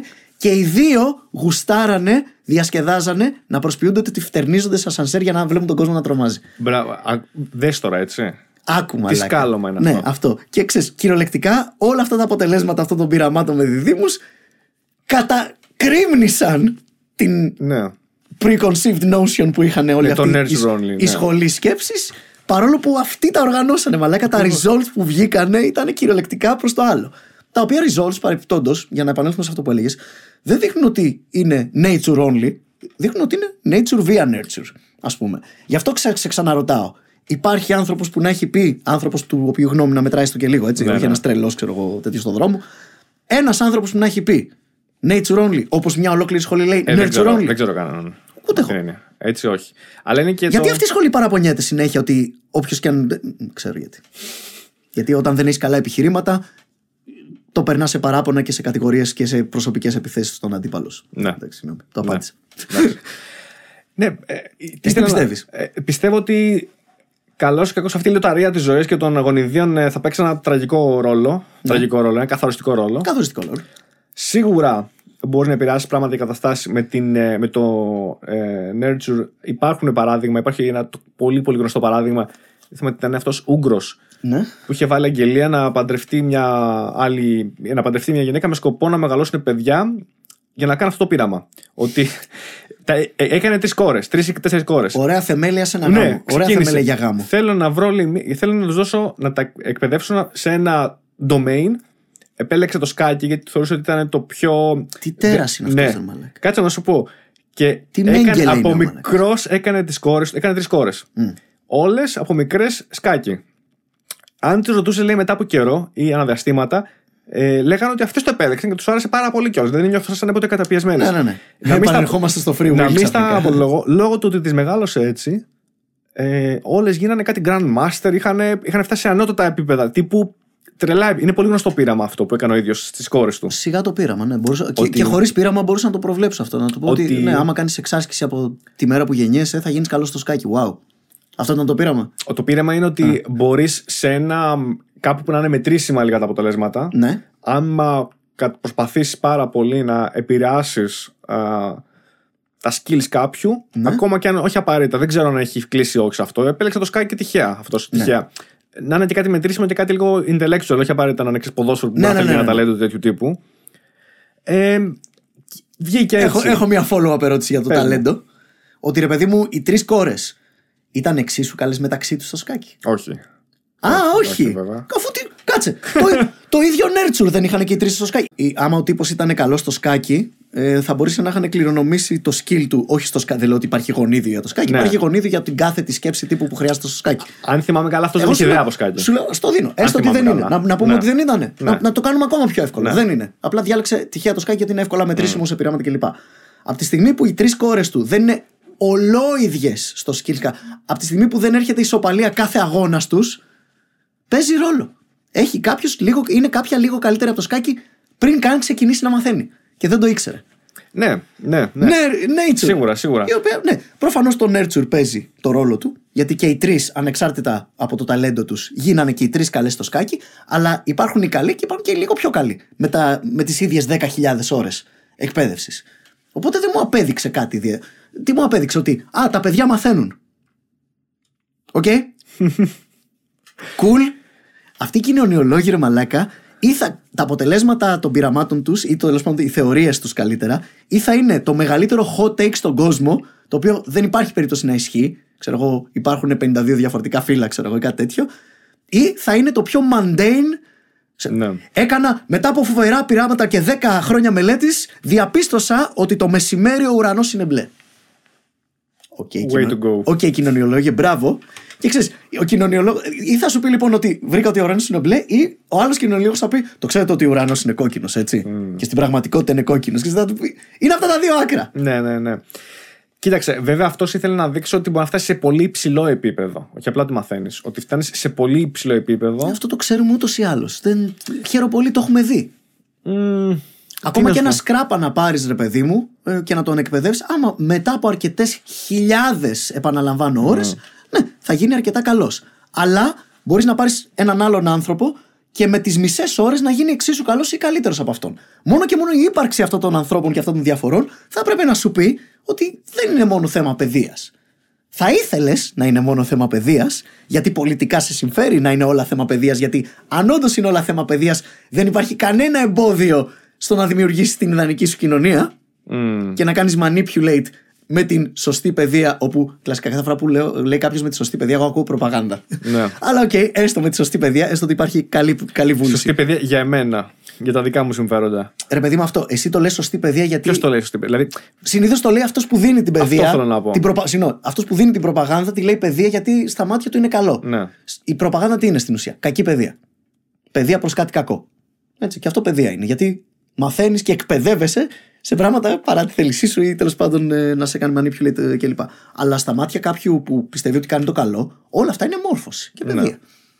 Έτσι, δεν, το- και δεν τον κατηγορώ. κατά Φαντάζομαι μία αν ρωτούσε το Χίτλερ για την νεολαία των, ε, ξέρω εγώ. ποια Παιδεία, νεολαία σωστή ήταν, ε, παιδεία. Η χιτλερική νεολαία. Ναι. Σύμφωνα με Μπράβο. τον Χίτλερ, έπαιρνε την πιο σωστή παιδεία που Ακριβώς. έχει υπάρξει ποτέ. Και Absolutely. είμαι σίγουρος το πίστευε κιόλας. Δεν το έλεγε έτσι για να το πει. Ναι, Α, ναι, ε, 100%. Ναι. Πίστευε ότι έκανε το καλό το ιδανικό και για να κάνεις ομελέτα πρέπει να σπάσει μερικά αυγά. Το πόσα αυγά, βέβαια, τώρα. Στα νούμερα τα χαλάμε, ξέρεις. Κάπως έτσι. Οπότε ο man μα okay, απέδειξε ότι με πάρα πολλή εκπαίδευση μπορείς να γίνεις καλό σε κάτι. Οκ, ναι, παρακάτω. Με πάρα πολύ εξάσκηση. Ναι, και εκπαίδευση και λοιπά και λοιπά. Δεν απέδειξε κάτι φοβερό. Ε, Δηλαδή δεν απέδειξε ότι α, ε, μπορώ να πάρω οποιονδήποτε και να τον κάνω οτιδήποτε. Ε, Again, μπορείς να πάρεις ένα παιδί και να τον κάνεις κακιστή. Αυτό απέδειξε. Μμ. Αλλά ας πούμε εμένα, να πάρεις εμένα όση σωστή παιδεία και να μου δώσεις το, με τον LeBron James δεν θα παίξω ποτέ στην ίδια ομάδα. Με τον Παβαρότη δεν θα τραγουδήσω ποτέ στο ίδιο θέατρο. Και μ, υπάρχει και μία διακρίνω ρε φίλε και σε αυτή τη σχολή σκέψης που θέλει ντε και καλά για κάποιο λόγο θέλει πραγματικότητα να μην συμφωνεί με την παρατήρηση τέλος πάντων αλλά σου λέω θα ήθελε πάρα πολύ και υποστηρίζει ότι είναι όλα nurture υπάρχει και ένας φθόνος Φυσικά υπάρχει. Υπάρχει ένας μια μικρό έτσι όχι μια μυρωδιά ξέρεις τι λέω ένας υπόηχος κάτι ένα, μια επίγευση Ε, η βάση είναι ο φθόνος. Α, ναι, ναι. Για μένα. Λυπάμαι, αλλά η Ευχαριστώ. βάση δεν είναι Στο- καν και- πια και πιο εγώ βάση, άρωμα. Η βάση ήθελα να είναι, πω, ναι. απλά σε έκανα να το πεις εσύ. cool. Είναι το, το βασικό στοιχείο, το βασικό συστατικό στοιχείο είναι αυτό. Αυτό είναι νομίζω ότι είναι over intellectualizing παλιού καλού ανθρώπινου φθόνου μαλάκα. Είχες ακούσει να ποτέ; Ναι. ψοφήσει η κατσίκα του γείτονα Αυτό. Αυτό, σε ακαδημαϊκή θεωρία. αυτό ακριβώς. Έχεις ακούσει πολλές φορές που έλεγε ότι εντάξει, και εγώ αν έκανα αυτό θα ήμουν έτσι. Και εγώ αν είχα λάβει από τους γονείς μου ή από την κοινωνία ή από τον Ναι, χύψη φορέα αυτού του χύψη εκπαίδευση, θα είχα γίνει κι εγώ έτσι. Η απάντηση μου σε αυτό και από ό,τι φαίνεται η απάντηση της επιστήμης σε αυτό είναι όχι απαραίτητα φίλε. Ακριβώς. Ίσως δεν αποκλείεται αλλά μην, μην το... No, not necessarily. Υπάρχει τείχος. Σου, Και το έχω- βλέπω ρε μαλάκα. σου έχω πει για το. ε, Το αναφέρεις σου νομίζω και ο Τζόρνταν Πίτερσον πολύ συχνά στα ομιλίες του, που είναι πολύ awkward, αλλά το κάνει για να. Γιατί οφείλει να το. Αυτό θέλει να το κάνει, ξέρεις. Δεν, το- δεν Κλασικό κολώνει ιδιαίτερα. Ταρακούνημα με hot take Ναι. από Jordan Peterson. Ε, ναι. Για όσους λέει πιστεύετε ότι απλά είναι θέμα εκπαίδευσης και θέμα nurturing. Ο Αμερικανικός στρατός, πριν βάλει κάποιον ξεκινήσει βασική εκπαίδευση, σε οποιοδήποτε οικοτομία, δεν λέμε για Navy SEALs και υψηλό επίπεδο, το πιο απλό επίπεδο. Ναι, ναι, ναι, να γίνει Ωραία. τακτικός στρατός. Μπράβο. Περνάει από κάποια τεστ α, IQ. Ναι. Όσοι σκοράρουν χαμηλότερα από ένα threshold που έχει βάλει ξέρω, 70-80, δεν, δεν τους παίρνει καν. Δεν, δεν ξε- Γιατί πιστεύουν ότι με βάση αυτά που ξέρουν ήδη, δεν θα μπορεί να κάνει ούτε τα βασικά που χρειάζεται. Θα κάνει πιο πολύ κακό παρά θα βοηθάει. Ναι. Ξέρετε λέει πόσοι απορρίπτονται στατιστικά. Και έλεγε ένα πολύ μεγάλο ποσοστό. Γιατί μεγάλο ποσοστό εννοώντας ένα 10%, 15% κάπου εκεί. 20% δεν ξέρω. κάπου Εγώ τόσο. θα, θα, θα απέρριπτα το 50% για λόγω εξορισμού. Το 50% έχει IQ κάτω του μετρίου. Δεν λέμε καν κάτω μετρίου, λέμε κάτω του κατώτατου ορίου που χρειάζεται, που έχει Α. βρει ο Αμερικανικός στρατός που χρειάζεται Ε, για να κάνει τα βασικά. Στην ουσία είναι από ποιο σημείο της καμπύλης Γκάους και από εκεί θα απορρίψω. Μπράβο. παιδί μου. Ναι, ναι, ναι, οκ. Έστω ότι είναι τώρα δεν θυμάμαι τον αριθμό, έστω ότι είναι 10%. Ναι, Ας ναι, μην ναι. υπερβάλλουμε. 10%. Οκ. Ξέρετε, λέει, τι είναι να λέτε. Και μιλάμε για τον Αμερικανικό στρατό που έχει κάθε συμφέρον να πάρει έστω και το παραμικρό που μπορεί από κάποιον. Δηλαδή έχουν guess. τεράστιο συμφέρον Ναι, ναι, ναι. να έχουν κόσμο και μεγάλο στρατό. Ναι, αλλά κατά μία έννοια δεν έχουν γιατί ο κάθε στρατιώτης και new recruit είναι και μια επένδυση την οποία θες να σου αποφέρει. Ναι, Επενδύει το φαντάρο. Ε, Εννοώντας ότι, ότι θέλουν και το πιο μικρό που μπορεί να δώσει κάποιος, ότι θα το εξαντλούσαν, το, θα βάζαν το τρέσχοντο όσο είναι πιο χαμηλά, ρε Α, παιδί, ναι, με ναι, αυτή την ναι, με έννοια. αυτή την έννοια. Ναι, ναι, ναι, κατάλαβα την Για να πάρουν όσο πιο πολλά μπορούν. Ναι, ναι, ναι. Δηλαδή δεν έχουν κανένα συμφέρον να απορρίπτουν κόσμο. Θέλουν. ναι ψα, ψαρεύουν με δίχτυ. Μπράβο, αυτούς που θέλουν να κάνουν έτσι τους στέλνουν. Δεν είναι ότι ξέρεις, το παίζουν δύσκολο. Δεν είναι Harvard, ας πούμε, ή ξέρω εγώ, MIT. Καταλαβαίνω. Ναι. Θέλουμε κρέας για τα κανόνια. Μπράβο. δηλαδή. Λοιπόν, είναι αναλώσιμοι. Ναι. Τους στέλνουμε. Σκέψου λέει, έστω ένα, ότι απορρίπτουν ένα 10% και τους λένε ότι απλά δεν είστε. Δεν δεν είναι ότι σας θέλουμε, δεν είστε δεν έχετε την ικανότητα. Ναι. Δεν μπορούμε να σας εκπαιδεύσουμε Αυτό. να είστε ε, ξέρεις, χρήσιμοι. Σκέψου λίγο κάτι τέτοιο να το πεις τώρα σαν κοινωνία, ότι για να το λέει ο Αμερικανικός στρατός, πιθανότητα ισχύει και στο επίπεδο κοινωνίας. Απλά δεν το λέμε. Προφανώς. Ότι ένα 10% του πληθυσμού δεν μπορεί να είναι αξιοποιήσιμο. Είναι πόσο awkward αλήθεια, αν ισχύει είναι. Ισχύει 100% Ναι. και άμα Και πας τι σε- κάνεις με αυτό μετά; Πήγαινε σε ένα χωριό τη δεκαετία του 50 και πες υπάρχει 10% αυτή τη στιγμή στο χωριό που είναι κυριολεκτικά χαμένη υπόθεση και μη αξιοποιήσιμο. Και θα σου δείξουμε το ναι, είναι αυτός, είναι αυτός και είναι αυτός. Δεν τους. Και by the way, δεν σημαίνει ότι θα τους πετάξουμε στον Κιάδα. Ναι, έτσι. δεν... ακριβώς. Αυτό είναι το θέμα. Ότι για κάποιο λόγο πάρα πολλοί ακούν αυτή την άποψη του Jordan Peterson και του κάθε Mm. Jordan Peterson και για κάποιο λόγο συμπληρώνουν από μόνοι τους μια επόμενη πρόταση την οποία κανείς δεν λέει. Νομίζουν ότι άμα πεις κάτι τέτοιο, άρα αυτούς δηλαδή είναι αυτό, να τους πετάξουμε στον Κιά. Δεν είπε ποτέ κανένας κάτι τέτοιο. Δεν είπε να τους αντιμετωπίσουμε άνισα. Αντίθετα, αυτούς πρέπει να τους αντιμετωπίζουμε ε, ε, όχι άνισα, πιο ευνοϊκά από το μέσο όρο. Πρέπει να τους νταντεύουμε λιγάκι, ρε παιδί μου, αυτά τα κομμάτια του πληθυσμού, με μεγάλη μας χαρά. Έτσι. Αλλά δεν θα κοιτάξω, δεν θα κρυφτώ πίσω από το δάχτυλό μου και θα προσποιηθώ ότι δεν είναι ντάντεμα. Ακριβώς. It's fine. Υπάρχουν πάρα πολλά μέλη του πληθυσμού που είναι ανίκανα να προσφέρουν στην κοινωνία. Λέγονται μωρά. Παράδειγμα. Ή παιδιά ή οτιδήποτε. εντάξει. Ναι. Λέγονται άνθρωποι πάνω από 70 χρονών. That's- με χαρά μου να τους γυροκομίσω, ρε παιδί. Δεν έχω κανένα πρόβλημα. Αλλά δεν θα προσποιηθώ ότι είναι εξίσου χρήσιμη στην κοινωνία με έναν άντρα ή μια γυναίκα 35 χρονών. Βέβαια, τώρα εμείς λέμε για άτομα που είναι 35 χρονών και δεν μπορούν να προσφέρουν. Ε, Εντάξει, υπάρχουν και Λέμε κάποιες για αυτούς εξαιρέσει τώρα. εκεί, ρε παιδί μου. Υπάρχουν κάποιοι άνθρωποι που έχουν διανοητική καθυστέρηση, που μπορεί να έχουν κάποια άλλα skills, ας πούμε. Μπορεί να είναι ο άλλος, ξέρω εγώ, autistic genius και να ζωγραφίζει τέλεια. Φανταστικό skill, δεν χρησιμεύει στη σύγχρονη κοινωνία. Σε μια κοινωνία αρ- ζωγράφων μπορεί να ήταν ο πρωθυπουργός. Δεν ζούμε σε αυτή την κοινωνία. Οπότε it's- δεν λέω ότι δεν είναι ούτε καλό ούτε κακό. Είναι αυτό που είναι. Είναι αυτό που είναι. Και μάλιστα, μπράβο μας που σαν κοινωνία σιγά σιγά έχει βρει έστω και κάποιους τρόπους και κάποια οχήματα για όλους αυτούς τους ανθρώπους να τους απασχολεί. Και να τους κάνει έστω να νιώθουν χρήσιμοι, ρε παιδί μου, ή έστω και να είναι και λίγο χρήσιμοι. Είναι μεγάλη δυσκολία όμως για μια κοινωνία η οποία βλέπεις αυτό που λέγαμε πριν με το αυτοματοποιούνται δουλειές κτλ. Όλο και περισσότεροι άνθρωποι θα μπορούν να κάνουν contribute όλο και λιγότερο. Δηλαδή, ε, βασικά, όλο Α. και περισσότεροι θα κάνουν contribute όλο και λιγότερο. Ναι, ναι, ναι, κατάλαβα τι λες. Επιστρέφουμε στο προηγούμενο. Ναι. Οπότε αναγκαστικά θα έχεις άτομα τα οποία δεν μπορούν να προσφέρουν. Τι τους κάνεις, τους κόβεις από ένα μισθό και τους έχεις και είναι οκ. Αυτό δεν δημιουργεί πρόβλημα γιατί όμως ο άλλος είναι σε αδράνεια όλη μέρα. Δεν είναι πρόβλημα. Ω, καλά είσαι. Ναι, αυτό το, το, το, είδαμε τι πρόβλημα δημιουργεί. Ειδικά η αδράνεια ψυχολογικά είδαμε τα τελευταία δύο χρόνια με τα lockdown. Που, Μπράβο. που, εντάξει, εκεί δεν ήμασταν αδρανείς λόγω ε, τεράστιας αφθονίας, λόγω AI που να κάνει όλες τις δουλειές μας. Ήμασταν για άλλο λόγο, αλλά Ναι. το αποτέλεσμα του πειράματος ήταν το ίδιο. Ε, αντί να εκμεταλλευτούμε τον παραπάνω ελεύθερο χρόνο, ε, να, να βελτιώσουμε πράγματα, όχι απλά μείναμε σταθεροί, γίναμε χειρότεροι. Ε, Είμαι, σ- by the way, φίλε που το βλέπεις, είμαι σίγουρος ότι εσύ είσαι μια εξαίρεση που στην πανδημία το εκμεταλλεύτηκες και έμαθες μια δεύτερη ξένη γλώσσα και έγραψες ένα βιβλίο και λοιπά. Τους μισούμε όλους αυτούς. Ναι, ναι, ναι. Έτσι. Αλλά παιδιά, οι περισσότεροι ξέρετε πάρα πολύ. Έτσι. Μπάφι, τσόντες, ζάναξ, σεξ και τέτοια πράγματα, μαλάκα. Αυτό ήταν. Ε, Αναλωθεί. Οι ευγενεί στην αρχαία Ρώμη. Ξέραν από τη στιγμή που γεννήθηκαν ότι αν θέλουν μπορούν και να μην μοχθήσουν ποτέ στη ζωή τους. Τι το κάνουν αυτό το προνόμιο; Λιώσανε στα όρια, στο φαΐ και το κρασί. Πλουσιόπεδα. Κάποια πλουσιόπεδα, έτσι προφανώς Ξέρω σαν τι λες. παράδειγμα. Απλά προσπαθώ να φέρω παραδείγματα ανθρώπων που σε, ένα, σε μια ουτοπία που όλα είναι άπειρα τα αγαθά ξέρω, και δεν υπάρχει post-scarcity πώς είναι να... Προσπαθώ να βρω παραδείγματα στο σημερινό και το κόσμο του παρελθόντος ανθρώπων που ξέρουν από την επι- από την επιμέρα που γεννήθηκαν αν θέλουν δεν θα μοχθήσουν ποτέ. Προφανώς τα περισσότερα ξου- πλουσιόπεδα το ξεπερνάνε και γίνονται κανονικοί άνθρωποι. Κάποια πλουσιόπεδα το ξεπερνάνε ακόμα περισσότερο και μεγαλουργούν. Αλλά ξέρεις πάρα πολύ καλά ότι κάποια πλουσιόπεδα καταλήγουν, ειδικά στις πιο νεαρές ηλικίες, καταλήγουν να βυθίζονται στην παρακμή, Ναι. τα ναρκωτικά και τα ψυχολογικά προβλήματα. Και μια και λέμε για ψυχολογικά προβλήματα, αυτή η αδράνεια και η α- η απραξία και η έλλειψη φόβου πείνας και η έλλειψη φόβου θανάτου και η, η έλλειψη μόχθου, όχι απλά να απασχολούμε δηλαδή για κάποιο χόμπι, να απασχολούμε για κάτι για να μην πεθάνω. Έστω και pretend. Χρειάζεται για την ψυχολογία μας. Και η υπερβολική άνεση μας βγάζει κάποια ψ- actual μετρήσιμα ψυχολογικά προβλήματα. Διάσπαση προσοχής, δυσφορία φύλου, ε, ανορεξία, η μοντέρνα κατάθλιψη.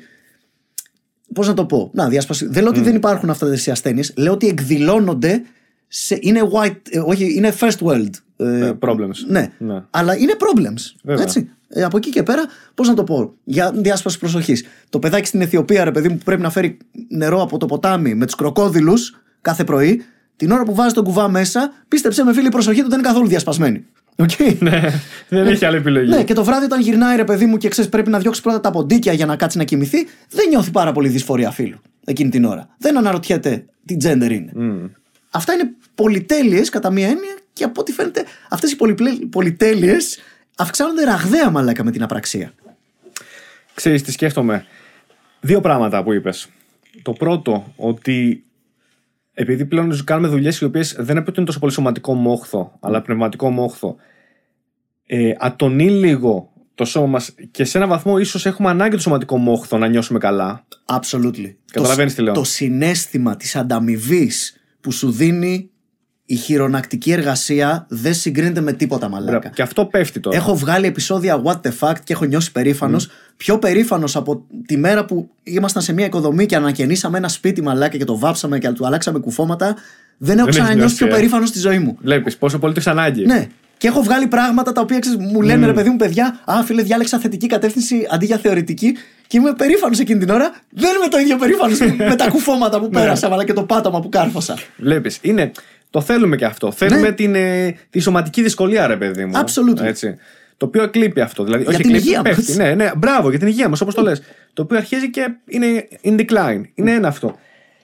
Το δεύτερο, Ένα από τα κακά που θα φέρει ένα UBI, για παράδειγμα, είναι και αυτό. ναι, Απραξία και ψυχολογικά προβλήματα τα οποία πάντα από ό,τι φαίνεται είναι μπαγάζια που φέρνει αυτή η απραξία. ναι, ναι. Και το δεύτερο, Το δεύτερο έχει να κάνει με το γεγονός ότι όταν βρισκόμαστε σε αδράνεια, δηλαδή όταν δεν έχουμε. Εμείς νιώθω ότι είμαστε λίγο problem solving machines.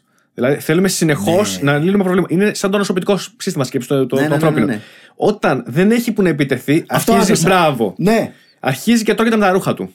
Ναι, ή μετα... στην ουσία στρεφόμαστε στον ψυχολογικό, στον εσωτερικό κόσμο. Είτε τον δικό μας και Ναι. γινόμαστε καταθλιπτικοί, είτε τον εσωτερικό κόσμο των άλλων και Ναι. γινόμαστε κάρε. Τι που- είναι το φίλο μου αυτό που πίστευα; Είναι αυτό έτσι; Είναι. ε, Και αρχίζουμε και τρογόμαστε με μικρολεπτομέρειες για, για να ανακαλύπτουμε προβλήματα στα οποία μετά πρέπει να λύνουμε. Η πολύ αμπελοφιλοσοφία βλάπτει. Η λίγη δεν βλάπτει καθόλου, πάει την κοινωνία μπροστά. Αλλά υπάρχει ένα amount φιλοσοφίας και self-reflection που κάνεις που πλέον περνάς σε ε, diminishing returns τέλος Ναι. πάντων, να το πούμε έτσι. Οπότε πιστεύω ότι πλέον υπάρχουν πολλές αυτοάνωσες. Δηλαδή αυτοάνωσες ασθένειες. Ψυχασθένειες. Ναι. ναι, ναι, ναι, ναι, ναι, absolutely. Οι οποίες φίλε μου. βγαίνουν στην επιφάνεια λόγω ακριβώς έλλειψης δυσκολιών. Να το πω έτσι. Ναι, αυτό. Ε, ε, οι οποίες τι είναι στην ουσία; Είναι μ, οι προτεραιότητές μας ξαφνικά, ο- το όλο σύστημα προτεραιοτήτων μέσα στο κεφάλι μας ε, παθαίνει. μπλουλ, Ναι. πετάει σπίθες. Και πράγματα τα οποία έχουν στην πραγματικότητα προτεραιότητα, όπως αυτά που έλεγα πριν, τα μυστικά της ευτυχίας, ξέρω εγώ. Τα μυστικά της ευτυχίας καταρχάς είναι α, να έχεις ένα γεμάτο στομάχι. Ναι, αλλά στο ένστικτό σου, στο πυθικάκι εδώ πίσω, το γεμάτο στομάχι δεν συνδέεται με σούπερ μάρκετ. Συνδέεται με μόχθο, με κυνήγι, με συλλογή, με υπομονή, με αρετές. Για να, για να, είσαι, για να έχεις γεμάτο στομάχι στον κόσμο όπου εξελιχθήκαμε στην Αφρικανική Σαβάνα, πρέπει να έχεις και κάποιες αρετές. Εξυπνάδα, συνεννόηση με άλλους κυνηγούς. Ε, παρατηρητικότητα για να εντοπίσεις τους καρπούς που θα συλλέξεις μητρική στοργή για να μην πεθάνει το παιδί σου. Τέτοια βασικά πράγματα είναι πράγματα τα οποία συνοδεύουν μικρές πράξεις μας τα οποία τα έχουμε ξεχάσει πλέον. Οπότε όταν πηγαίνεις στο σούπερ μάρκετ μονίμως για το φαΐ σου και δεν βλέπεις παραδείγματα στον εαυτό σου να εξασκείς αυτές τις αρετές που στους προγόνους μας φέρανε το actual φαΐ είσαι σαν να παθαίνεις αβιταμίνωση ρε παιδί μου λιγάκι αυτό και οι, οι συνθήκες του lockdown πήγαν αυτή την αβιταμίνωση στο μέγιστο Ναι, ναι. δεν είχαμε αρε- αρετή για να δείξουμε στον κόσμο, για να δικαιολογήσουμε όλα τα Amazon πακέτα που ερχόντουσαν στο σπίτι μας. Ναι, ναι, ναι. Καταλαβαίνεις; Ακριβώς. Έπαιρνες απλά ένα reward χωρίς να νιώθεις ότι έχεις κάνει κάτι. Exactly. Και αυτό μας τρέλανε, μαλάκα. Μας, πα- εμένα προσωπικά με τρέλανε. Στην Αγγλία όσο ήμουν ειδικά. Και κάτι ακόμα. Ε, με αφορμή κάτι που έβλεπα για τον ε, Ασχήλο. Ναι. Είναι γνωστό στην Ελλάδα, αλλά δεν είναι τόσο γνωστός όσο άλλοι συγγραφείς. Καλά, μην νομίζω ότι είναι τόσο γνωστός. Για, για πες μου. Εντάξει, παιδί, θέλω να πω ότι άλλοι είναι πιο In- γνωστοί. Ξέρω, εγώ. enlighten ο me. Αριστοφάνης φαντάζομαι είναι πιο γνωστός σαν ε, Α, ναι. brand name ή σαν όνομα από τον Ναι, ναι. Εσχύλο. Είναι και γνωστός και ο Σοκράτης, Εσχύλο. Ο Αριστοτέλης, ναι. Ναι. ε, ο Εσχύλο λένε ότι. Και δεν ξέρεις ένα group τους σκληρούς καριόλιδες ιστορίας. Α, ναι. Εντάξει, τα Ναι, παλικάρια λοιπόν είχαν κάνει. Από, εκεί- Δυνατό, από εκεί το δυνατό είδα. group. Μπράβο. Shout out στα παιδιά. Μπράβο, Μπράβο, μπράβο. Κάνετε καλή δουλειά, συνεχίστε. Φοβερή. Λοιπόν, οι σκληροί λοιπόν της ιστορίας είχαν ανεβάσει βίντεο για τον Αισχύλο. Αυτό που δεν ήξερα είναι ότι ήταν ο, ο celebrity της εποχής στους συγγραφείς. Ναι, μεν άλλοι Α, είναι. οκ. αλλά Ο λόγος που δεν το ξέρω. Είχε πάρει ό,τι βραβείο υπήρχε, ρε παιδί μου. Α, οκ. Τα αντίστοιχα Όσκαρ, ό,τι θες. Είχε πάρει όλα. Τα έχεις σαρώσει. Ω, Οκ, cool. Αλλά επειδή ο man ε, τα, έγγρα- τα έργα του δεν έχουν ε, μείνει πολλά, δεν έχουν διασωθεί πολλά, είναι πλέον λιγότερο γνωστό σε εμάς. Οκ. Και επειδή άλλοι, άλλους, σε άλλους έργα έχουμε πιο πολλά, τους έχουμε λίγο πιο πολύ και παίζονται πιο, πιο, πιο, πιο πολύ αναγκαστικά. Έτυχε να βρούμε τα δικά Μπράβο. σου. Αλλά δεν Ή να σωθούν, Δεν το ναι. ήξερα ότι ήταν the shit ο Αισχύλος. Cool. Ήταν the shit και ήταν και πολύ σκληρός καριόλης. Γι' αυτό και του κάνανε βίντεο, έτσι. Α, οκ. Ο τύπος ήταν, ξέρω εγώ, πολεμοχάρης. Πίστευε ότι είχε συμ- συμμετάσχει σε πολλές ε, μάχες. Φρόντιζε και το σώμα του. Πίστευε, ότι, πίστευε πολύ ακράδαντα το νους υγιής εν σώματι υγιεί. Ναι, ότι, ναι. Αλλά πρέπει να γράφεις κιόλας, πρέπει να είσαι ενεργός. Και έπαιζε πολύ on the edge στην κοινωνία στα ήθη της. Δηλαδή με τα κείμενά του. Στο τέλος είχαν στραφεί πάρα πολύ εναντίον του. Ακριβώς γιατί δεν δίσταζε. Ήταν controversial στην ουσία. Πολύ, Σήμερα πολύ. θα τον λέγαμε controversial. Σήμερα το λέγαμε stand-up comedian.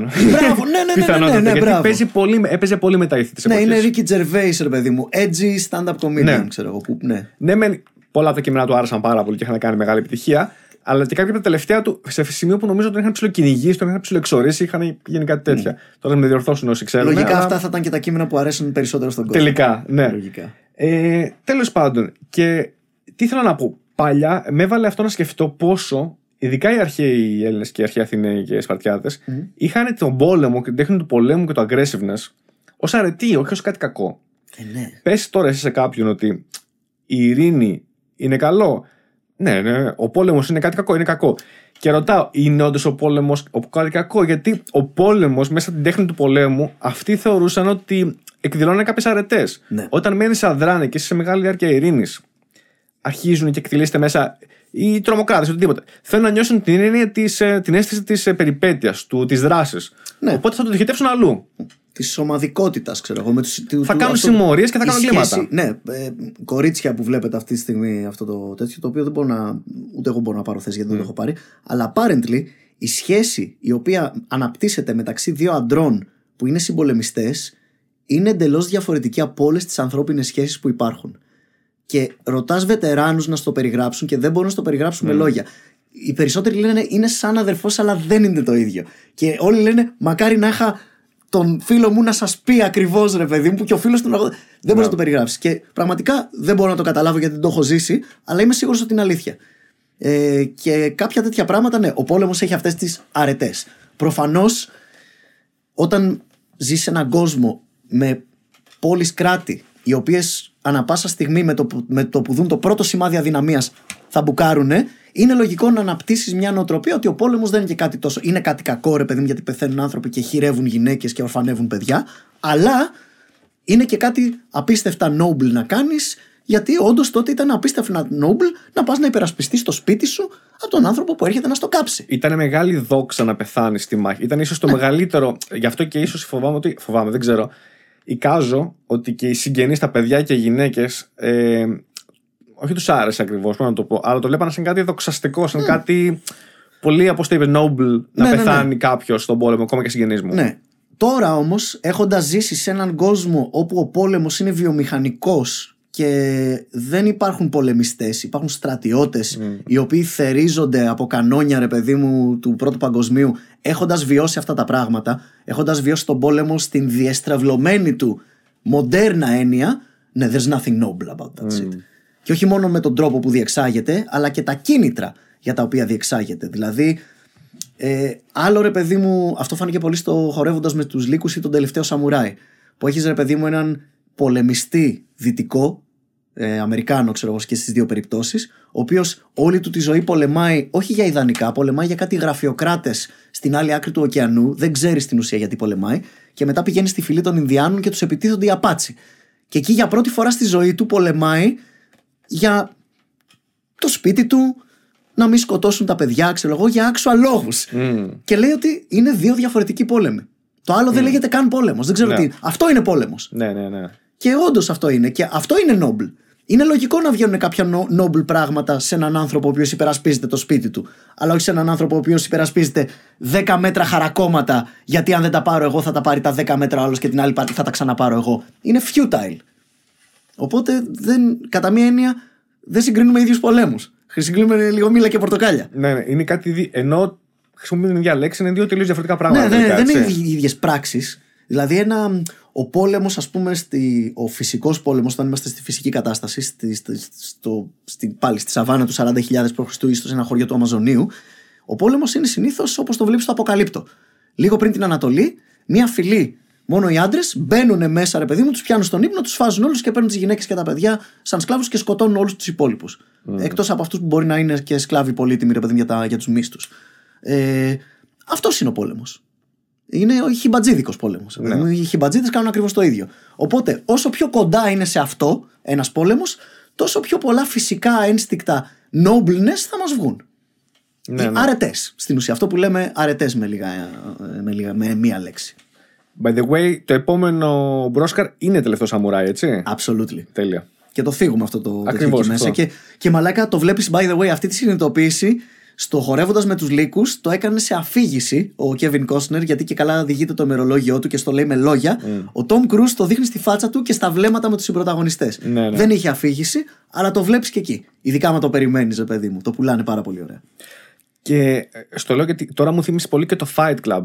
Γιατί ε, απλώς συνδέεται λίγο με το ότι την, πώς εκδηλώνεται η ανάγκη του, του άντρα που ζει σε μια σύγχρονη κοινωνία που τον έχει ψηλοκάνει Ναι, που, που, Αδιάφορο. που όλε αυτές τις αρετές που λέμε, ρε παιδί μου, ότι ο άλλος τις βαφτίζει τοξική αρσενικότητα ε, κλπ. κλπ. Ναι, ότι σε ένα τέτοιο κόσμο. Και by the way, ε, αυτές τις αρετές που εκδηλώνονται στον πόλεμο, η αυτοθυσία, τέτοιου τύπου πράγματα, ακριβώς επειδή πλέον στην safe κοινωνία που ζούμε δεν έχουμε την ευκαιρία να τα βιώσουμε, πού τα βιώνουμε, στα video games. Ναι. Είχα έναν φίλο κοινωνιολόγο, ο οποίος έκανε ένα paper για, τα, για τις ε, κοινωνικές interactions που γίνονται μέσα σε μια ομάδα Call of Duty. Μμ. Και παρατήρησε ρε παιδί μου και μετά από συνεντεύξεις και τέτοια ότι το πιο, οι μεγαλύτερες στιγμές και οι αγαπημένες στιγμές ρε παιδί μου των συμμετεχόντων ήταν όταν κατά λάθος ρε παιδί μου για μια στι... εξομοιωνόντουσαν τέτοιες στιγμές όπου ξέρω εγώ είναι έχουν σκοτώσει τον τάδε, αλλά δεν έχει σβήσει η υγεία του, είναι απλά incapacitated και πρέπει να βγει κάποιος να τον χιλάρει. Και λέει: Καλύψτε με, θα πάω να τον χιλάρω γιατί είναι ο αρχηγός. Και με αυτοθυσία βγαίνει Ναι, έξω ναι. κλπ. Και, και μαλάκα, μα το Θεό, έχω τέτοιες αναμνήσεις από την gaming ζωή μου σαν φοιτητής και οι λίγες στιγμές που θυμάμαι είναι τέτοιες Είναι αυτές, μικρές. Ναι. Και σου- αυτή τη στιγμή θυμάμαι που σου εξηγώ, το κάνω εικόνα. Είναι στην πίστα Καρεντάν Call of Duty Ναι. ένα βράδυ, εγώ με το Βαγγέλη Μαλάκα και άλλους φίλους και θυμάμαι την αυτοθυσία που έκανα, ρε παιδί μου, για να πάω να σώσω την ομάδα. Γιατί είχε. τε- όχι ότι θα χάναμε πόντους. Αυτό ήταν το κόστος. ναι, αλλά αυτό ήταν το. ε, εκείνη τη στιγμή το έχεις προσωμιώσει ότι αυτό είναι το, πράγμα, το μόνο κόστος για σένα. Ναι, ήταν, δηλαδή. ήταν the closest I've ever been σε αυτά τα συναισθήματα και σε αυτές τις αρετές που μόνο που οι παππούδες μου ζήσανε στα αλήθεια. Ναι. Εντάξει, δεν, δεν ξέρω αν το τίμημα του να ζήσω τέτοιες αρετές είναι να πεθάνει ο μισός κόσμος. Βέβαια. Οπότε, αυτό, στην ουσία αυτό διαλέξαμε. Ναι. Επιλέξαμε ότι ξέρεις κάτι, από το να νιώθουμε αυτά τα noble τέτοια, χίλιες φορές να μην πεθαίνουν ε, τα παιδιά μας, διόρθωση, η γη μας ε, στη, στον πόλεμο. Ναι. Και για μένα είναι πάρα πολύ καλό Good- trade-off. good call. Good trade, good trade-off.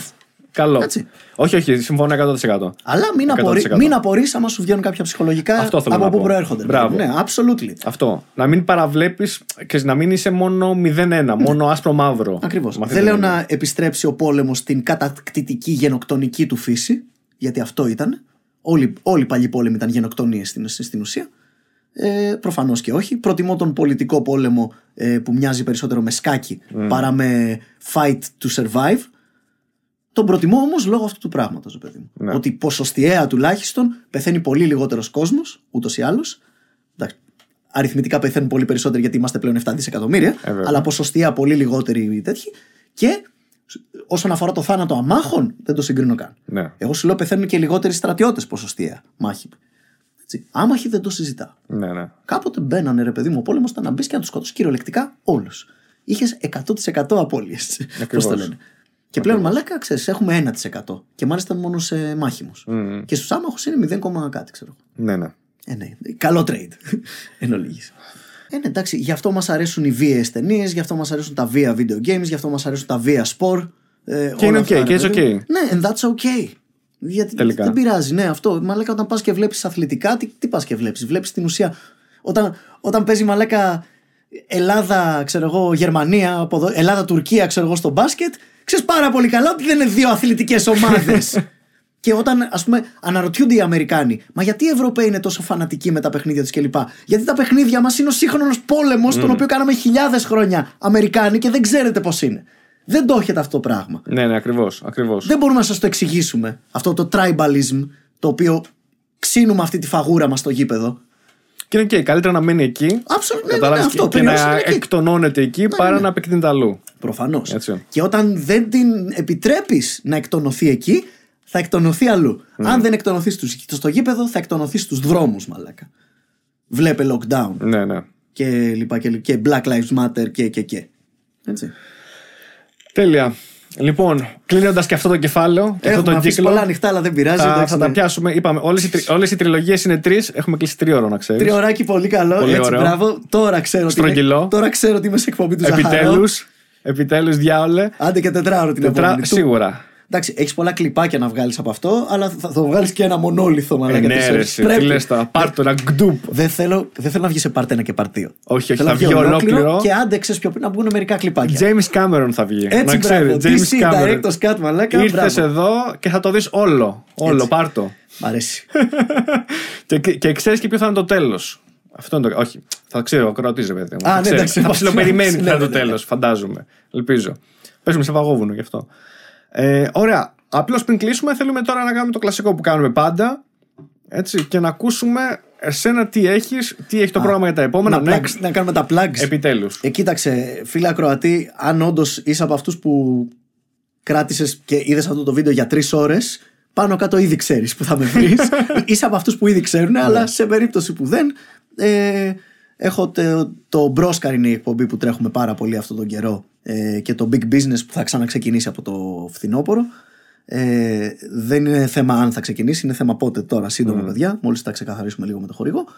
Big Business λοιπόν, στο δικό μου κανάλι, Μπρόσκαρ στο Jumpcut. Λέμε με το Βαγγέλη να ξεκινήσουμε και μια companion εκπομπή τύπου podcast για ταινίες. Ε, 100% podcast ένιο. Θα είμαστε σε μια βιντεοκλήση Zoom, ρε παιδί μου, τέτοιο τύπου podcast, όπου θα συζητάμε περισσότερο για ταινίες. Οπότε θα μοιάζει πιο πολύ με spoiler car, αλλά θα έχουμε και τις σημειώσεις μας. Ναι, θα είμαστε ναι. ενημερωμένοι, δεν θα είναι η πρώτη φορά που βλέπουμε αυτή την ταινία. Ε, Αυτό ξέρω εγώ, το οποίο σαν live εκπομπή να έχουμε και Α σε live. ναι, στείλε, αυτό θα είναι έτσι, σε ναι. live stream για να μιλάμε, ξέρεις, μπορεί και να μιλάμε δύο ώρες και δυόμιση ώρες για μια ταινία και να έχουμε το chat να λέει, ξέρω Ναι, εγώ. ναι, και ναι, τέτοια. ναι, ναι. Αυτού του τύπου εκπομπή θα δούμε. Θέλουμε να την ξεκινήσουμε και Για να δούμε την πώς θα ίδια πάει. ταινία που θα είναι στον Μπρόσκαρ ή για άλλες Όχι, για άλλες. Στην ουσία, ταινίες που δεν μπορούμε να ξοδέψουμε ή τις κρατάμε, ρε παιδί μου, για τον Μπρόσκαρ, θα τις έχουμε για τον Μπρόσκαρ. Όλες τις υπόλοιπες θα τις βάζουμε εκεί. Οκ. Τις δεύτερες, ρε παιδί Cool, μου, cool, κάτι ναι. τέτοιο. Ή ξέρω εγώ, μια. Α πούμε, το Lord of the Rings, ξέρω εγώ. Είναι 3,5-4 ώρες ταινία, οποιοδήποτε. Δεν μπορούμε να το κάνουμε Μπρόσκαρ γιατί θα βγει 2 ώρες επεισόδιο. Ε, βέβαια. Και είναι ανέφικτο, παιδιά, αυτό το πράγμα. Και, και από πλευράς παραγωγής, μοντάζ δεν αξίζει πραγματικά. Αλλά ας πούμε σε αυτή τη νέα εκπομπή θα μπορούσαμε να Μπορεί να κάνουμε μπει εκεί, ναι. ένα live stream που απλά μιλάμε Fellowship of the Ring, επόμενο επεισόδιο του Towers, μεθεπόμενο Return of the King. Να τα δεις έτσι, να, να μπορείς στην ουσία να τα ακούσεις κιόλας στην εκπομπή. Ακριβώς. Ενώ δεν θα έχουμε δηλαδή πλάνα από την ταινία μέσα κλπ. Θα είναι πολύ πιο ακουστικό από το Καστένιο. Αυτό. Και φυσικά ε, θέλουμε ε, στο Λος Άντζελε. Συνεχίζω το What the Fact Live από τέλη Σεπτέμβρη, αν δεν κάνω λάθος. Θα ανακοινώσω και τέτοια.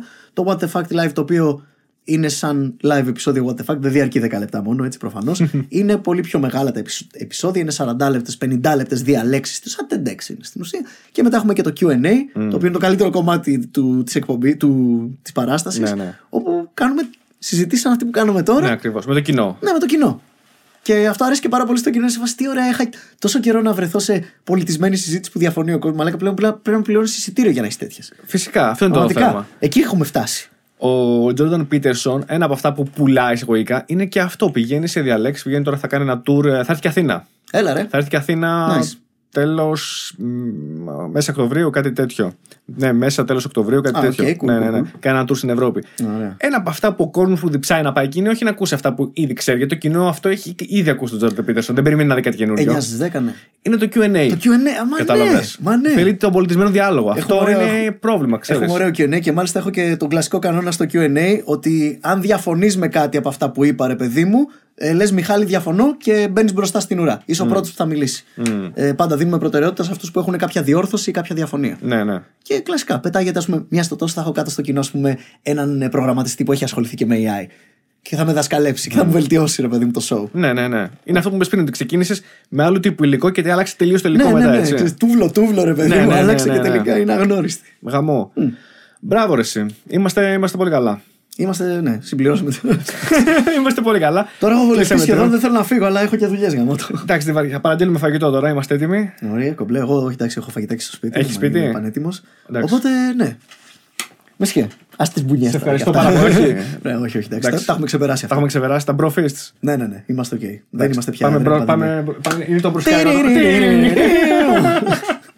λοιπόν, σε ευχαριστώ πάρα πολύ, Μιχάλη, που είναι εδώ. Για άλλη μια φορά. Εννοείται πως θα ξανάρθεις. Εννοείται πως θα κλείσουμε τρίωρο, τετράωρο την επόμενη φορά. Μαραθώνιο. Κάτι θα βρούμε να πούμε. Λοιπόν, κάποια στιγμή να κάνουμε τύπου τηλεμαραθώνιο. Τώρα που σκερούλα μου θύμισες. Ναι. Και να αρχίσουμε εδώ να το κάνουμε σε live φάση. Με Δεν ξέρω. donation να πλουτίσουμε. Μπράβο. Να γίνει χαμός. Ωραία, παιδάκια. Λοιπόν.